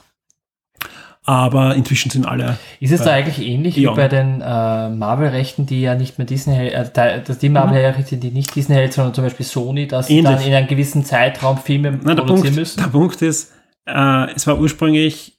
Die Rechte von Bond waren so, es gab ja mal einen Fernsehfilm auch und es gab auch einen Plan für eine Fernsehserie. Und die Fernsehserie, der die Fernsehserie gemacht hat, der hat dann auch Fireball gemacht mit den Teilen. Andere Sachen sind jetzt in Romanen auch verwendet worden schon. Und dadurch Ian Fleming selber noch Drehbücher auch dafür geschrieben für diese Fernsehserie. Und deswegen gibt es da 2 rechte Stränge. Und Fireball, da waren verschiedene Sachen, die in Fireball vorkommen sind. Zum Beispiel dürfen dann nur in Fireball sein und auch manche Sachen kommen dann nicht vor in dem Fireball-Skript, die dürfen nicht verwendet werden. Zum Beispiel gibt es ja dann aus den 90er Jahren, das ist ja ziemlich gleichzeitig innerhalb von 2 Monaten im Angesicht des Todes mit Roger Moore ins Kino kommen und Sag niemals nie, wo wieder Sean Connery Bond war. Okay. Ja, der eine Film war ein MGM offizieller Bond, einer von den offiziellen Bonds, der andere war ein Sony Bond. Mhm. Ja, Sony hat da sich die Rechte geschnappt, hat gesagt, ja gut, Fireball ist frei, wir machen einfach noch einen Fireball Bond. Mhm. Der dritte rechte Lager war Casino Royale. Mhm. Casino Royale ist ja schon einmal verfilmt worden als ernstzunehmender, auch das hätte ein ernstzunehmender Bond werden sollen, war ein komplettes Fiasko. Am Schluss wurde es eine schlechte Komödie, also wirklich eine Komödie, wo Woody Allen mitspielte und Peter Sellers. Und Peter Sellers wurde wirklich geködert, du spielst den ernstzunehmenden Bond. Also das erste Drehbuch war ein richtiger Bond. Ja. War eigentlich, und wenn man sich Casino Royale kennt und der neue Film, der basiert wirklich sehr eng an dem Roman, überraschenderweise. Diese Folterszene gibt es auch in der Komödie. Ja. Also, ja, aber genau so, auch mit Tau und so. Nein, nicht ganz so hart dargestellt natürlich, aber schon im Roman ist das 1:1 eigentlich. Mhm. Ja. Aber lass uns zurück zu Dr. No kommen. Ja, eben, und da muss ich jetzt kurz einhalten, weil du gesagt hast, Komödie. Also vielleicht mache ich mir jetzt nicht viele Freunde, aber Dr. No ist bei mir oftmals nicht weit von der Komödie entfernt, weil es oftmals unfreiwillig komisch ist. Ja. Aber das ist doch klar, das ist halt die Zeit. Das ist die Zeit und vor allem auch die Möglichkeiten. Und wie gesagt, weniger die Möglichkeiten. Ich gehe jetzt gar nicht von den Spezialeffekten aus. Da ist wirklich viel rausgeholt worden. Ja. Naja, gut, aber der Drache ist ja nicht lustig, weil sie es nicht gut gemacht haben, sondern weil halt die Leute dementsprechend darauf reagiert haben. Die kennen den Panzer nicht, das spuckt Feuer, das ist, also das finde ich gar nicht das Lustige, Das sind halt eher die leichtgläubigen Leute. Aber so viele Dialoge und Ideen und was gemacht wird und warum es gemacht wird und sowas. Magst du kurz ausführen, warum es diesen Panzer und so weiter gibt? Der Panzer ist einfach also der Drache ist ein Panzerfahrzeug, der auf der Insel spazieren fährt und die Leute abschrecken soll. Ist ein Panzerfahrzeug mit mit Flammenwerfern drauf und Lampen. Ja. Und die Leute, die dorthin fahren auf die Insel, glauben, das ist ein Drache und haben Angst davon, rennen davon. Genau. Ist es aber nicht. Ja. Gut, dann würde ich nur kurz jetzt noch weitergehen. Also der James Bond kann sich halt dann in gewisser Weise rausstehlen und befreien und verkleidet sich dann quasi, die hat so einen Schutzanzug an und das ist für mich die beste Szene im ganzen Film, dreht dann bei so einem Raketenmanipulationstest vom Dr. No quasi die Radioaktivität immer höher. So dass quasi dann schlussendlich eigentlich das ganze Labor in die Luft fliegt und ich habe mir gedacht, so quasi, ja, wenn man nicht lang drüber nachdenkt, ja, lustig, aber denkt so quasi, wer baut ein Labor, wo das möglich ist, wo man hochdrehen kann, Danger, Gefahr, Explosionsgefahr und so, oh, das explodiert. Es gibt Kampfstationen, wo ein Müllschacht zur Vernichtung führen kann. Ja, das ist logisch. Ein weggelassener Kanaldeckel. Ja. Ja, das fand ich großartig. Da habe ich sehr, sehr viel gelacht, dass es dann wirklich dann auch in die Luft... gibt ja dann ganz zum Schluss auch noch die Szene, wo alles so in die Luft fliegt. Das fand ich großartig. Eine schöne Explosion, oder? Ja, war eine schöne Explosion, ja. Und der Dr. No möchte ihn natürlich aufhalten im Bond und bei diesem Kampf fällt er dann ins kochend heiße Wasser und... Ja. Ist weg, ist tot wahrscheinlich. Und kann aufgrund seiner Prothesen nicht mehr festhalten. Dann, ja, der arme Kerl. Was man eigentlich sagen muss, ist wieder ein Draufhauen auf arme Körperbehinderte. Ja. Ja, hätte sie nicht so blöd gespült. Also generell, das sehe ich jetzt nicht so, dass das ein Draufhauen ist. Andere Sachen sehe ich schon, zum Beispiel, wenn man sich das genau anschaut, aber ich meine, das ist halt 1962 und obwohl sie halt sehr viel, was in die Richtung geht, aus dem Roman, also auch die Neuübersetzung, die ich habe, hat da schon viel geändert und auch jetzt der Film hat damals schon, also waren die schon sehr viele rassistische Sachen drinnen. Ja. Ja. Auch wie mit Frauen umgegangen wird. Ja, oder auch die Bevölkerung, welche Rollen die haben und so weiter. Wobei das zum Beispiel teilweise im Roman Ärger ist, teilweise auch wichtig ist. Zum Beispiel der schwarze Kollege von ihm, Kurl, genau, hat eine deutlich wichtige Rolle im Roman. Und kommt auch schon vorher in anderen Romanen vor, die in Jamaika spielen. Generell, Dr. No ist der 5. Roman, nicht der 1. Roman. Und zum Beispiel eine Szene, die du nicht, kein Vorwurf, sondern ist auch nicht so eine relevante Szene, aber am Anfang bekommt er ja die Walter BBK. Ja, und seine Beretta wird ausgemustert, ja. Da haben wir gedacht, eigentlich ist sie für den weiteren Verlauf des Films nicht wirklich relevant, oder bin ich da jetzt falsch? Aber eine wichtige Szene, weil eigentlich der Roman davor, generell in den Romanen ist jetzt James Bond nicht der super mega Held, sondern der ist oftmals so richtig ramponiert, ja. Und im Vorgängerroman, ich glaube, es ist Liebesgrüße aus Moskau, da liegt er am Schluss im Spital und stirbt fast. Also da ist wirklich alles hin. Und du hast auch im ersten Kapitel da einen Krankenbericht, ja. Also wirklich, ja. Und er ist auch nicht fit. Er ist nicht fit. Und er kommt halt zu seinem Chef und der Chef sagt, ja, ich brauche dich wieder. Und dann kommt der Arzt rein und der Arzt sagt, nein, geht nicht. Geht nicht. Also der Bond, der ist noch lange nicht fertig, dass er wieder einsatzfähig ist. Und ich sage, ich habe den richtigen Auftrag, ich schicke dich eigentlich auf Urlaub nach Jamaika.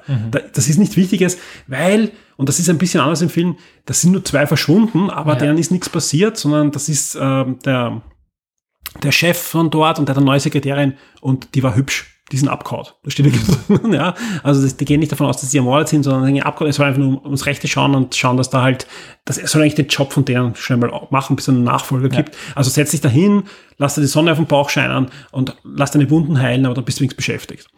Und das Zweite ist, der kommt halt dorthin und dann hört er von diesem Dr. No, aber da geht es nicht um diese Raketen. Es kommt zwar im Roman vor, dass diese Basis vielleicht irgendwann Raketen abstürzen lassen kann, ja, aber eigentlich hat der Dr. No diese Insel vordringlich mal gekauft, um Mist von Vögeln abzubauen, aus Dünger. Naja, der Dr. No ist eigentlich ein gescheiterter Wissenschaftler. Genau, und er will eigentlich Mist verkaufen, ja. Der aber eigentlich Redemption will, also möchte sich eigentlich rehabilitieren, ja.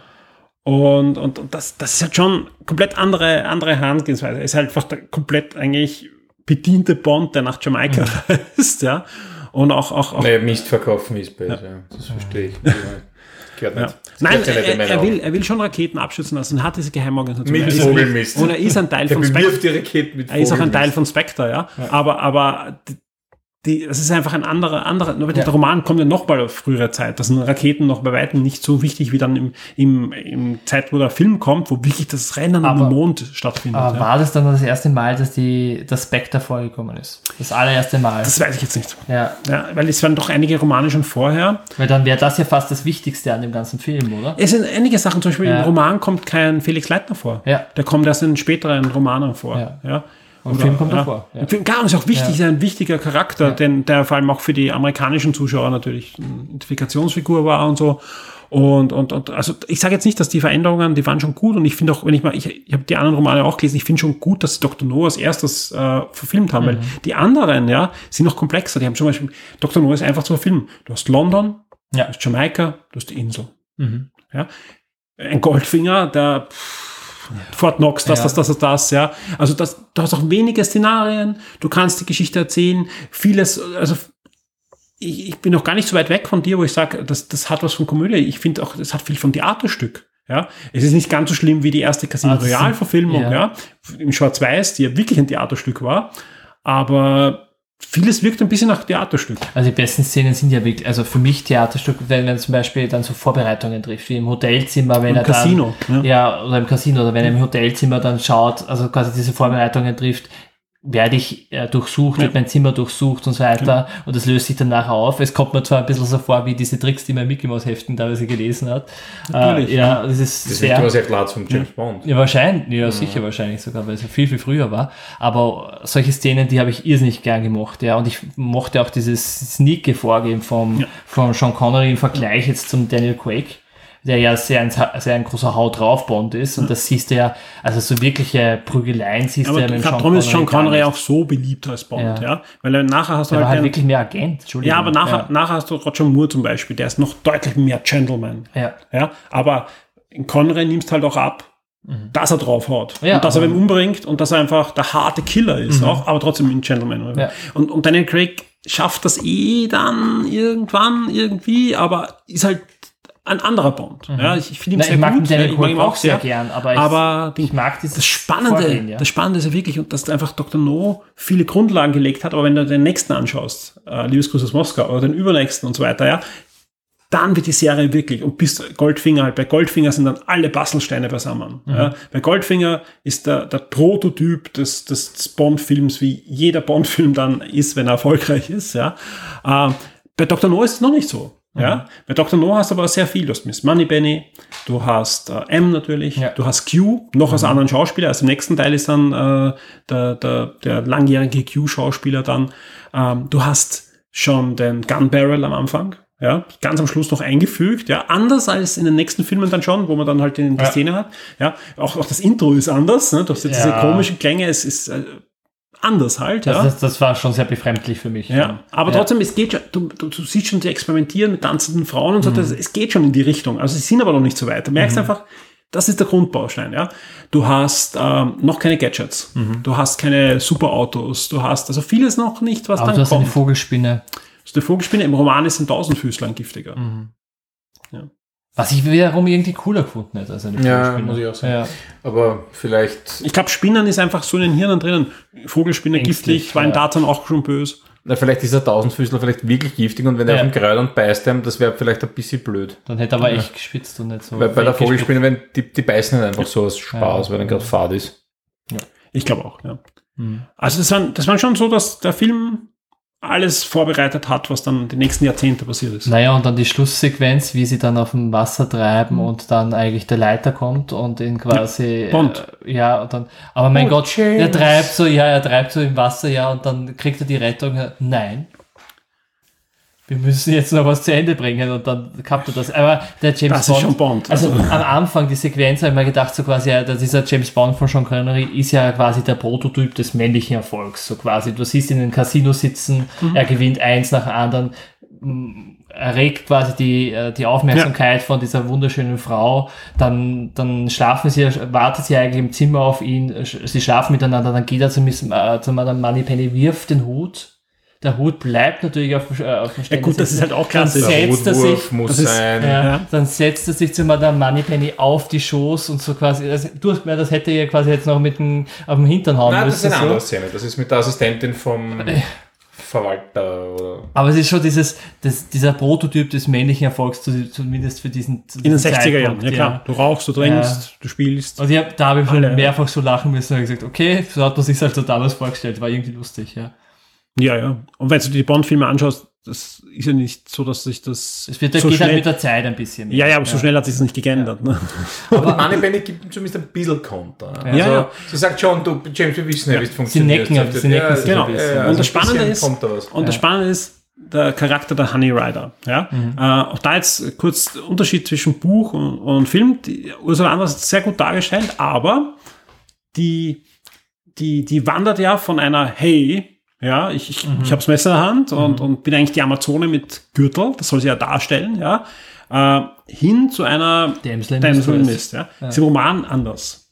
Im Roman ist sie wirklich bis zur letzten Seite eine Frau, die ihm gewachsen ist. Ja. Ja. Und bei ihr, spätestens in der Basis, ist vorbei. Ja, da ist sie noch da und muss halt gerettet werden und nachher ist sie im Schlauchboot gespielt, aber sonst gab es da nichts. Das ist im Roman anders, da macht sie, gibt die nicht keinen Ball. Ja. Das hätte aber halt nicht in die Zeit gepasst. Das hätte, aber interessant, der Roman ist ja vorher geschrieben. Also das ist spannend. Und ich sage jetzt nicht, dass der Roman so, Ian Fleming, war genau, Ian Fleming wollte Bond sein. Und wenn man sich, es gibt ja auch die Serie mit und so weiter, also teilweise war er ja für Geheimdienst unterwegs und es ist umstritten, was er jetzt an Abenteuer erlebt hat und nicht, aber zumindest hat er Kontakt ja auch zu Agenten gehabt damals, während dem Zweiten Weltkrieg und so weiter und er hat vieles da verarbeitet und Vorbilder für Bond und so.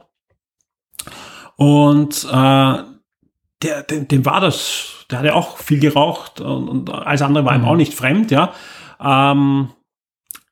Das war schon seine Welt, ja. Trotzdem war es spannend, dass er da so eine starke Frau platziert hat, ja. Mhm. Weil sonst ist der Roman alles andere als modern. Ja. Mhm. Ja. Na gut, im Buch hat er aber auch mehr Freiheiten, weil es pusht ihm niemand rein. Bei dem Film gibt es dann doch mehr Entscheidungsträger. Ja. Und die sagen, Entschuldigung, lieber Herr Fleming, aber mit der starken Frau können wir jetzt wirklich nichts sagen. Nein, wie gesagt, also die muss raus. Ja, Tatsache. Ich meine, Geldgeber, Produzenten und. Genau. Die sagen, das Bad, das will keiner sehen. Der Bikini können passt, schreiben in ihre lustigen Bierchen, aber das passt nicht. Ja. Aber ich fand es ja so nett, weil sie, als sie in die Basis gebracht worden sind vom Dr. No, da waren sie ja kontaminiert und sie mussten ja so quasi duschen. Ja, diese Duschszene, ja, wie sie quasi wie eine Head and Shoulders Handschuhe. Also ja, gut, das wäre in einem modernen Film aber auch so. Naja, nein. Ja, aber dass man so genießerisch duscht. So bei einer Kontaminationsdusche, das kann ich mir nicht vorstellen. Ich weiß nicht. Also das fand ich sehr, sehr lustig. Ich fand eher lustig diese Hand, wo jeder automatisch auch hineingreift. Was ist jetzt so? Ja. Naja, da wird irgendwie, keine Ahnung, die Hände, die kontaminiert. Ja, ist klar. Ja, aber das, ja, ich fand das generell, es gab halt so viele Slapstick-Momente. Das war für mich, deswegen sagst du ja auch Komödie. Ich fand aus heutiger Sicht ist es eine Komödie. Aus heutiger Sicht auf alle Fälle, ja. Eine familienfreundliche Komödie. Aber ich fand ihn ehrlich gesagt nicht schlecht. Familienfreundlich würde ich es nicht sagen. Aber naja, also der eine wird verputzelt und. Ja, aber das sieht man ja auch nicht und man sieht, der Feuerstrahl erreicht ihn noch nicht und dieses. Und den Dr. Killer. Die Plastikfigur fällt oben. Ja, und die Gewalt. Also familienfreundlich würde ich nicht. Und die Gewalt ist ja auch so quasi wie 10, 11, 12, also Johnny English, da wird mehr geschossen. Ja, na gut, aber kurz, sie sind ja dann kurz auf der Insel und sie müssen sich auch verstecken vor so Soldaten, die kommen und da, wo sie im Wasser dann so untertauchen, da haben wir schon gedacht, das ist jetzt Uncharted. Also da hat sich Uncharted eigentlich so bedient, so quasi so versteckenmäßig. Ja, andere dann, Filme. Es gab ja auch vom Terence Young, der Regisseur, einen anderen Film, den er mit Broccoli, also mit dem Produzenten gemacht hat und da sind auch schon einige dieser Elemente drinnen. Also es war so ein Elite-Soldatenfilm, ja. Und darum haben die auch da wieder zusammengearbeitet. Das war schon ein gutes Team für sowas, ja. Aber wegen der Darstellung der Gewalt, bei dieser Szene zum Beispiel, wird ja nur angedeutet, dass ihm quasi das Genick bricht, dem einen Soldaten, aber in Wirklichkeit nimmt er ihn einfach und trägt ihn und dann gleitet er in Wasser. Also da, wenn ich dieses Kind sehen würde, ich würde das einfach nicht verstehen. Aber ich würde das nicht als Gewalt unbedingt sehen. Ja, aber er schießt ein paar schon vorher wieder. Ja. Aber ich traue mich wetten, ich habe diese James-Bond-Filme auch Ende Volksschule gesehen schon. Ja, ich sage ja nicht, das sage ich ja nicht. Ich würde mir nicht Familien. Naja, du bist sehr verbittert. Das haben wir ja schon festgestellt. Ja. Und verrot. Und verrot und verbittert, ja. Genau.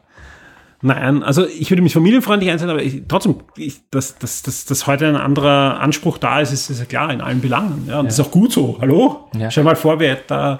Die Filme hätten sich nicht weiterentwickelt. Obwohl ich hätte gerne den Sean Connery als Jungen nochmal in einen heutigen Bond-Film. Also so, das wäre schon sehr cool. Also wie er es auch anders machen würde, da könnte man so viel machen, so in die Richtung, dass der, weil er eben nicht dieser Haut drauf Bond ist, dass er halt viel mehr mit so Gadgets, also nicht Gadgets, sondern mit Tricks arbeitet, so quasi wieder so dieses Hotelzimmer präpariert. Also das fand ich extrem cool.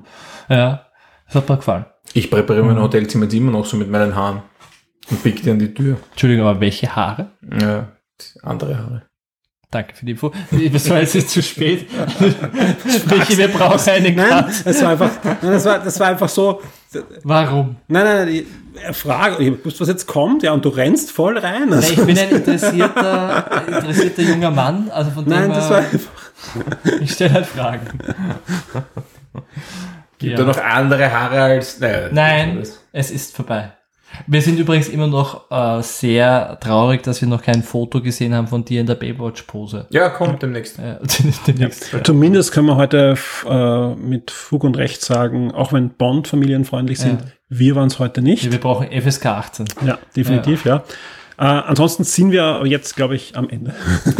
Komplett am Ende. Im wahrsten Sinne des Wortes, es ist 1:30 in der Früh. Wir sind deutlich über den 3 Stunden und ich kann mich einfach nur bedanken bei euch beiden für das lange Ausharren hier am Podcast-Tisch. Ist auch gut, dass wir langsam zu Ende kommen, weil mein Argo des Notebooks ist jetzt auch schon bei 10%. Das heißt, irgendwann wird es dann plupp gehen und es ist vorbei. Der Podcast wird möglichst bald erscheinen, nämlich morgen Mittag. Da ist nämlich auch dann Embargo für Iron Man VR, sprich, dann können wir den Podcast veröffentlichen. Und wir sind sehr gespannt, weil ich glaube, wenn den irgendwer hört, dann gibt es auch Feedback im Forum. Bin schon gespannt. Auf die eine oder andere Weise. Gebt mir recht, bitte, mit den Tamagotchi. Das brauche ich jetzt einfach. Danke. Ich bin echt gespannt. Gut. Ja. Willst du abmoderieren oder wollen wir jetzt einfach weiterreden? Oder? Wir können gerne weiterreden, ja. Und ich sehe, wenn du einen neuen Nick anlegst im Forum, ich sehe deine IP-Adresse. Das wäre mein dann. Das sehe ich alles. Clemens, vielen Dank. Gerne. Christoph, Dankeschön. Ich sage danke. Wir hören uns aufs nächste Mal. Ja, dann mit einem Film vom Clemens. Das kann nur gut werden. Es geht nicht um Champions. Und Quizfragen vom Clemens. Ach, das ist viel schlimmer. Ja, ich werde mich bemühen. Das wird die Clemens-Neo-Sendung. Yes. Clemens Strikes Back Again. Ja, so. Ich bin schon zu müde zum Aufdrücken. Ich sage schon. Bis zum nächsten Mal. Tschüss. Genießt das gerade. Werde jetzt VIP und unterstütze Shock 2 mit einem Betrag ab $4 auf Patreon. Du sorgst damit dafür, dass wir das Shock 2 Web-Angebot und die Community weiter betreiben und ausbauen können und sicherst dir exklusive Podcasts und vieles mehr.